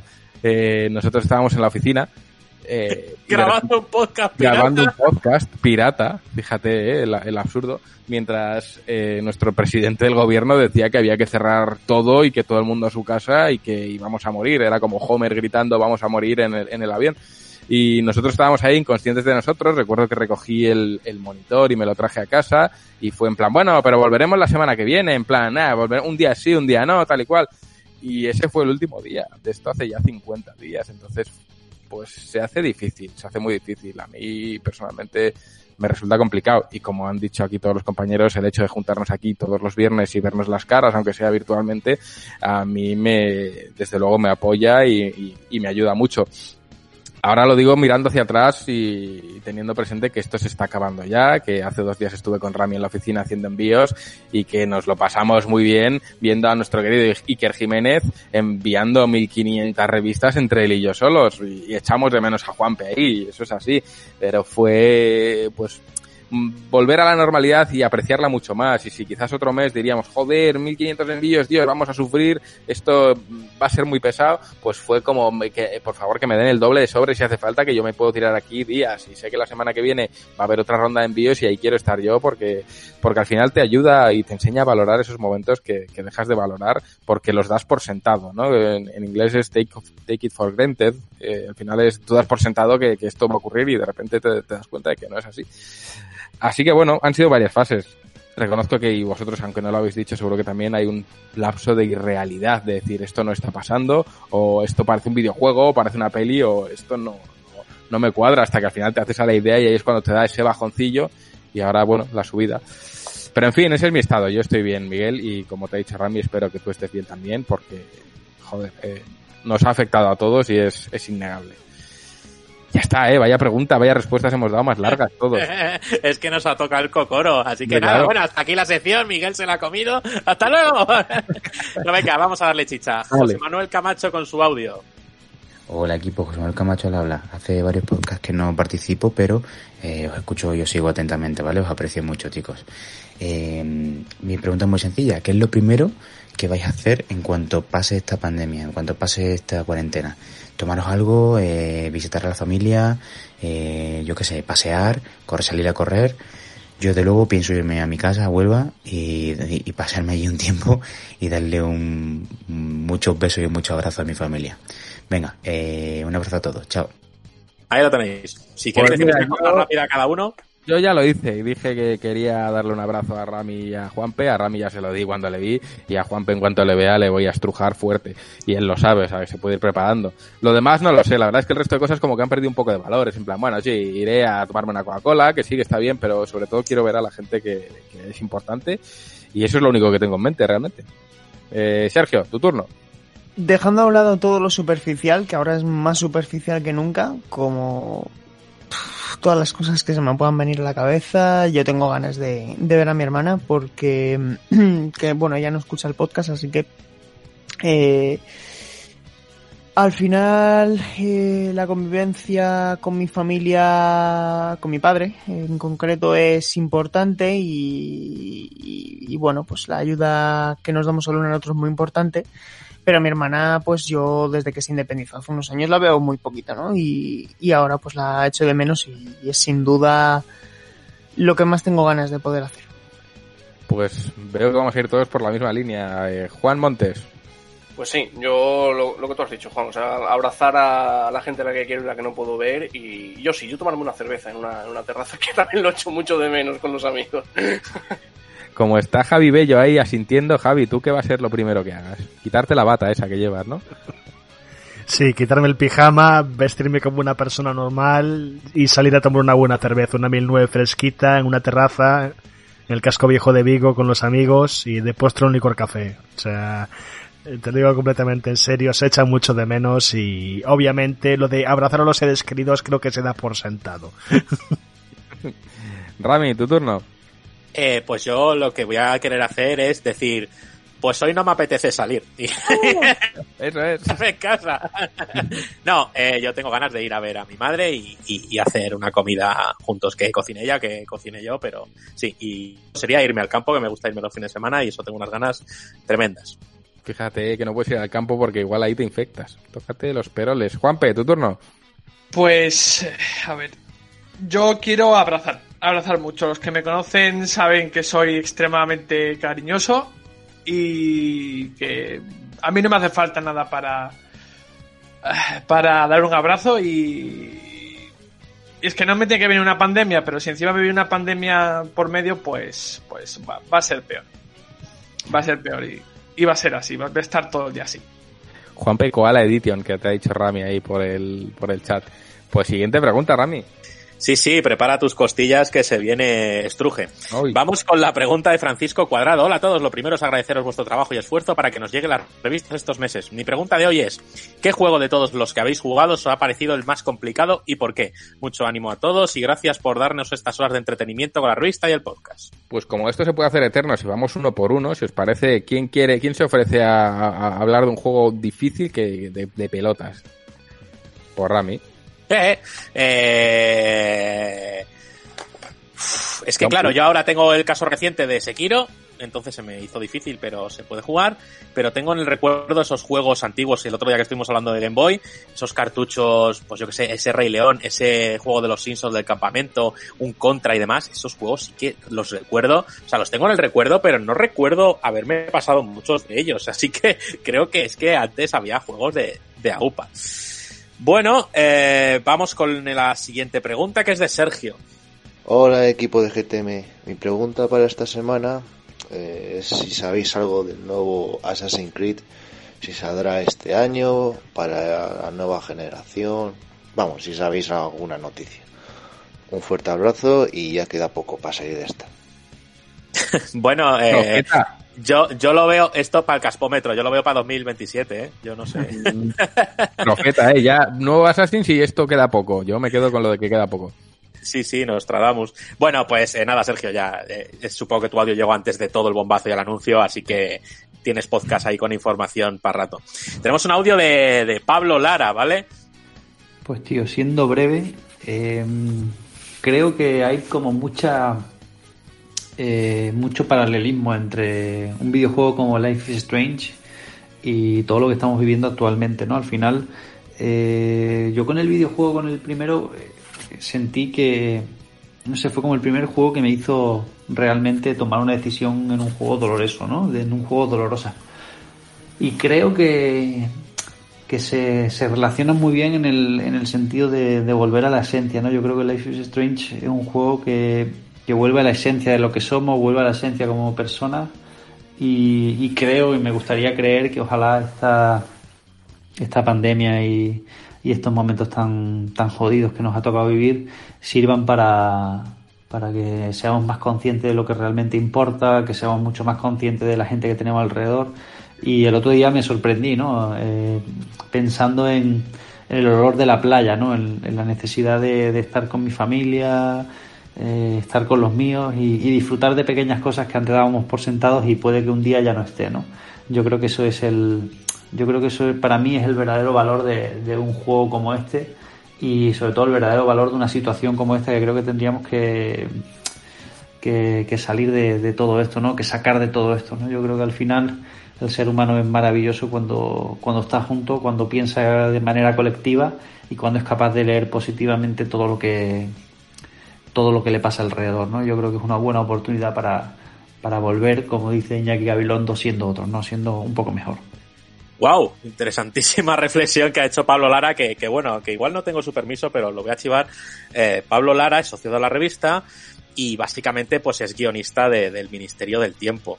Eh, además eh, estuvo implicado en nuestra incursión en, en, la televisión, en el canal de Ubit y bueno, que, que mandarle un saludo muy grande, que le tenemos muchísimo cariño, que esperamos en la oficina cuando todo esto se normalice cuando quiera y que, y que, wow, que a mí me ha gustado mucho su audio y, es una importantísima reflexión.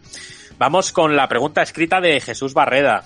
Eh, buenos días, Ramiro. La pregunta para el podcast. Sé que esto es adelantarse a los hechos, pero hace una semana os envié una pregunta sobre videojuegos, jugabilidad o emociones. Ahora con la crisis, con la crisis de The Last of Us 2, creo que la emoción ya ha quedado descubierta y que solo le queda la parte jugable. Basándome en la anterior entrega y lo visto en redes, la jugabilidad es más variada en otros videojuegos de Sony, como puede ser Horizon Zero Dawn. Lo que me lleva a preguntaros, ¿creéis que a partir de ahora los videojuegos de Sony traerán un componente más jugable en sus videojuegos o seguirá con la tónica general? Un saludo y que lo paséis muy bien jugando. Bueno, pues a ver, ¿quién quiere darle respuestilla a esto? Si queréis, pues se la doy yo. bueno, Sergio. Venga, Sergio, pues para ti. Mm, además, creo que es interesante que, se la responda yo porque eh, tuve la oportunidad de jugar a The Last of Us Parte 2 y si bien creo que es un videojuego del que podemos esperar eh, que roce la excelencia en prácticamente todos los apartados, creo que a nivel jugable va a ser bastante continuista, es decir, va a ser más una evolución de lo que hemos visto en las últimas producciones de, de Naughty Dog que una revolución. Y esto, claro, es un arma de doble filo. Si te gusta, es lo que vas a tener. Si no te gusta, Mm, vamos a tener que seguir moviendo camiones para subir dobles alturas y vamos a mover contenedores. Eso ya lo hemos visto y eso va a estar ahí. Yo creo que, que de cara a la próxima generación van a cambiar cosas. Es decir, creo que este modelo, mm, si bien no caduco, creo que sí que requiere ya una renovación, Insisto, no porque esté gastado, sino porque hay que evolucionar y la industria no puede solamente cambiar a nivel gráfico, tiene que ir más allá a nivel jugable y aprovechar las posibilidades y la inmediatez que va a ofrecer la nueva generación. Pues perfecto, es que ha hecho ahí un perfect Diana. Vamos con el audio de Rubén. Acalorados saludos, gente de bien. Mi pregunta tiene que ver con el coleccionismo y el merchandising. Yo acabo de coger carrerilla empezando con una colección pequeña de figuras, pósters y videojuegos, sobre todo de Play 4, de la cual me voy sintiendo satisfecho. Seguro que muchos de vosotros también lo sois, así que decidme, ¿de qué figura, edición especial de videojuego, etc. estáis más orgullosos? Muchas gracias y fuerzo gandesa para todos. Pues mira, esa se la quiero hacer a, Juan Montes, aprovechando que le tenemos ya por aquí. y además se ríe y es por algo. Porque mi habitación es un museo prácticamente. Entonces, sí, a ver, me cuesta elegir solo una, pero yo diría la... Justo hemos hablado de Last of Us ahora y la, figura del primer juego de Last of Us, sabéis que fue muy limitada, que salió solo en, en Norteamérica y demás, y me costó lo mío. No quiero decir la cifra porque ahuyentaría más de uno, pero me costó lo mío conseguirla y le tengo un especial cariño por eso, porque además eh, de las tofas es una de mis sagas preferidas y joder, tener a Joel y a Eli ahí en la habitación eh, está, está bastante chulo. Sí, es que esa, esa figura además de tener una alta calidad, porque yo la he visto, eh, sí, sí, fue bastante preciada y no todo el mundo la tiene y, y, joder, la verdad es que es una muy buena pieza. Vamos eh, con el audio de Roberto. Hola a todos, gracias por vuestro trabajo, eh, tanto en la revista como en el podcast, que sois estupendos. Os quería preguntar a los que habéis jugado tanto al Final Fantasy VII Remake como a Xenoblade 2, ¿qué combate es el que más os gusta? Para mí la verdad es que están a la par. Según qué días me gusta más uno u otro, ¿no? En ambos tienes que estar muy atento a, a, lo que estás haciendo, a dónde están tus personajes, a lo que pueden hacer, a lo que te piden, por así decirlo. Y bueno, pues no sabría decidirme. ¿Y vosotros? Bueno, es que creo que esta pregunta tiene un, un blanco perfecto que es Sergio Carlos. Básicamente, y ya lo dijimos en el anterior podcast, sabéis que me gustan mucho los acciones RPG. Me ha encantado el sistema de combate de Final Fantasy VII Remake, pero creo que hay un estudio en la industria ahora mismo que sabe diseñar mejor el acción RPG y es Monolith. Xenoblade Chronicles es también una acción RPG donde tienes que estar pendiente de más de un personaje al mismo tiempo, por lo tanto se introduce la estrategia en tiempo real, pero hay algo en lo que es clave para mí Monolith y es el posicionamiento de la cámara. Cómo aleja ligeramente y posiciona de una manera ligeramente más vertical la posición del ángulo de manera que nunca pierdes la perspectiva de todo lo que está sucediendo en pantalla, a pesar de que sí que a veces es un poco confuso por la gran cantidad de elementos de los que tienes que estar pendiente, pero yo creo que eh, ese balance entre complejidad y comodidad, que parece que es una orquesta donde todos son músicos y todos están pendientes de ti, que eres el director de esa orquesta, para mí eso es sensacional. Y yo de verdad a la gente le recomiendo que juegue indistintamente tanto la primera como la segunda parte. Para mí es el, el, el, el techo ahora mismo en ese género. Ojo Topacio. Bueno, vamos con la pregunta escrita de, Daniel, que es que es me gustó mucho esta pregunta y es más, ya te digo que vas a responder tú, Juan, ¿vale? O sea, es para ti porque me Mi pregunta para el programa, ¿va siendo hora de que los videojuegos incluyan un modo tercera edad? Yo tengo casi 50 años y aún no noto que disminuyan mis reflejos, pero supongo que habrá gente con 55, 60, 65, 70 que esto sí que le influya proponedlo para las productoras para que aumenten o mantengan el mercado a medida que envejezca. O sea, es una medida curiosa porque cada vez y vemos estos vídeos que ya nos reímos, pero vemos gente mayor pues jugando a Skyrim, la, abuela de Skyrim, joder, y, demás. Y, y, cómo ves a términos de usabilidad, tú Juan, a día de hoy los videojuegos, cómo están adaptados a una persona que tenga eh, pues problemas de vista o de reflejos y demás eh, por, por la edad. Tenía 50 años el socio, has dicho. Sí, sí, sí. ¿Y quién es? Eh, Daniel, bueno, es que no quiero dar el apellido porque ah, vale, bueno, es, pues como, es, como, un nick de, y no sé si es su apellido, pero Daniel. Joder, pues lo primero un abrazo a Daniel porque me flipa, o sea, saber que nos está leyendo y escuchando gente de 50 años me, me, me deja entrever que estamos haciendo un buen trabajo y que cuando decíamos que éramos prensa pues un poquito más de del público medio, ¿no? El público se mueve en web y nosotros tenemos claro que nuestro target es un poquito quizás más maduro. Eh, yo eh, me sorprende mucho y de verdad que me, me, deja sin palabras y le quiero mandar un abrazo desde aquí. En cuanto a adaptar los juegos a gente de, de tercera edad, como dice él, Mm, creo que ya hay un modo fácil, ¿no? El modo fácil al fin y al cabo lo que hace es facilitar eh, para aquellos que no tenemos los reflejos tan agudos como los puede tener alguien que se funde un Sekiro a la primera, Rami. Los que somos más torpones, quiero decir, al final los reflejos sí que es verdad que bajan con la edad y lo sabemos pues por los test de conducir y por este tipo de cosas, ¿no? También se ve reflejado en los videojuegos, pero creo que ya existe un modo fácil que, que deja que los jugadores menos hábiles pues tengan su oportunidad y al final no es algo que dependa tanto de la edad. Sí que hay cosas como tú bien señalas, que es el tema de la, la vista, etc., que sí que, que, hay que trabajarlo, se trabaja con un tamaño tipográfico más alto, más, más grande, como nos puede haber pasado a nosotros en la revista, que tuvimos que cambiar la tipografía porque muchos socios se nos quejaban de que se veía muy pequeña y, hubo un cambio tipográfico ahí. Creo que para los videojuegos pasa exactamente igual y va relacionado con la accesibilidad. Creo que es un tema que Juanpe podría aportar mucho porque fue él quien entrevistó a Otto Ottoson, que es el jefe de, accesibilidad de, Coalition, que ahora ha cambiado a la empresa que hace Hitman, que no me acuerdo ahora mismo cuál era el nombre. Pero sí, son temas que se tienen que trabajar y que se pueden trabajar también. Eh, las sesiones de juego tienen que exigir un poquito menos de tiempo porque la gente de la tercera edad, igual que los que ya estamos ahora en la edad adulta, tenemos menos tiempo y es mucho más fácil llevar el hilo de un juego que te exige sesiones de tiempo de juego más cortas que el que te pide 10 horas de, de, seguido, que eso es inasumible. Pero sí que creo que, que, que se puede trabajar mucho más ese público que está envejeciendo pero que no quiere dejar de jugar. Es decir, al final esta es una industria que no tiene, que los que empezaron a jugar es verdad que ahora tienen 50 años y, no, no pueden verse expulsados de la, de la industria y hay que trabajar más en torno a ellos y menos en torno al chaval que del Fortnite no se va a salir. Es mi opinión. Sí, sí. Bueno, pues vamos con el audio de Gorka. Hey, ¿qué pasa, GTMeros? Soy Gorka y quería comentaros algo que me está preocupando bastante en estos tiempos tan oscuros. Vamos a ver cómo lo digo. Eh, si no me gustan los juegos actuales mainstream, como Final Fantasy VII Remake, eh, Dune Eternal, Animal Crossing, eh, etcétera, etcétera, tampoco me gustaron en su día el Bioshock y el Nier Automata, puede ser la crisis de los 44, me deberían quitar las consolas para siempre.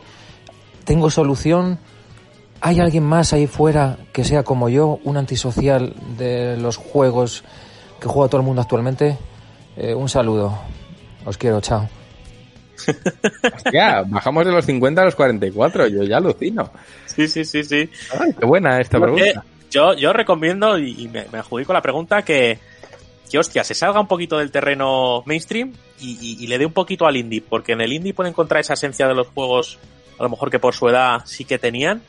Y yo que hace poco, o sea, yo no me considero ningún abandonado del indie, ni muchísimo menos, pero es de, desde hace poco cuando he empezado a, a probar ese tipo de juegos y joder, me he llevado muchas sorpresas con juegos que yo a lo mejor veía, pero es que eso lo jugaba yo cuando tenía 10 años, pero sí, sí, pero juégalo, ¿qué, pasa? Si cuando tenías 10 años te gustaba, ahora seguramente hasta incluso puede que te guste más un juego que con chorro por 200 millones de, de presupuesto y de gráficos y de, y de teraflopis.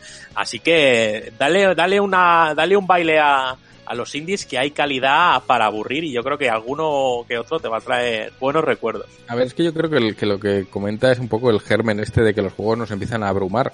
Lo comentaba antes Sergio Carlos con el tema de, de Valhalla, que al final juegos tan grandes abruman y repelen un poco y son generaciones, somos generaciones que venimos de juegos más directos en su planteamiento. Eh, y como dice Rami, el tema de los indies, yo creo que hay propuestas muy chulas de juegos cortitos que se pueden jugar y sirven como colutorio que eh, de maravilla. Sí, sí, totalmente. Vamos con el audio de Hugo. Hola a todos, ¿qué tal? Después de que Juanpe sacase a relucir sus Megazords de los Power Rangers originales y Rami se echase a llorar por no poder conservar los suyos, yo me sumo y me declaro fan junto a ellos.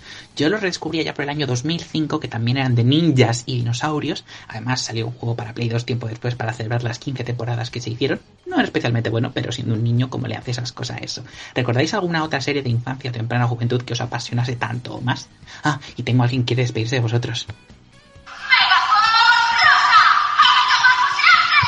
Ana de Castro. Sí, sí. Ay, verdad que se me cuela aquí. Vale. Sí, sí, era Ana de Castro. Ha dejado ahí un, un easter egg. Uh -huh. Bueno, eh, serie apasionante de nuestra juventud. Venga, una serie tan rápida. Eh, Juanpe, ¿qué te han mencionado? Bueno, yo aparte de, de, ser un niño Power Ranger, pues también me gustaba mucho Gárgolas, que además estaban en Disney Plus.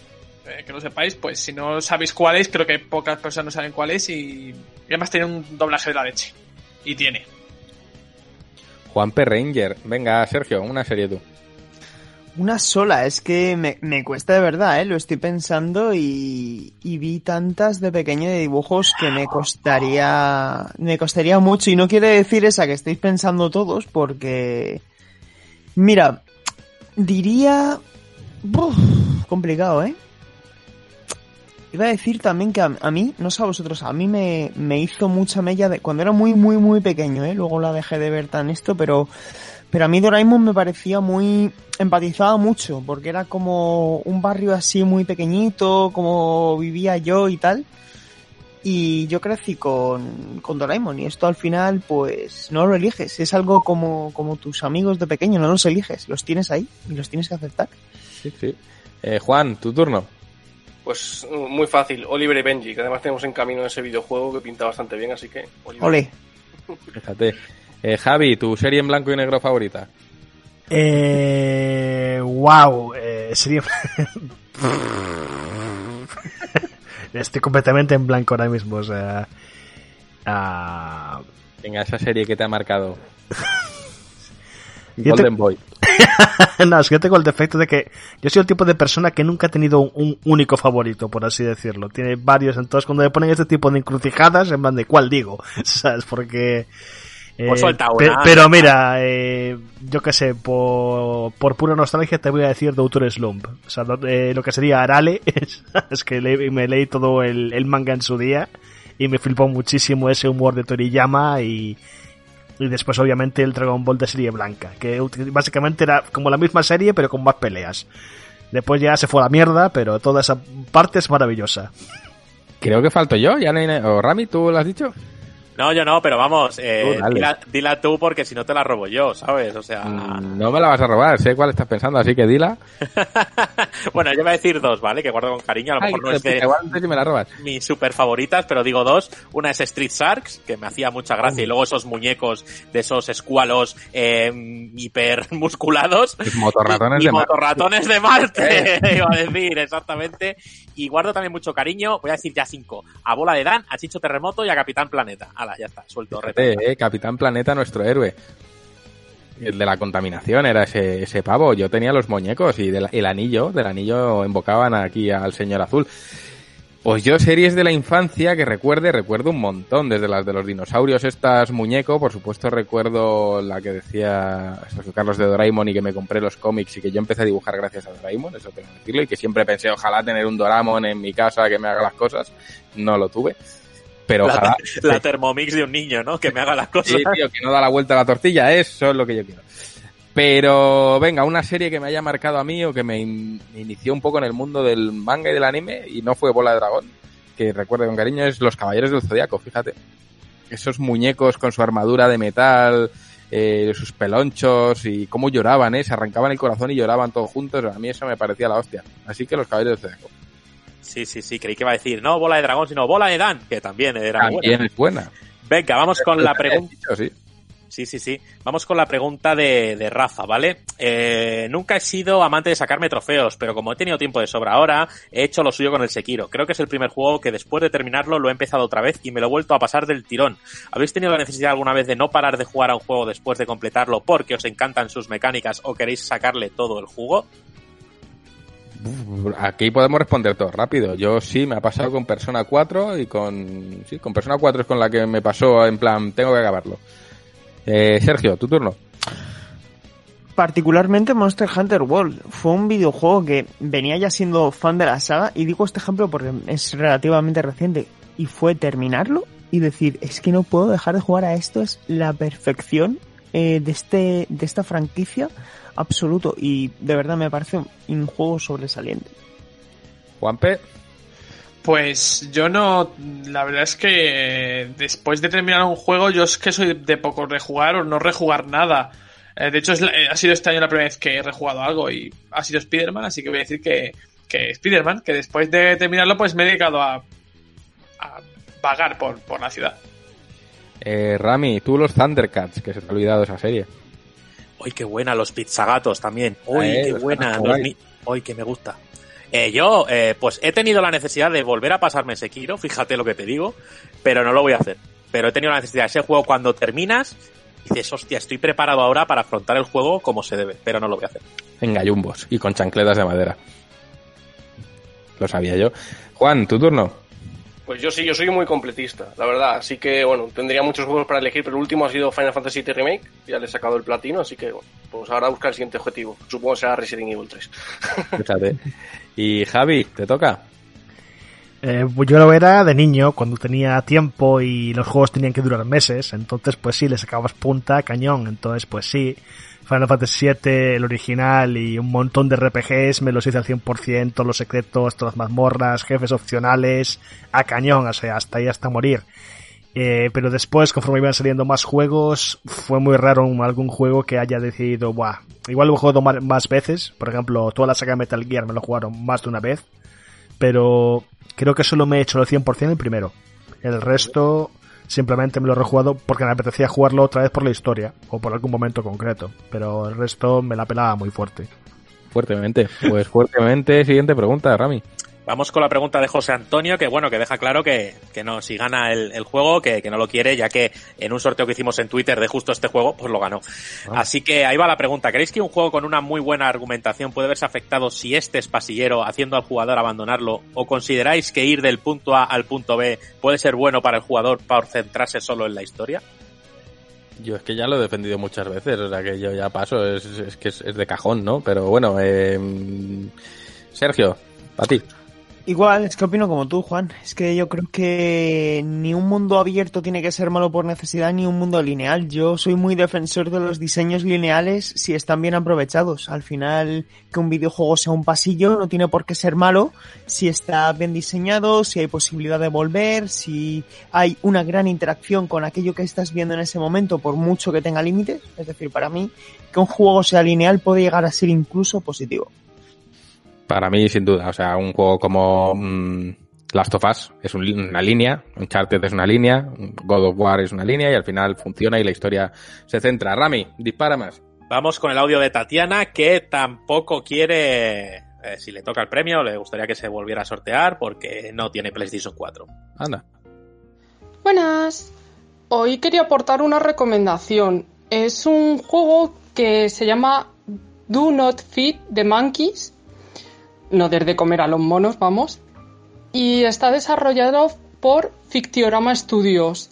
El juego va de que tienes un teletrabajo bastante peculiar, que es estar mirando eh, pantallas y en esas pantallas hay pequeñas historias que tienes que descubrir. Y tú sabrás si intervienes o no. Chao. Pues ahí tenemos la recomendación de Tatiana de jugar a Don't Feed the Monkeys. Ay, los monetes, no les des cacahuetes. Eh, bueno, vamos con el audio de Zucho, que se autodenomina Locutor 5, pero creo que va a tener que dar- eh, añadir un poco más de cifras a su número porque aquí hay ya muchos locutores, ¿eh? De Zucho, que vez, que le gustó. Eso, le ponemos en 2X. No, es que se ha ceñido al tiempo incluso Ay. menos. Entonces, le pongo ahora en 0,5 ahí. Eso es. Hola. Hola, soy Chucho. Aquí Locutor 5 con su secretaria y vengo a haceros una pregunta nostálgica. ¿Qué juego jugabais de pequeños que os sorprendió tanto gráfica como artísticamente y cuando lo habéis vuelto a ver de mayores la nostalgia no os ha jugado una mala pasada? Yo voy a decir el juego de arcade Three Wonders de Capcom, concretamente de los tres juegos que eran el Mighty Wonders y el Chariot. ¿Cuál es el vuestro? Pues ahí lo tenemos. Un juego que hayamos vuelto a jugar, que nos impactó en su día por su apartado artístico y jugable, y que hemos vuelto a jugarlo, y aún así la nostalgia no nos ha hecho polvo y lo hemos disfrutado igual o como Hostia, lo que- recordábamos. La pregunta es buena, porque normalmente es al revés. Ese juego que recuerdas bien, vuelves a jugar y te estalla un ojo. Mm, Yo diría que cualquiera con pixel art, pero no caigo en ninguno. Juan Montes, tienes tú uno. Pues a mí, incluso antes de que hicieran el remake, Shadow of the Colossus. Lo volví a jugar antes de que hicieran el remake y me dio las mismas sensaciones que la primera vez. Es que es una, una joya. es, es impresionante ese juego. Fíjate. Eh, Juanpe, tú, aunque no rejuegas, alguno que digas, hostia, he vuelto al pasado y luce. No, mal". ninguno. Oído. Eh, Rami. Eh, pues yo, pero sí, pero algo de muy arcade, en plan jugar a Cadillac and Dinosaurs y decir, joder, que es que, que me gustaban esos diseños de personajes y jugablemente me gustaba y no ha perdido ningún tipo de encanto y es un juego que disfruto a día de hoy perfectamente. O un Metal Slug, por ejemplo. Ey, me lo has quitado. Sergio.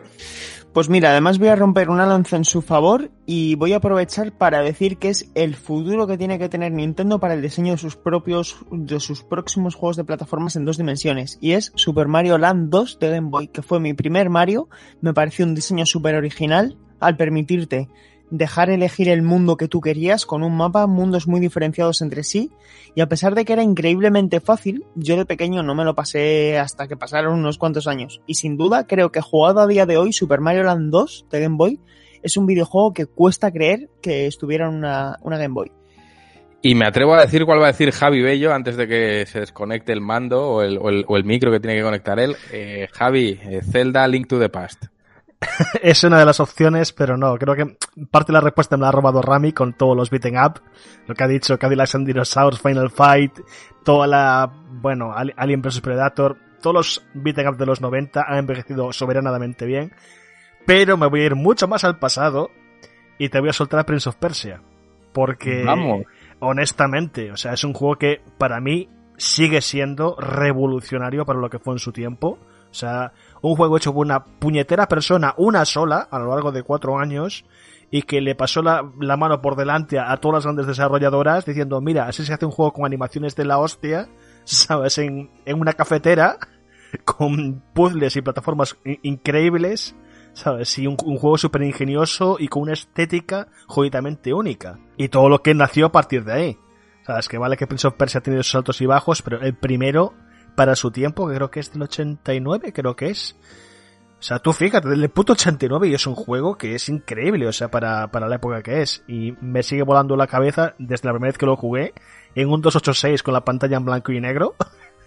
y luego años más tarde pude jugarlo en, no sé si fue la versión actualizada de Super Nintendo u otra versión, otro port, y me sigo, me, me pareció, me sigo pareciendo increíble. Pues ni tan mal. Eh, Rami, más preguntas. Sí, sí, yo es que recuerdo ese Prince of Persia y esas animaciones a mí cuando lo vi en un ordenador también. Los pinchos de, de, esos pinchos, la animación a mí del muñeco me, me turbo flipaba. Vamos Sí, sí. con el audio de Juanma. Saludos, hijos del confinamiento. Esta semana quiero haceros una recomendación que me ha vuelto a la memoria gracias al buen señor Bello y sus especiales de Tenchu. Se trata del juego Mark of the Ninja, del cual sacaron un remaster hace un par de años y creo que está en todas las plataformas. Es un juego de asesinatos e infiltración en 2D con un estilo gráfico de dibujo animado propio de su desarrolladora Clay, que para mi gusto no tiene un juego malo. La historia me gustó muchísimo y no descarto volver a darle un repaso en breve. Ánimo que ya nos va quedando menos. Un abrazo. Pues eh, buena recomendación de, de Juanma. Vamos con el audio de Sergio. Buenos días, espero que estéis todos bien. Yo hoy os traigo una pequeña recomendación que es el Steam World Quest Hand of Gilgamesh, que es un juego de cartas bastante bueno y que si tenéis los dos meses gratis de Stadia los podéis probar gratis. Espero que lo disfrutéis. Pues ahí tenemos la recomendación también de Sergio, bastantes recomendaciones que nos gusta porque yo creo que hemos descubierto todos muchos juegos mediante recomendaciones y, abrir un poco el espectro cuando se hagan recomendaciones, que siempre tiramos un poco a jugar lo que a nosotros nos gusta, pero eh, a veces tocar algo totalmente de un palo que no tocaríais normalmente y creo que, que ayuda bastante. Vamos con el audio de Daniel Simó. Hola, aquí Daniel Simó. Me gustaría compartir con vosotros una anécdota sobre Game Boy, aunque sea una semana más tarde. Resulta que ya sabéis que soy un fanático de Pokémon y que me encanta, y mi primer Pokémon fue el Pokémon Azul. Quedé completamente enamorado. Y cuando me enteré de que iban a sacar la versión amarilla y que un Pikachu te iba a seguir a todas partes, dije, esta es la mía, ¿no? Total, que empecé a darle la chapa a mis padres, que nunca han sido de videojuegos, y al final accedieron a comprármelo para mi cumpleaños. Total, que cuál fue mi sorpresa que cuando abrí el regalo todo emocionado, después de esperar meses, me encontré un Pokewalker. Y la excusa que dijeron mis padres es un, no es lo que querías, es un Pikachu, es amarillo y te sigue a todas partes. F. Buena F ahí. Buena F. Daniel Fimó. Pokewalker, Sergio, ¿conoces tú eso? Eh, sí, lo único que, que él está llamando Pokewalker a la versión de 2009 y el, eh, la versión a la que él se refiere de los 90 es el, el Pokémon Pikachu, que era el, el Tamagotchi de Pikachu, que es la versión primigenia. Y una, una faena, macho, una faena, porque claro, evidentemente sus padres se confundieron porque en la imagen promocional era Pikachu también, ¿no? Y no sé, una faena. Yo de hecho no, no tuve ese, esa versión y tuve que, que comprármela luego ya por, por mero coleccionismo años, des, años después. Una faena. Yo sí lo tuve, tío. ¿Y Sí, qué tal? tenía una bolita dentro y cuando lo movías Sí. los pasos por la- el subir y Mm. bajar de la bolita. Y yo sí lo tuve y también tuve el. Divertido. Y he de decir que mi Pokewalker se, se suicidó. Lo llevaba yo puesto de camino al metro, bajé corriendo a ver si pillaba el metro, se me descolgó del cinturón y cayó debajo del metro y ahí perdí a mi Pokémon. Nunca más, F. Pues eh, doble F, tu Pokémon está en el metro ahora mismo. Sí, sí, pilla metro. Bueno, vamos con la pregunta escrita de Sara Carballo. Hola Ramiro, si todavía estoy a tiempo para las preguntas del podcast, aquí te dejo la mía. Quisiera saber si alguno de vosotros ha jugado o juega actualmente a Final Fantasy XIV y sus opiniones. En caso negativo, querría saber qué es lo que nos llama para jugarlo. La suscripción mensual, el que no esté traducido al castellano, la fórmula MPO, eh, bueno, Memorph, etcétera. Gracias y un besote para todos. Eh, pues, eh, pff, eh, pasapalabra generalizado. o- o- a mí es que ya esa, fórmula de juego ya es que no me interesa. Entonces, Yo no, yo ya tuve mi época de MMORPG y ya no volveré. La guardo con gran recuerdo, pero ya no. ¿Qué va? sí, sí, exactamente. Bueno, pues vamos con una preguntita que va para Juan directamente desde Oscar Bustos. Anda, el buen Oscar. es buena, ¿eh? Hola Ramiro, para el próximo podcast pregúntale a Juan por otra super idea de su jefe loco, cuando se le ocurrió una web redonda para una marca de relojes. Hoy, claro, es que Oscar y yo trabajábamos juntos en esa agencia. Hoy, hoy, sí, bueno, ideas locas de... Es que era un genio. Él lo reconocía, sí, soy un genio y me echaron de mi antiguo trabajo porque era un genio. Entonces, bueno, eh, ideas locas. Tuvo otra, eh, aparte de la web redonda, que, que Oscar casi se le sale una arteria por la boca porque dijo, ¿cómo voy a hacer una web redonda? O la idea de crear eh, cerebros que flotasen por el cielo de Nueva York y había que tumbarlos con pistolas láser y para ello contrató a un maestro de la robótica para que fa- fabricase robots capaces de sobrevolar Nueva York a los que disparar con pistolas láser, tú imagínate la movida, imagínate los neoyorquinos y no solo en Nueva York, en tres ciudades a la vez, eso fue un- una de las genialidades. Sí, sí, Javi, Javi no lo cree, pero esto es cierto. Es, y, y Oscar Bustos le animo a que mande otro mensaje, porque es que encima el maestro de la robótica era amigo de Oscar Bustos, entonces eh, lo trajo él. Y la idea era, bueno, vamos a fabricar un robot al que no, es que, es que la idea era más absurda. Era, tenía que estar volando en Londres, en Nueva York y en Madrid y las tres ciudades competir a ver quién se cargaba antes esos cerebros. O sea, algo muy, muy, muy, muy hardcore. Era la gran Tu idea. jefe, tu jefe era Robotnik, tronco, no me jodas. No, no, no. A ver, otra gran idea fue, pues creo que ya la comenté por encima, meter a varias modelos en un barco y mandarlas a Cuba sin saber a dónde iban, eh, ni siquiera que estaban en un barco y la gente les tenía que dar pistas para abrir un cofre que había en esa sala. No había nada más en la sala, gente en una sala intentando abrir un cofre hasta que llegasen a, a- a Cuba y dijesen, has llegado a la cuna del ron y entonces se abre la- el cofre y hay una botella de ron dentro como premio. O sea, tú imagínate después de un secuestro de no sé cuántos días que te den una botella de ron, la hostia. O- Otra idea loca, y Oscar se acordará de esta, eh, prender en llamas a un tío en lo alto del edificio de Callao y tirarle abajo. En plan, estaban haciendo una exhibición de mostrar la azotea del edificio de Callao, entonces un nota se prende en fuego y se tira eh, por la azotea. Había muchas, muchas ideas como esa, ninguna se llegó a materializar, pero bueno, eh, el descojone que teníamos en la oficina era fuerte porque las ideas eran, pues eso, prendele fuego a un tío, ¿sabes? Que, que se siente al trabajar rodeado de tanta genialidad, tío. Eh, Ah, ya así salí. Bueno, vamos con las tres últimas que tenemos por aquí. El audio de Fabrizio. Muy buenas compañeros de GTM y compañeros suscriptores de la revista. Eh, aquí estamos a las 5 de la mañana, todavía estoy dormido, creo que se nota en mi voz. Y os envío esta consulta. Eh, ya sabemos que habrá un nuevo Assassin's Creed Valhalla, que el tráiler es muy impresionante, está muy bien hecha la cinemática. Mi pregunta es, ¿qué sensaciones tenéis todos, cada uno de, de los participantes de la revista? De los integrantes sobre este nuevo juego que solo conocemos el título y el tráiler. Bueno, pues también creo que ya- respondida en, en nuestra mayoría. Sí, sí, sí, sí. Eh, ya daremos más detalle cuando veamos gameplay, a ver qué nos parece a cada uno, pero vamos, creo que las impresiones han quedado bastante claras. Vamos con el audio de Vincenz. Buenas, gente. Sé que es probable que os lo hayan preguntado ya más de una vez durante este podcast, pero ¿qué esperáis del nuevo Assassin's Creed después de haber visto el tráiler? Eh, bueno, pues Vincenz. Esa es la pues- demostración empírica, Rami, de que no escuchamos lo que nos mandan hasta que lo metemos en antena. No, ¿eh? no, no, no, no, no, no lo, no lo escuchamos porque, no sé, me gusta ese factor sorpresa Mm. y, y, y demás. Incluso, bueno, las que son escritas sí que las leo al final, joder, tengo que pasarlo a una lista de preguntas y las veo. Pero vamos, no, no pasa nada. Ahí está la pregunta, ha participado y hemos respondido a sus preguntas y que todos contentos. Vamos con la última de Arturo López. Hola chicos, mi pregunta de esta semana es sobre la polémica que ha suscitado el eh, la presentación de Assassin's Creed Valhalla y su protagonista femenino. La gente que se queja de que hay un protagonista femenino, ¿qué razón de peso tiene? Es decir, yo recuerdo, por ejemplo, jugar a, a un videojuego como Final Fantasy X-2, en el que te puede gustar más o te puede gustar menos por algunos aspectos, pero el, el hecho de que no hubiera ningún personaje masculino jugable no, no sé, no era algo que me dijese, oh no, matar cáctilos sin tiros y sin auron no es lo mismo. No sé, darme alguna explicación. Venga, un saludo. Pues es que creo que darle alguna explicación sobre alguien que no quiera un personaje femenino porque sí en un juego es que creo que no hay que dársela porque no tiene explicación posible pero es que eh, no eh, no hay ningún motivo para no querer un protagonista femenino no hay ningún motivo para no querer un protagonista masculino o sea eh, A ver, hay motivos para no querer un protagonista mal escrito. y punto Y ya está. Me Sí, da sí. igual, el, el resto tiene que dar igual. Entonces, tenemos que, tenemos que estar abiertos a lo que los creadores nos quieran dar y punto Exactamente. ya está ya ni está. más ni menos no, no es tu juego Y los creadores deben estar más centrados en lo que quieren dar y menos en lo que les piden. Eso yo creo que también para salud de ellos, porque los que no prestan tanta atención a lo que les piden suelen pasar más desapercibidos. El problema es cuando empiezas a escuchar ya tienes que escuchar y seguir escuchando y ahí, ahí está el gran problema. sí sí totalmente así Pero vamos, que ojo, que igual se malinterpreta.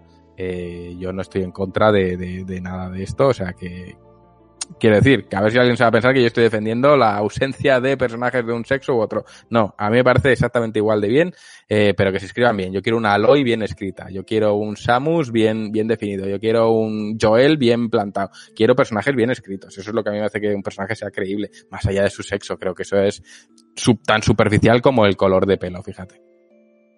No, una Samus no, un Samus Aran, porque Un es Samus, de robot. No me digas que es una mujer, eh, Javi. es ironía, eh, por si no. Bueno, eh, sí, pues ya estaría el... todas las preguntas. Sorteo en nuestra aplicación web putre de, de costumbre. Eh, sale el número 13.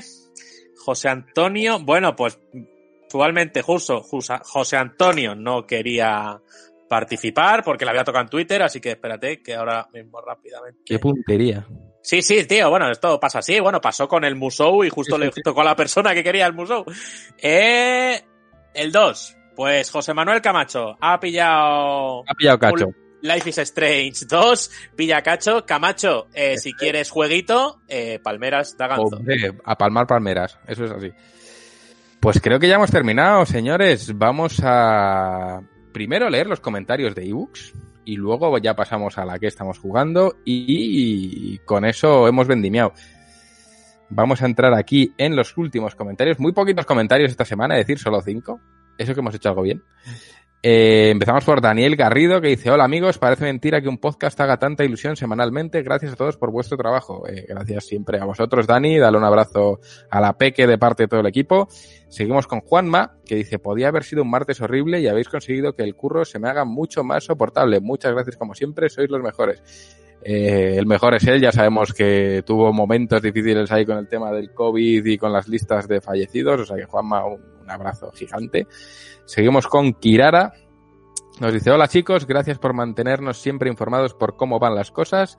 Respecto al precio de las nuevas Xbox, coincido en que poner la serie S a 299 y la X a 599 sería una gran estrategia siempre que las cuentas, que, siempre que salgan las dos al mismo tiempo. Sobre todo cuando es seguro que va a haber más de un modelo antes o después, ya que tenemos asociado el modelo X al más potente de Xbox. Un abrazo. Pues un abrazo para ti, Kirara. Seguimos con Arturo López, gran programa como siempre chicos. Quería compartir por aquí mi experiencia con la Game Boy, que en realidad fue bastante parecida a la de Juan. Yo también empecé con una Mega Drive a los 5 años y cuando hice la primera comunión me regalaron la Game Boy Pocket plateada con un señor juegarraco, Mega Man. Disfruté de grandes títulos como Super Mario Land 2, Star Wars, Spider-Man, Gargoyles Quest y como muchos de vosotros junto a mi hermano Pokémon Rojo y Azul y Pokémon Oro y Plata. Y dos anécdotas. Qué maravilla nazi qué maravilla nazi. Era Pokémon Trading Card, maravilla nazi. Eh, lo pone así, ¿eh? Con sus lanzamientos de monedas que la IA sacaba 4 4 caras y tú 0 2. Y la otra, ¿cuántos nos hemos cagado en todo cuando se acababa la pila del reloj interno de Pokémon Oro y Plata y ya no podíamos jugar con las transiciones del día y noche para capturarlos a todos? Pues yo no llegué a eso, pero bueno, ahí queda. Y acabamos con Pedro Artacho, grandes recuerdos con Game Boy. Yo tuve la transparente. Sergio dio con el clavo con la fecha de The Last of Us y Ghost of Tsushima. Ahora a ver si se retrasa también Cyberpunk. ¿Cuándo creéis que se presentará PlayStation 5? Pues PlayStation 5 como Gandalf se presentará cuando se tenga que presentar. Dicho esto, ya sí que sí, pasamos recta final. ¿A qué estamos jugando?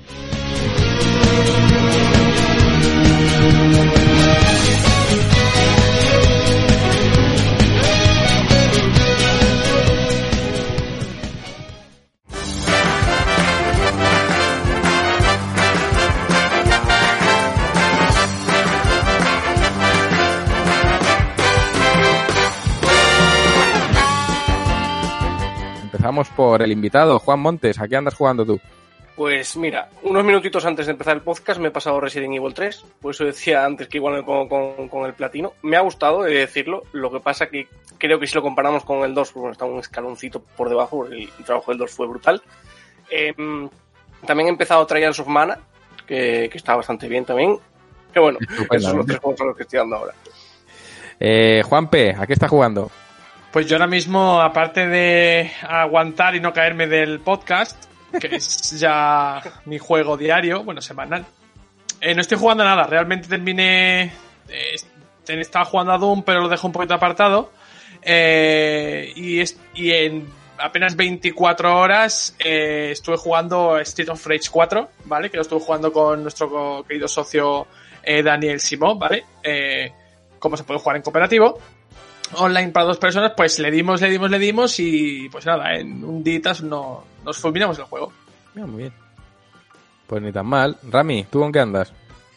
Bueno, porque yo ya no sé lo que he terminado y lo que no, hago un repaso rápido. Terminé también Resident Evil 3 en directo, no sé si lo dije la semana pasada o no.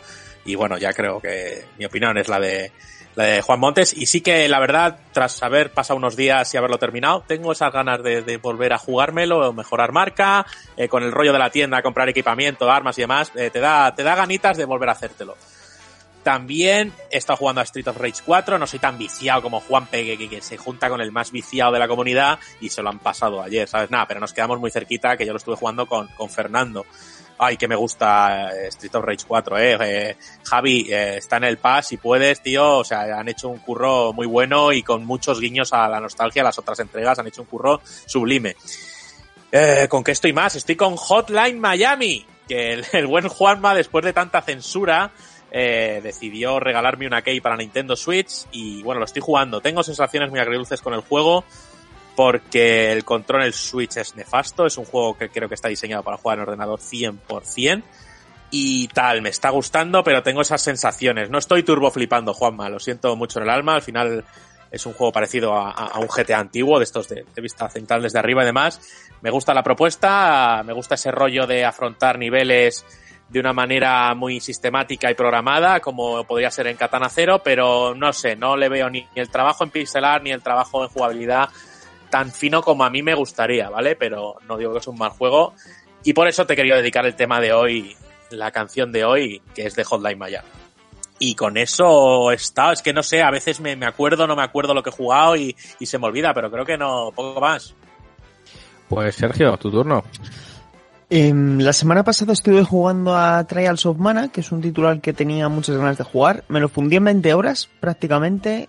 Joder, 20 horas, que las tuviera, Sergio. Sí, a ver, eh... En fin, es una historia, es una historia larga. Tuve bastantes dificultades para dormir porque ahora estoy también pillado con una cosa de la universidad y esta semana no iba a poder jugar en absoluto.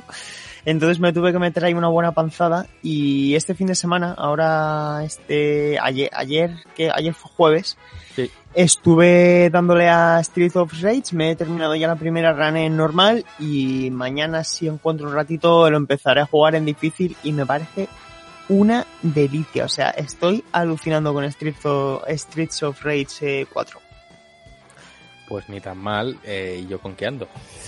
Yo acabé Final Fantasy VII, pasé ese periodo de luto de y ahora que juego, porque siempre está cuando te gusta algo mucho, siempre con unos días en los que no sabes qué hacer con tu vida. Eh, retomé, retomé, bueno, no, reempecé, porque ya no me acordaba, Yakuza Kiwami 2. Al final Yakuza Kiwami 2 lo dejé a medias en su momento porque me tocaría un análisis o algo y lo dejé ahí a medias. Lo volví a jugar y dije no me estoy enterando, no me acuerdo. Lo volví a empezar entero. Le chuflé, pues va, pues fácil 10 horas le, le metí de una sentada, eh.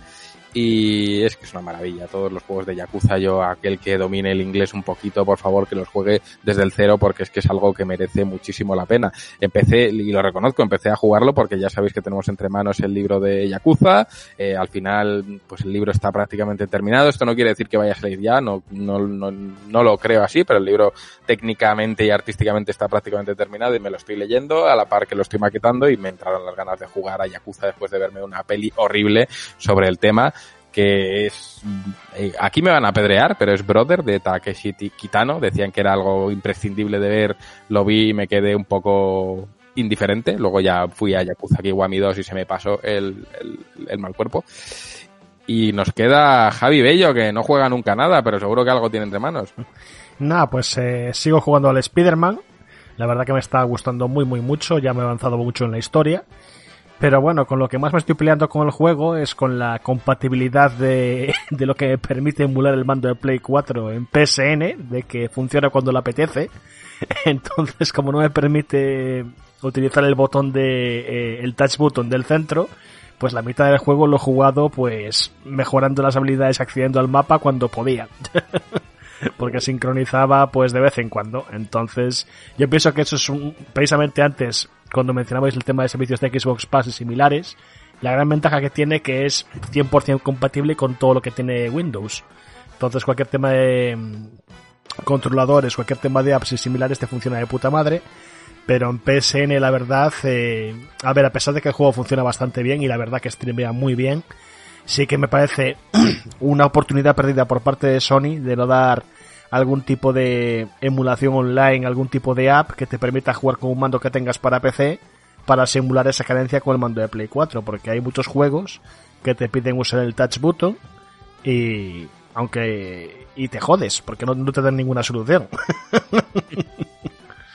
Entonces, bueno, pero bueno, quitando eso, la verdad que el juego me está gustando muchísimo. Ya estoy, creo que llegando a la recta final. Voy como el 80% de la campaña, una cosa así. Y la verdad que muy, muy bien. La verdad que hacía tiempo que no, que no disfrutaba tanto de un juego últimamente. Pues mira, eso, la, la sensación de reencontrarse Javi con un videojuego mola que te cagas, ¿eh? La de decir, anda, que, que me sigue gustando. Porque a veces ya te ha dejado de gustar, pero estas cosas se agradecen un montón. Pues ahora sí, sí, hemos llegado al, al final de este largo podcast, pero como siempre muy agradecido de que hayáis venido todos otra vez a pasar aquí tres orillas con nosotros. Juan, gracias por pasarte por aquí, de verdad. A vosotros por invitarme. Cuando queráis otra vez, pues aquí estaremos. es muy agradable hablar siempre con, con gente tan baja de videojuegos. Eh, pues eso está, cuenta, cuenta con ello, pero ya. Eh, Juanpe, no te veo, pero sé que estás ahí. Gracias por venir todas las semanas. Yo siempre estoy ahí. No se me ve, pero siempre estoy ahí. Y Eres nada, algo así. E igual de feo soy, desde luego. No, no. Eh, nada, que pues como todas las semanas, aquí a pesar de las dificultades técnicas, eh, aquí siempre. Recuerden que si ponen F por el bocata de la Darsena se llevan un, un, un pedazo de ejemplar de Kingdom Hearts firmadito. No el juego, del especial que firman Juan Montes y Juanpe, por si acaso. Rami, gracias por, por no irte. Nada, gracias por no silenciarme o, o banearme. Oye, Nada, aquí. Uh, eh, no, por favor. Nada, un placer, tío. Es que la verdad es que al principio Sergio lo decía y, y a lo mejor yo no lo sentía así, pero es terapéutico de verdad. O sea, este rato se pasa volando porque yo miro el reloj y digo, pero bueno, pero, pero que, que desfase tres horas ya aquí. Pero es que es, es terapéutico. Sí, sí, sí. Eh, Sergio, ya que por alusiones, gracias por venir. Un placer, chicos. Como cada semana, un verdadero placer. Así que una semana menos, como me gusta decir. Y, y nada, un fuerte abrazo a todos y mucha salud. Y un fuerte abrazo para el hombre pollo, que es el que hace posible todo esto. Javi. Pues nada, eh, aquí estamos y... La gestora, dirá el hombre pollo. aquí haciendo aplausos virtuales, estoy viendo en la cámara todo el mundo. pero, pero nada, un placer hacerlo todas las semanas y daros un poquito de palique semanal con estas chaladuras. Y poco más, gracias a todos los oyentes por estar ahí semana tras semana, por acompañarnos, por mandarnos mensajes, por mandarnos ánimos, eh, por suscribiros, que sabemos que muchos os suscribís a la revista raíz del podcast, estamos encantados de que, de que así sea y, y daros las gracias sobre todo por estar ahí y sobre todo ahora que ya está acabando todo y va a pasar lo peor y toca retomar con energías todo lo que tenemos entre medias. Gracias mil por estar todos ahí.